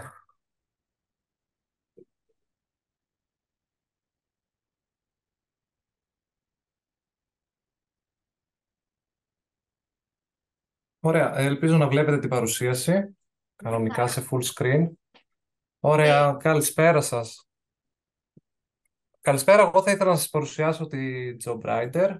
Ονομάζομαι Αλέξανδρος Καζατζίδης και μαζί με τον Άκη Μαλαμίδη και τον Μαρίνο Ζαγκότσι δημιουργήσαμε τη Job Rider, ώστε να προτείνουμε εναλλακτικούς τρόπους για τη μετακίνησή μας προς το χώρο εργασίας. Το πρόβλημα που παρατηρήσαμε ότι υπάρχει προέρχεται από προσωπικές εμπειρίες. Εγώ την περσινή χρονιά έπρεπε να μετακομίσω στο νησί της Κεφαλονιάς, όπου εκεί η σύντροφός μου εργαζόταν ως αναπληρώτρια εκπαιδευτικός, και οι καθημερινές μετακινήσεις πολύ μεγάλης απόστασης που έπρεπε να κάνει για να πηγαίνει στη δουλειά της καθιστούσαν απαγορευτική την ατομική χρήση αυτοκινήτου, και επίσης δεν υπήρχε κάποια άλλη εναλλακτική, καθώς τα μέσα μαζικής μεταφοράς στο νησί δεν καλύπτουν όλες τις περιοχές. Παράλληλα, ο Άκης και ο Μαρίνος ζουν στη Θεσσαλονίκη, όπου και εκεί αντιμετωπίζουν μεγάλες προκλήσεις στη μετακίνησή τους προς την εργασία, διότι το επίπεδο στα μέσα μαζικής μεταφοράς δεν είναι αυτό που θα έπρεπε, και επίσης υπάρχει μεγάλη κίνηση στις ώρες αιχμής, κάτι το οποίο κάνει την οδήγηση προς και από τη δουλειά μια πραγματικά επίπονη διαδικασία. Η λύση που προτείνουμε εμείς ως Job Rider, μέσα από την εφαρμογή και κινητά που έχουμε υλοποιήσει, είναι να δώσουμε με ευκολία το carpooling ή το συνεπιβατισμό στα χέρια κάθε χρήστη μας. Με πολύ εύκολο τρόπο ο κάθε χρήστης μας μπορεί να εισάγει τη μετακίνηση που κάνει για να πάει στη δουλειά του και εμείς με έναν έξυπνο αλγόριθμο που έχουμε υλοποιήσει μπορούμε να συνδέσουμε τους χρήστες μεταξύ τους ώστε να αρχίσουν να δημιουργούν group μετακίνησης και να κάνουν τη διαδρομή συνεργατικά. Επίσης υπάρχει δυνατότητα να γίνει ο διαμοιρασμός σε ίσα μέρη του κόστους της μετακίνησης που εκτελούν και πληρωμή μέσα από την εφαρμογή μας. Στην ουσία δημιουργούμε ένα υποστηρικτικό δίκτυο για τους μετακινούμενους, έτσι ώστε να μειώσουμε το άγχος και το στρες που πολλοί νιώθουν όταν πρέπει να βρούμε ένα μέσο για τη μεταφορά μας προς την δουλειά μας, να μειώσουμε το κόστος, το χρόνο, να δημιουργήσουμε κοινωνικές διασυνδέσεις και πολύ σημαντικό να μειώσουμε όλο το περιβαλλοντικό μας αποτύπωμα. Εδώ βλέπουμε πώς λειτουργεί η εφαρμογή μας. Πολύ απλά, πρώτο βήμα κατεβάζουμε την εφαρμογή, δημιουργούμε ένα προφίλ και εισάγουμε τη μετακίνησή μας. Όπως βλέπουμε στην πρώτη οθόνη πρέπει να επιλέξουμε αν θέλουμε να κάνουμε τη μετακίνηση ως οδηγός ή ως συνεπιβάτης. Βάζουμε τον αρχικό, το τελικό προορισμό μας, εισάγουμε τη μετακίνηση. Έπειτα τρέχει ο αλγόριθμος που αναφέραμε και στέλνονται κάποια push notifications στους χρήστες ώστε να αρχίσουν να δημιουργούν group μετακίνησης. Στο τρίτο βήμα, όταν πάνε οι χρήστες μας να πραγματοποιήσουν τη μετακίνηση σε live χρόνο, τους παρέχουμε και ένα real-time navigation μέσα στην εφαρμογή, έτσι ώστε ο οδηγός να έχει πληροφορίες για το πού θα πάει να παραλάβει και πώς θα πάει να παραλάβει τους συνεπιβάτες και πώς όλοι μαζί θα φτάσουν στο τελικό προορισμό. Και τέλος, υπάρχει και ο διαμοιρασμός σε ίσα μέρη του κόστους και πληρωμή μέσα από την πλατφόρμα μας. Όπως έχει γίνει εμφανές, η εφαρμογή μας απευθύνεται σε κάθε άτομο το οποίο μετακινείται προς την εργασία του. Απευθυνόμαστε όμως και σε group, ομάδες, κοινότητες, δήμους, εταιρείες ή οργανισμούς, οι οποίες θα ενδιαφέρονταν να συνεργαστούν μαζί μας. Και πώς γίνεται αυτό? Μέσα από τα Job Rider Communities. Τα Job Rider Communities είναι ομάδες που έχουμε μέσα στην εφαρμογή μας, τις οποίες οι ατομικοί χρήστες μπορούν να τις αναζητήσουν και να συμμετέχουν σε αυτές. Έπειτα, ο αλγόριθμός μας που τρέχει για να συνδέσει τους χρήστες μεταξύ τους δίνει προτεραιότητα αν κάποιοι χρήστες ανήκουν στο ίδιο community. Επίσης, για τους διαχειριστές αυτών των communities, που όπως είπαμε μπορεί να είναι ένας δήμος ή μια εταιρεία ή ένας οργανισμός, δίνουμε και ένα administration panel μέσα από το οποίο μπορούν να βλέπουν δεδομένα όπως το πόσα άτομα ανήκουν στο community τους, πόσο κόστος έχουν εξοικονομήσει χρησιμοποιώντας τη πλατφόρμα Job Rider, πόσο έχουν μειώσει το περιβαλλοντικό τους αποτύπωμα και άλλα τέτοια παρόμοια στοιχεία. Συγκεκριμένα για τις εταιρείες, οι οποίες θα φτιάξουν ένα Job Rider Community, δίνουμε και τη δυνατότητα να τους παρέχουμε ένα αναλυτικό report με το κόστος κάθε υπαλλήλου που έχουν στην εταιρεία και μετακινείται με το Job Rider, έτσι ώστε αν θέλουν να προσφέρουν μια έκπτωση στα έξοδα μετακίνησής τους μέσα από την πλατφόρμα μας. Τώρα λίγα λόγια για την κοστολόγηση στην εφαρμογή μας. Αρχικά, για κάθε μετακίνηση που εισάγεται και πραγματοποιείται μέσα από την εφαρμογή μας, έχουμε μια προμήθεια για τις υπηρεσίες που παρέχουμε της τάξης του 10%. Επίσης, για το administration panel που αναφέραμε ότι υπάρχουν για τα Job Rider Communities, και εκεί θα υπάρχει μια μηνιαία συνδρομή ώστε να μοιραζόμαστε και εμείς όλα τα στοιχεία των χρηστών μας. Αυτή τη στιγμή έχουμε ήδη λανσάρει την beta έκδοση, τη δοκιμαστική έκδοση της εφαρμογής μας για Android συσκευές. Έχουμε περίπου 100 χρήστες, με τους οποίους είμαστε σε στενή επαφή έτσι ώστε να συνομιλούμε και να βελτιώνουμε συνεχώς την εφαρμογή μας. Έχουμε αρχίσει να χτίζουμε το brand identity μας με το website και τα social media. Έχουμε αρχίσει να επικοινωνούμε με πιθανούς business partners ώστε να προωθήσουμε το Job Rider. Και στα άμεσα επόμενα βήματά μας είναι η ίδρυση μιας εταιρικής οντότητας και η αναζήτηση χρηματοδότησης. Αυτά από μένα. Ευχαριστώ πολύ για την προσοχή σας. Αν έχετε κάποια ερώτηση, είμαστε εδώ. Επίσης, μπορείτε να μας στείλετε και email στο info@jobrider.gr. Ευχαριστώ πολύ. Ευχαριστούμε πάρα πολύ την Job Rider και τον Αλέξανδρο και θα συνεχίσουμε με την LifePulse και τον Παναγιώτη τον Καραδαλή. Παναγιώτη, μας ακούς? Χαίρετε, γεια σε όλους. Καλησπέρα. Ο λόγος σε εσένα, σε ακούμε και σε βλέπουμε κανονικά. Ωραία, τώρα θα διαμοιράσω την οθόνη μου.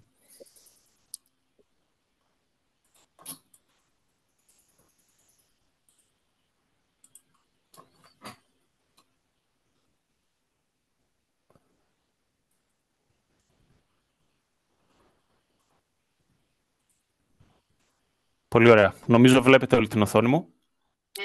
Αν μπορείτε να επιβεβαιώσετε μόνο. Τέλεια. Καλησπέρα σε όλους και πάλι.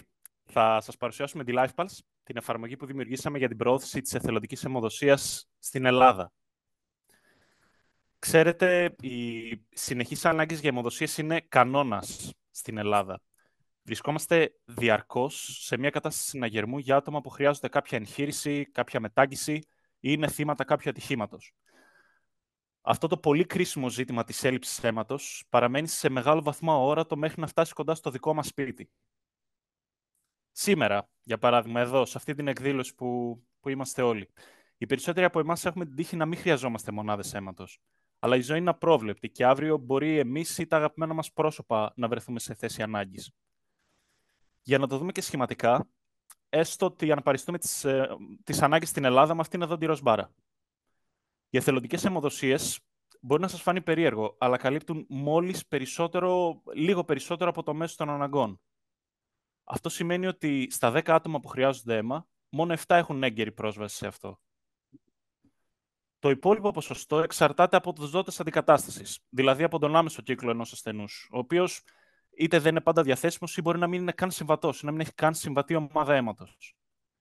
Επίσης, το θέμα είναι ότι δεν αρκεί να προσφέρουμε μία φορά αίμα. Γνωρίζετε ότι μερικά συστατικά του αίματος έχουν διάρκεια ζωής μόλις 40 ημέρες. Αυτό από μόνο του προκαλεί την ικανότητα των νοσοκομείων να διατηρήσουν ένα σταθερό απόθεμα, ειδικά κατά τους μήνες όπου οι δωρεές πέφτουν κατακόρυφα, όπως για παράδειγμα την καλοκαιρινή περίοδο. Πώς μπορεί να λυθεί αυτό το πρόβλημα με τις αιμοδοσίες, πώς μπορούν οι ασθενείς σήμερα να έχουν έγκαιρα πρόσβαση σε αίμα κάθε στιγμή? Για να απαντήσουμε σε αυτό, βασιστήκαμε σε επιστημονική βιβλιογραφία και εξετάσαμε το προφίλ των εθελοντών αιμοδοτών στην Ελλάδα.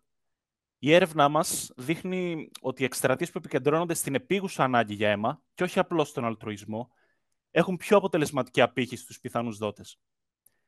Είναι αυτή η σύνδεση των κουκίδων μεταξύ της δράσης του δότη σήμερα και της ζωής που θα μπορούσε να σώσει την ίδια μέρα ή αύριο, για παράδειγμα, με τη δωρεά του. Γι' αυτό ακριβώς σκεφτήκαμε τη LifePulse. Η καινοτόμως εφαρμογή μας γεφυρώνει το χάσμα μεταξύ διαθεσιμότητας και αναγκαιότητας. Πολύ απλά ο χρήστης μας δηλώνει την ομάδα αίματος και την περιοχή του και κάθε φορά που ένα κοντινό νοσοκομείο έχει ανάγκη από το αίμα του, αυτός είναι μια ειδοποίηση μακριά. Ο Θωμάς, στη συνέχεια, που είναι lead προγραμματιστής της LifePulse, θα σας παρουσιάσει σύντομα τις βασικές πτυχές της εφαρμογής μας από το κινητό του με ένα demo. Καλησπέρα και από μένα. Ελπίζω να με ακούτε και να με βλέπετε. Ναι. Δώστε μου μισό λεπτό να μοιράσω την οθόνη μου. Βεβαίως, Θωμά. Πάρε το χρόνο σου.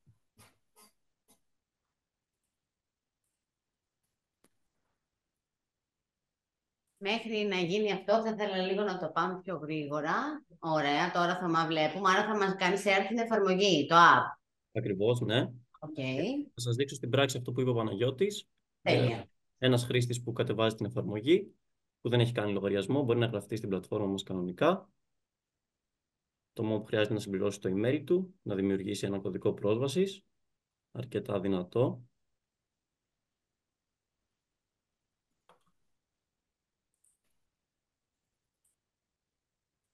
Στη συνέχεια λαμβάνει ένα email για να κάνει activate το λογαριασμό του. Για λόγους demo το προσπερνάμε αυτό. Έπειτα ο χρήστης μπορεί να δηλώσει την ομάδα αίματος του αν τη γνωρίζει ή όχι. Εμείς θα βάλουμε ότι έχουμε β-συν. Την τελευταία φορά που αιμοδοτήσαμε. Και ένα όνομα, αν και αυτό θέλουμε.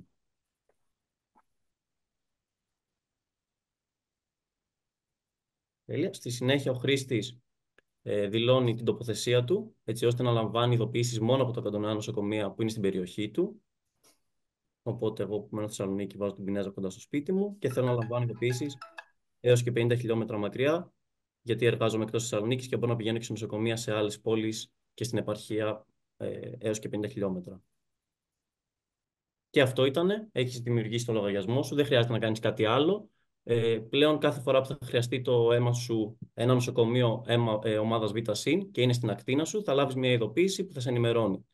Φυσικά, εάν έχεις δώσει αίμα τους τελευταίους 3 μήνες, δεν θα λάβεις ειδοποίηση γιατί δεν μπορείς να δώσεις αίμα τόσο γρήγορα.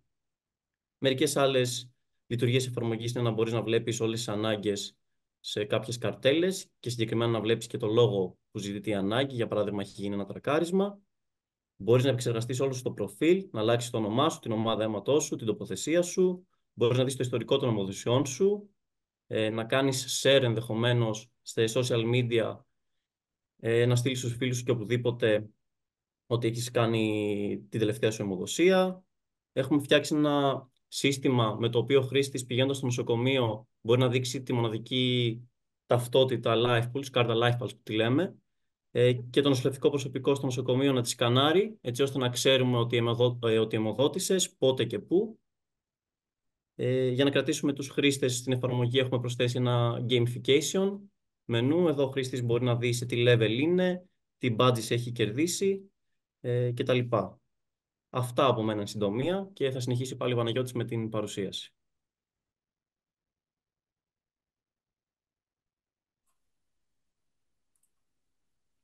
Πολύ ωραία, σας ευχαριστούμε πολύ Θωμά. Για να κλείσουμε με την παρουσίαση της ομάδας μας. Ήδη βρισκόμαστε σε επικοινωνία με νοσοκομεία της επαρχίας, όπως το Γενικό Νοσοκομείο Γιαννητσών, ώστε να υιοθετήσουν την εφαρμογή και να κάνουμε μια πιλωτική χρήση μέχρι το Demo Day το Δεκέμβριο. Και έχουμε συγκεντρώσει ένα πλάνο σε βάθος τριετίας, ώστε να συνεργαστούμε με όλα τα νοσοκομεία και τις τράπεζες αίματος της χώρας. Αυτή η πρωτοβουλία που σώζει ζωές αποτελείται από μια πολύ αφοσιωμένη ομάδα. Εγώ ως UI UX designer διασφαλίζω ότι η εμπειρία του χρήστη θα είναι απρόσκοπτη. Και ο Θωμάς και ο Δημήτρης, που δεν μπορούσαν να είναι παρόν, οι full stack προγραμματιστές μας, φροντίζουν ώστε η LifePulse να λειτουργεί ομαλά και αξιόπιστα. Σας ευχαριστούμε πολύ για τον χρόνο σας και να θυμάστε ότι μαζί μπορούμε τις εκκλήσεις όπως το τάδε πρόσωπο χρειάζεται άμεσα αίμα, να τις μετατρέψουμε σε το τάδε πρόσωπο έλαβε άμεσα το αίμα που χρειαζόταν τη στιγμή που το χρειαζόταν. Επειδή μια μέρα μπορεί να μην είναι ένας ξένος που χρειάζεται το αίμα. Ευχαριστούμε πάρα πολύ για την προσοχή σας και ό,τι ερωτήσεις θέλετε. Ευχαριστούμε πάρα πολύ εμείς, Παναγιώτη, και την Αριστηρία. Η επόμενη και πρώτη-τελευταία ομάδα είναι η Medical Hub, ο Κωνσταντίνος και η Μαρία. Να πούμε ότι η Μαρία είναι μοναδική γυναίκα σε όλο το Social Innovation Lab φέτος. Πέρσι είχαμε περισσότερες, δεν πειράζει. Λοιπόν, Κωνσταντίνε, Μαρία, μας ακούτε? Γεια σας, γεια σας, καλησπέρα. Γεια σου, Κωνσταντίνε. Μπορείς να κάνεις share την οθόνη σου και να ξεκινήσεις. Ναι, ναι, μισό λεπτάκι. Ωραία.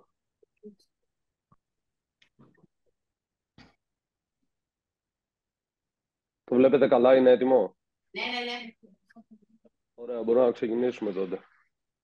Ωραία, λοιπόν, γεια σας. Είμαι η Μαρία και μαζί με τον Κώστα φοιτούμε στο Οικονομικό Πανεπιστήμιο Αθηνών, στο τμήμα Λογιστικής και Χρηματοοικονομικών. Και τώρα θα σας παρουσιάσουμε τη Medical Hub. Λοιπόν, το πρόβλημα ξεκίνησε από εμένα, που είχα μία εμπειρία το περασμένο καλοκαίρι. Εμπειρία εννοείται υγείας. Και αν δεν ήμουν τυχερός και δεν πληροφορούμασταν από γνωστούς και φίλους για τον κατάλληλο γιατρό, μπορεί να μην είχα την κατάλληλη κατάληξη. Οπότε από εκεί ξεκίνησε όλο. Και το γενικότερο πρόβλημα είναι λοιπόν ότι οι ασθενείς που χρήζουν χειρουργικής επέμβασης στις μέρες μας δεν έχουν πρόσβαση στις απαραίτητες πληροφορίες που χρειάζονται, ώστε να ανακαλύψουν τον εξειδικευμένο γιατρό, το κατάλληλο νοσοκομείο, αλλά και να δουν τις διαφορετικές χειρουργικές μεθόδους που χρησιμοποιούνται. Το πρόβλημα λοιπόν μπορεί να περιοριστεί σε 3 ερωτήματα, τα οποία είναι τα παρακάτω. Ποιο νοσοκομείο διαθέτει την κατάλληλη χειρουργική κλινική? Ποιος είναι ο πιο εξειδικευμένος γιατρός και πού μπορούν να βρουν πληροφορίες οι ασθενείς για την εκάστοτε χειρουργία? Ωραία. Ωραία. Και τώρα ερχόμαστε εμείς με τη λύση μας. Μία ψηφιακή πλατφόρμα η οποία παρέχει συγκεντρωτικά όλες τις πληροφορίες που απαιτούνται, έτσι ώστε οι χειρουργικοί ασθενείς να καθοδηγηθούν άμεσα και γρήγορα και αποτελεσματικά στο σύστημα υγείας και να λύσουν το πρόβλημά τους.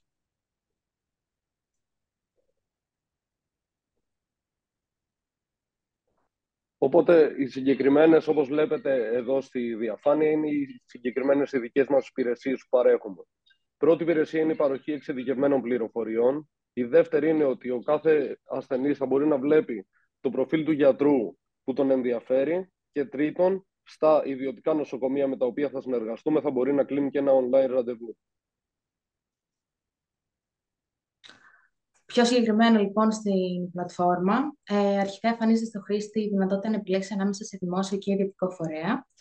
Αφού επιλέξει ένα από τα δύο, εμφανίζονται όλες οι χειρουργικές κλινικές που υπάρχουν. Στη συνέχεια, όλα τα νοσοκομεία που διαθέτουν την εκάστοτε χειρουργική κλινική. Και τέλος, εμφανίζονται οι γιατροί που απασχολούνται στο κάθε νοσοκομείο.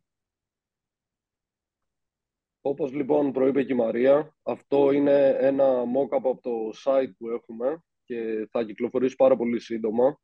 Έχουμε λοιπόν και την πρώτη μας συνεργασία με ένα από τα μεγαλύτερα νοσοκομεία και πιο σύγχρονα της Αττικής. Το site μας είναι έτοιμο κατά 67% και τα δεδομένα τα οποία έχουμε αντλήσει σε συνεργασία με το νοσοκομείο είναι περίπου στο 42%.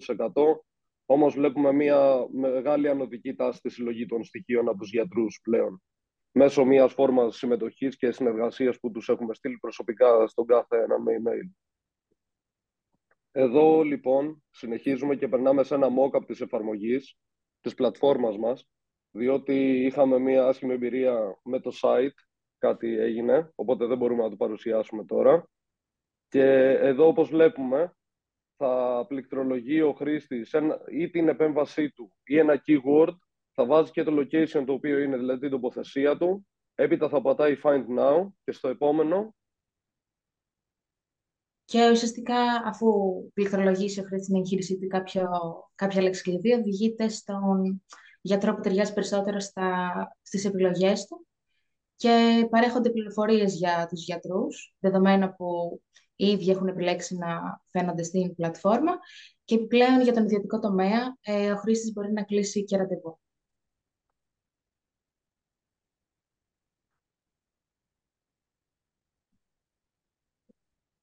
Αυτές είναι λοιπόν εδώ οι αξίες μας. Εδώ έχει φύγει κάτι στο γραφιστικό.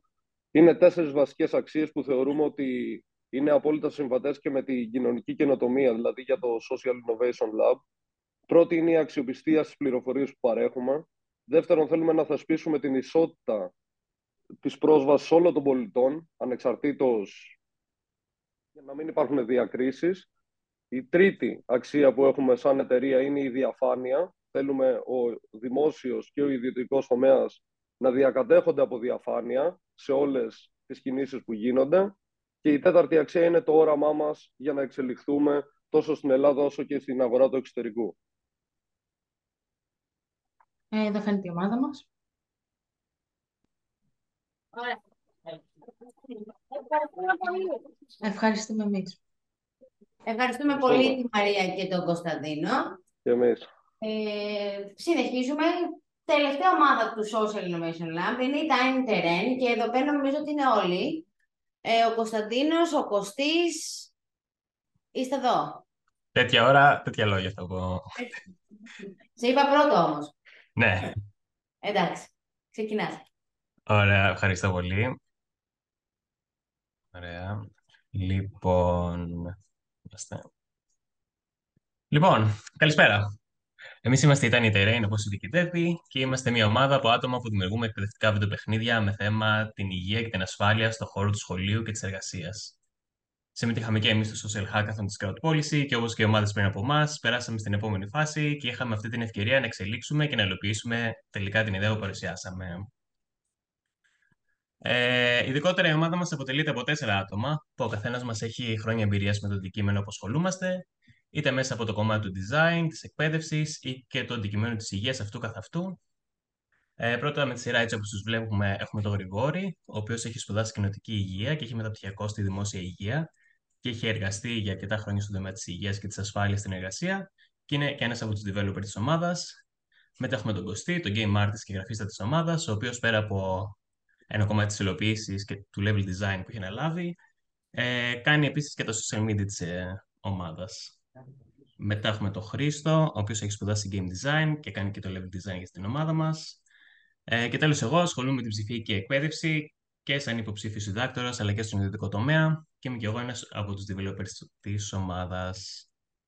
Αφού είχαμε συνεργαστεί όλοι μαζί στο παρελθόν και είχαμε μια καλή χημεία μεταξύ μας, ψάχναμε αφορμές να ξεκινήσουμε κάτι όλοι μαζί. Οπότε μας ήρθε η ευκαιρία μέσα από το hackathon να αναδείξουμε τις δεξιότητές μας. Προφανώς την ανάγκη για την εκπαίδευση στον τομέα της υγείας και της ασφάλειας, στο σχολείο και στην εργασία, την ανέδειξε ο Γρηγόρης. ο οποίος τα είχε βιώσει και από πρώτο χέρι. Οπότε το πρόβλημα που θέλουμε να αντιμετωπίσουμε είναι το ζήτημα ότι η εκπαίδευση γύρω από αυτό το τομέα είναι λυπής, κάτι το οποίο πέρα από θλιβερό είναι και επικίνδυνο.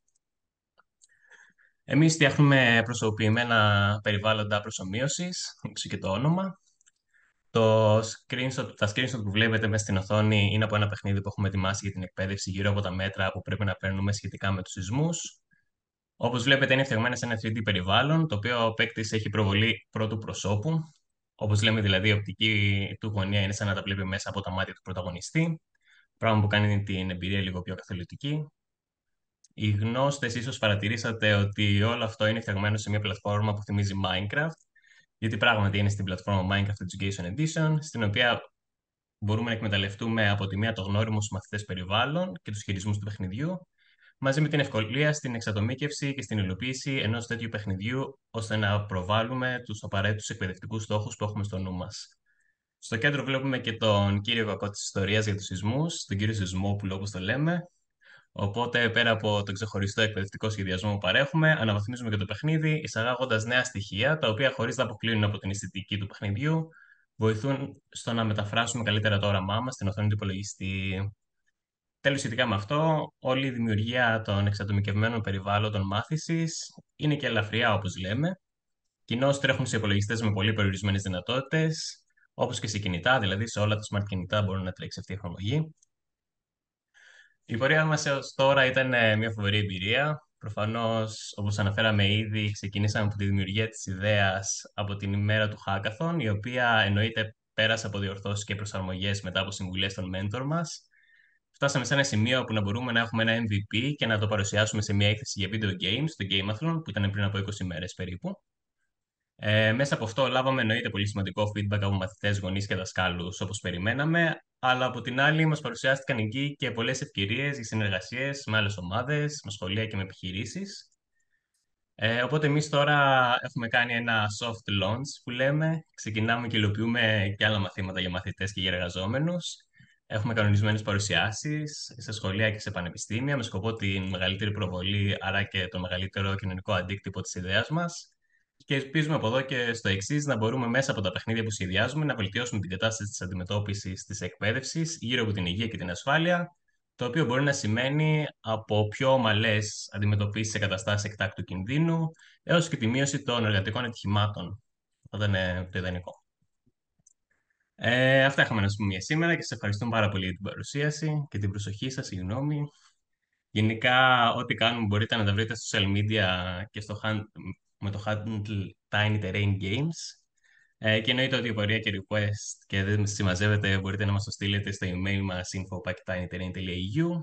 Οπότε ξανά ευχαριστούμε για την προσοχή σας και θα τα πούμε ξανά στον τελικό του Hackathon, αλλά και μετά από αυτό ελπίζουμε να εμφανιζόμαστε στην καθημερινότητά σας, είτε στα σχολεία της γειτονιάς σας ή και στους χώρους εργασίας σας.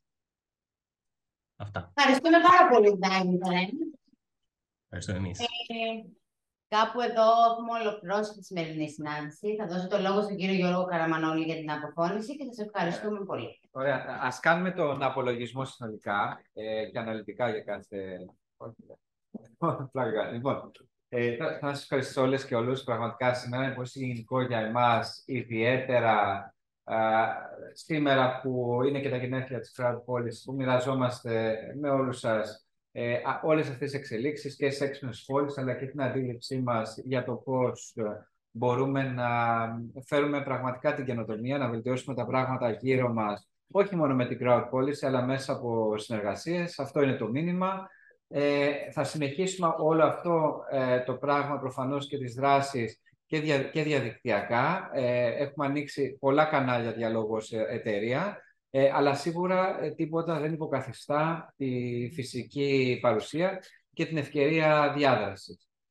Το σύνολο του υλικού θα προσπαθήσουμε στο άμεσο επόμενο διάστημα να είναι ανεβασμένο και στο Spotify ως βίντεο podcast, έτσι είναι και θα είναι και εύκολα προσβάσιμο. Και πραγματικά χαιρόμαστε που είστε μαζί μας σε όλο αυτό το δημιουργικό ταξίδι, ο καθένας από την πλευρά του και από την πλευρά μας, εντάξει, η δέσμευσή μας να συνεχίσουμε να προσπαθούμε να έχουμε αυτούς τους πόρους και να δουλεύουμε προς τέτοιες ανοιχτές κατευθύνσεις. Καλή συνέχεια σε όλες και όλους. Ασφαλώς, ναι. μετά τη δημιουργία του Υπουργείου Ψηφιακής Διακυβέρνησης, οι προοπτικές, πώς βλέπετε τις προοπτικές για την ανάπτυξη όλων, πώς βλέπετε? Κοιτάξτε, πολλά πράγματα επιταχύνθηκαν μέσα από την πανδημία. Είναι θετικό. Πιστεύω ότι οι φορείς που διαμορφώνουν πολιτική και οι φορείς, ας πούμε, διακυβέρνησης θα πρέπει να κάνουν περισσότερα πράγματα στο να φέρουν νέους ανθρώπους κοντά με το σχεδιασμό δράσεων δημοσίων υπηρεσιών. Αυτό. Τώρα δεν ξέρω, θα δούμε και ελπίζουμε να πάνε όλα θετικά για τη χώρα μας. Προφανώς κάθε προσπάθεια να πάει θετικά. Καλή συνέχεια σε όλες και όλους.